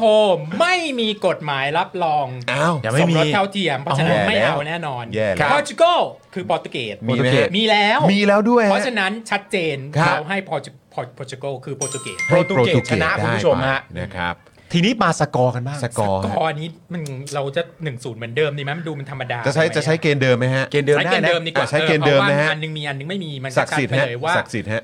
เออศูนย์เออ ศูนย์หนึ่ง ศูนย์หนึ่ง ศูนย์หนึ่งครับ อ่า ผม พอร์ตุเกสหนึ่ง เพราะถ้ามันเข้ามันจะเข้าด้วยตรกกะเดียวกัน อ่า หนึ่งศูนย์นะครับ พี่อะเป็นคนที่เวลาเดาอะไรแล้วพี่เดาอย่างเดียวสมัยก่อนนะเคยทำข้อสอบนะกล้าเดี๋ยวคอควายคอควายคอควายหมดเลย โอ้ อ่า เพ ยี่สิราะไม่ บ ได้ ห้า อ่าน เปอร์หนัง เซ็น สือ ต์ ไปอืม อ่า คิดว่าเนี่ยถ้าคอควายคอควายหมดโอกาสถูกเราเยอะกว่า อ่า เจออาจารย์ด่าว่ะ บอกดูถูกเขา โอ้ย เออ ไม่ได้ดูถูกจานก็แบบมันเขาเรียกวิธีการเอาตัวรอ ใช่ ด เพราะถ้าเรามั่วหมดเลย โอกาสได้ศูนย์มันเยอะกว่า ใช่ ถูกต้อง ใช่ไหม เออ ไอข้อที่ควรจะถูกมันดันไม่ชนมันก็จะไปหลบเลี่ยงไป ใช่ออออโดนเรียกไปพบผู้ปกครองจ้าว่าดูถูกอาจารย์ โอ้โหอะไรอย่างงี้ย เป็นโปรตุเกสชนะโมร็อกโก1-0 นะครับ เนื่องจากประเทศหนึ่งผ่านแล้วอีกประเทศหนึ่งยังไม่ผ่านก็ใช้ตรกกะเดียวกับบราซิลโครเอเชีย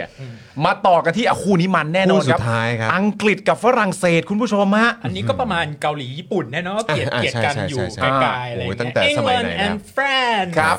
เอ่อประเทศอังกฤษเนี่ยจริงๆนะอันเรื่องราวเขาเกี่ยวกับสมรสเท่าเทียมนี่มันมันมันพิสดารมากอะนะคือผ่านช้ามาก เพราะว่าเขามีไอ้คู่ชีวิตมาก่อน อ๋อ ก็มีเหมือนกันเหรอฮะ ใช่ ครับ เพราะมันมีคู่ชีวิตแล้วคนก็นึกว่าเรียบร้อยไปนานแล้ว ปรากฏไม่ใช่ อ่า เพิ่งจะมาผ่านสมรสเท่าเทียมเมื่อ 10 ปี 2014 ครับผมอุ้ยปี 57 ใช่ คือช้ามากในข ครั ณะ บผม ที่ฝรั่งเศสก็เหมือนกัน แต่ก่อนก็มีเอ่อสม คู่ชีวิต คู่ชีวิต แล้วก็มาสมเอ่อแล้วก็มาสมรสเท่าเทียมตอนปี 13 แต่ก็ยังเร็วกว่า อุ้ยเร็วกว่าอังกฤษ เร็วกว่า ฮะ อังกฤษ เออ ก่อนหน้าหนึ่งปีนะ เออใช่ โอ้ย ในขณะที่ลองดูดีๆดิคือถ้าคือในประเทศยุโรปที่มันมีแนวที่เป็นเออเออเสรีนิยมไกลๆอย่างเงี้ยมันจะผ่านไปเรียบร้อยแล้วอยู่ในเนเธอร์แลนด์ตั้งแต่ 2001 แล้วอะ ครับผม ในขณะที่อังกฤษกับนิช้ากว่าเป็น 10 ปีมันไม่น่าเชื่อไงแต่เป็นเพราะความที่ว่าเขามีสมรสเออไม่มีสมรส มีคู่ มีคชีวามวิต คู่ชีวิตมาก่อน อ่า แล้วค่อยมาคนก็เลยแบบว่ารอรอรอกันอีกก็กลายมาตอนหลังค่อยมาเอาสมรสเท่าเทียม อ่า ช้ากว่าเขาเพื่อนเลย ซึ่งอันเนี้ยเป็นอีกหนึ่งเหตุผลหนึ่งที่พี่ไม่เอา พรบคู่ชีวิตแต่ อ่า สนับสนุนสมรสเท่าเทียมเพราะว่า อ่ามั มันจะยืดออกไปอีก อืม อ๋อโอเค มันมีตัวอย่างให้ดู ใช่มันมีตัวอย่าง ไ ให้เห็น มันมีตัวอย่าง ว่า ให้เห็น ว่าเป็นอย่าง ไง นั้นมาก่อน เหมือนประมาณว่าเมื่อเมื่อได้แล้วอ่ะ อืม มันจะค้างอยู่นาน ใช่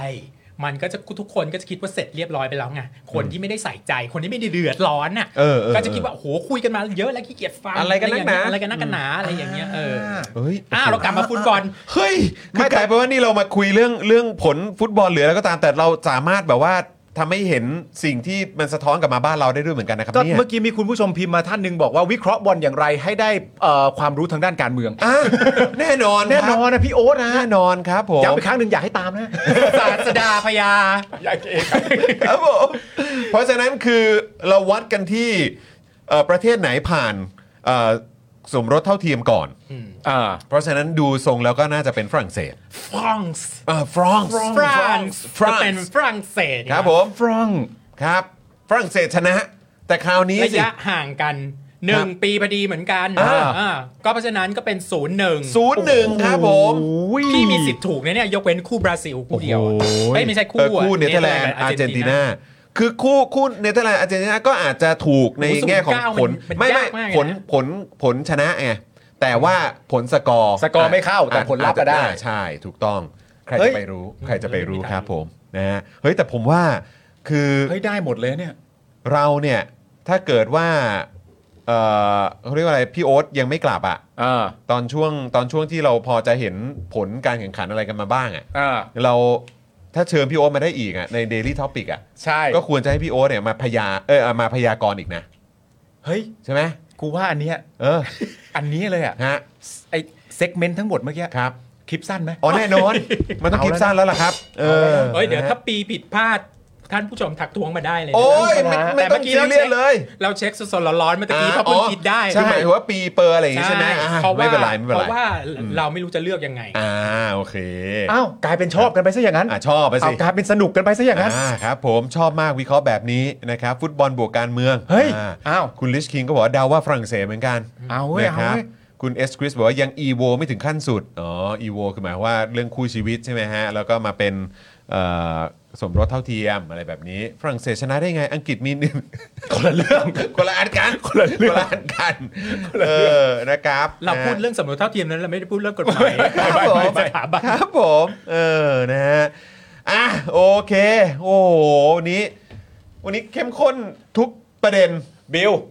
แผ่นเนี้ยเราไม่ทิ้งนะ เออ แผ่นนี้อยู่ในอยู่จะอยู่บนโต๊ะนี้ตลอดไปนะ ใช่ใช่ใช่นะครับ เกิด นะ ถู ฮะ กขึ้นมานี่ยุ่ง เก้ายุ่งเลย ก็เตรียมตัวฮะ เตรียมตัวฮะ เดี๋ยวเดี๋ยวก็อาจจะกลาย เก้า เป็นกูรูก็ เก้า ได้ฮะ ศูนย์นี่ เอ คือ อ คือเนเธอร์แลนด์แม่งต้องหลับในอ่ะ โอ้ยนะครับ อ้าว เดี๋ยวเดี๋ยวรอดูกันว่าเนเธอร์แลนด์จะโหดขนาดนั้นไหม อาร์เจนตินานี่จะโดนแบบถลุงไหมต้อ คุ ง ณ ใช้คำว่าถลุงนะฮะ คุณอันเดอร์เวิร์บอก เออ โทษนะส่งโพยกี่โมงอะ คุณคุกกี้มอนสเตอร์บอกอ้าวได้ความรู้เอ้ยได้ความรู้เฉยเออนะฮะ เอ้ยดีเว้ย นะครับเออดูบอลได้ความรู้จริงครับ ผมก็ได้เรื่องเมืองเรื่องประเทศต่างๆมาเหมือนกัน จริง บอลกับมิสยูนิเวิร์สสองอย่าง ใช่ อะประเทศที่เราไม่เคยได้ยินอ่ะ อ่ะใช่ใช่ใช่นะครับคุณเกรียงไกรนะครับขอบคุณมากนะครับบอกว่าเป็นช่างไฟเถื่อนนะครับนะฮะเติมพลังมาให้ด้วย ครับ ขอบคุณนะครับอ่ะคุณผู้ชม ใครอยากจะเติมพลังให้กับเราในวันนี้นี่เลยด้านบนนี้นะครับโอ้นะครับบัญชีกสิกรไทยนะครับ0698975539นะครับหรือว่า QR code ตรงด้านล่างอึ๊บอ๋อพอดีเมื่อกี้อ่ะเดี๋ยวเดี๋ยวถ้าเกิดบิวเรื่องกลับมาเจอ QR code อยู่ด้านข้างเนี่ยนะครับสแกนได้ด้วยเหมือนกันนะค ครั รับ บ แล้วก็อย่าลืมนะครับ ยังสามารถเป็นเมมเบอร์แล้วก็ซัพพอร์เตอร์ให้กับพวกเราได้ด้วยเหมือนกันนะครับนะฮะอ่ะโอเค คุณผู้ชมนะฮะต้องเออเดี๋ยวเมื่อกี้มีมีสัญญาณมาจากด้านนอกแล้วนะฮะ ฮะ มีส่งเสียงเข้ามาแล้วนะครับนะฮะแล้วก็นี่มาแล้ว โอเค โอเค โอเคนะครับแล้วก็ เสร็จแล้วลูกเสร็จแล้ว สำหรับเอ่อใครที่อยากจะอยู่ใกล้ชิดกับพี่โอ๊ตนะครับในคอนเทนต์นะครับของฝั่ง K-POP K-DRAMA นะครับแล้วก็เรื่องราวที่น่าสนใจเออรอบโลกเนี่ยนะครับนะก็เดี๋ยวติดตามกันได้ในวันพุธที่จะถึงนี้นะครับกับ Freedom Talk นั่นเอง ซึ่งเดี๋ยวเราจะมาเจอกันในสตูดิโอนี่แหละ ครับ นะครับผมเนี่ยมาแจมแน่นอน อ่าน นะครับแต่ว่าจะมีแขกรับเชิญเป็นใคร ครับ นะครับที่จะมาร่วมพูดคุยกับพี่โอ๊ตหรือว่าจะมาในธีมไหนประเด็นไหนเดี๋ยวอดใจรอนิดหนึ่งละกัน ครับ นะครับวันนี้ขอบคุณพี่โอ๊ตมากเลย ขอบคุณจอห์นและ นะครับ ปาล์มมากวันนี้รู้สึกดีใจมากที่มาเจอปาล์ม เออผมพวกเรา ทุกท่านครับปรบมือให้น้องปาล์มนะครับ บริจา บริจา ค ค ปาล์มด้วย เขา เติม ต้อง เติมพลังให้ปาล์มด้วย เขาจะต้องแมส ต้องแมส เราถึงจะยอมประเทศที่จะปกติ คือสภาวะปกติ ต้องแมส คือจอห์น เออ คือปาล์มแมส ครับผมนะ นะครับผม อย่าลืมเติมพลังให้กับพวกเรา ใช่ นะครับ แล้วก็เติมพลังให้กับคุณปาล์มด้วยนะครับ ผม นะแล้วก็ช่วยกันช่วยกันแชร์กันเยอะๆปาล์มเราเราต้องแมสกันให้ทั่วถึงทุ ใช่ กคนครับ พี่โอ๊ตคุณไทนี่ส่ง ครับ มาว่าคิดถึงพี่โอ๊ตมากๆนะครับ ใช่แล้วก็เราก็คุยกันอยู่ว่าอยากให้เป็นวันที่ไทนี่มา แล้วคุยกันเรื่องละครเวที แล้วก็ อ่ะ คุยกันด้วยไง อาจ ใช่ จะ ไหม ต้องแบบจัดเป็นรายการอีกรายการหนึงไปเลยแล้วคุยละคอารจจะเป็น ย่งดียว อาจจะเป็นช่วงช่วงพิเศษ เพราะวันนั้นเราแย้มเรื่องกับคุยเรื่องการแสดงกับปาล์มนิดนึงเรารู้สึกเราได้อะไรมากเลยอะ คนนี้เขา โอ้โหขอบพระคุณครับ เขามีความ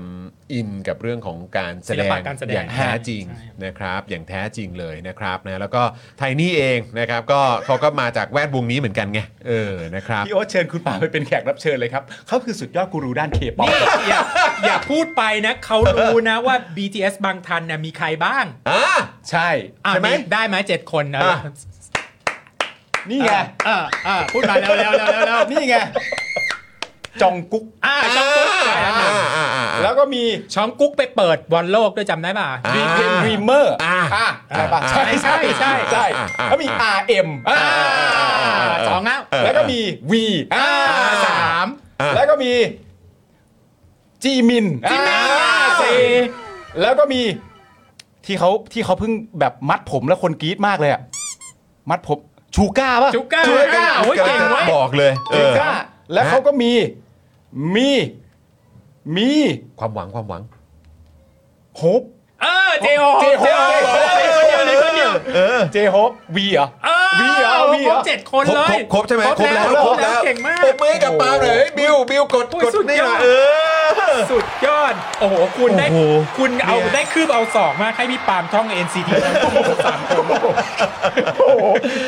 เฮ้ยเห็นใจกันบ้าง เออ ไม่หรอกที่ผมพอจำได้ เพราะว่าลูก ลูก ฝัง สาวใช่ไหม ลูกสาวฝัง อ๋อ ลูกฟังแล้วนะ ชอบเปิดให้ฟัง นะครับนี่กลายเป็นสาวก BTS ไปแล้วด้วยเหมือนกัน ครับผม นะครับผมนะฮะอ่ะโอเคนะครับ คุณผู้ชมครับแหมวันนี้สนุกสนานเข้มข้นมาก ๆ ถ้าเกิดว่าชอบเทปนี้อย่าลืมกดไลค์กดแชร์กันด้วยนะครับ คุณผู้ชมครับนะช่วยกันสนับสนุนพวกเรานะครับนะฮะอ่ะแล้วก็เอ่อวันจันทร์มีคนถามมาว่า เฮ้ยพวกเราจะเอ่อมีการไลฟ์กันหรือเปล่านะครับวันจันทร์เป็นวันหยุดนะ ครับ เออ นะครับ เพราะฉะนั้นเดี๋ยวจะกลับมาเจอกันอีกทีก็เป็นวันอังคารเลย ซึ่งวันอังคารก็น่าจะได้เจอสีด้วยนะ ใช่ นะครับ สีมา พี่โอ๊ต ถ้าเกิดว่าคิวได้ ได้ หรืออะไรแบบนี้ ได้ เรียน ได้ เชิญด้วย ได้ นะครับนะฮะ ก็จะได้มาอยู่ใกล้ชิดกันทั้งวันอังคารแล้วก็วันพุธด้วยนะครับ คุณมี ผู้ช สายตานะฮะ ครับผม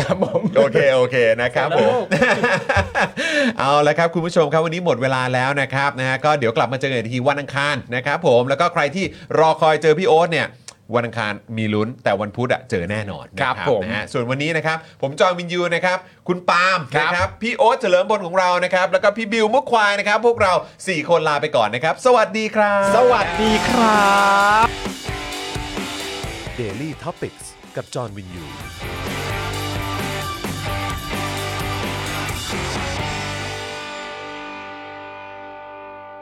ซัพพอร์เตอร์ ซัพพอร์เตอร์ พวกเราอยากได้ซัพพอร์เตอร์ ซัพพอร์เตอร์ ซัพพอร์เตอร์ พวกเราอยากได้ซัพพอร์เตอร์ ไม่มีเงินก็ไม่เป็นไร แต่ถ้ามีเงิน สมัครซัพพอร์เตอร์ ซัพพอร์เตอร์ ซัพพอร์เตอร์ พวกเราอยากได้ซัพพอร์เตอร์ ซัพพอร์เตอร์ ซัพพอร์เตอร์ พวกเราอยากได้ซัพพอร์เตอร์ กดง่ายง่ายๆแค่กดจอยด้านล่าง หรือว่ากด subscribe กันด้วยสมัครกันหน่อย ซัพพอร์เตอร์ ซัพพอร์เตอร์ พวกเราอยากได้ซัพพอร์เตอร์ ซัพพอร์เตอร์ ซัพพอร์เตอร์ พวกเราอยากได้ซัพพอร์เตอร์ ซัพพอร์เตอร์ ซัพพอร์เตอร์ พวกเราอยากได้ซัพพอร์เตอร์ ซัพพอร์เตอร์ ซัพพอร์เตอร์ พวกเราอยากได้ซัพพอร์เตอร์ ซัพพอร์เตอร์ เมมเบอร์ชีพสมัครซัพพอร์เตอร์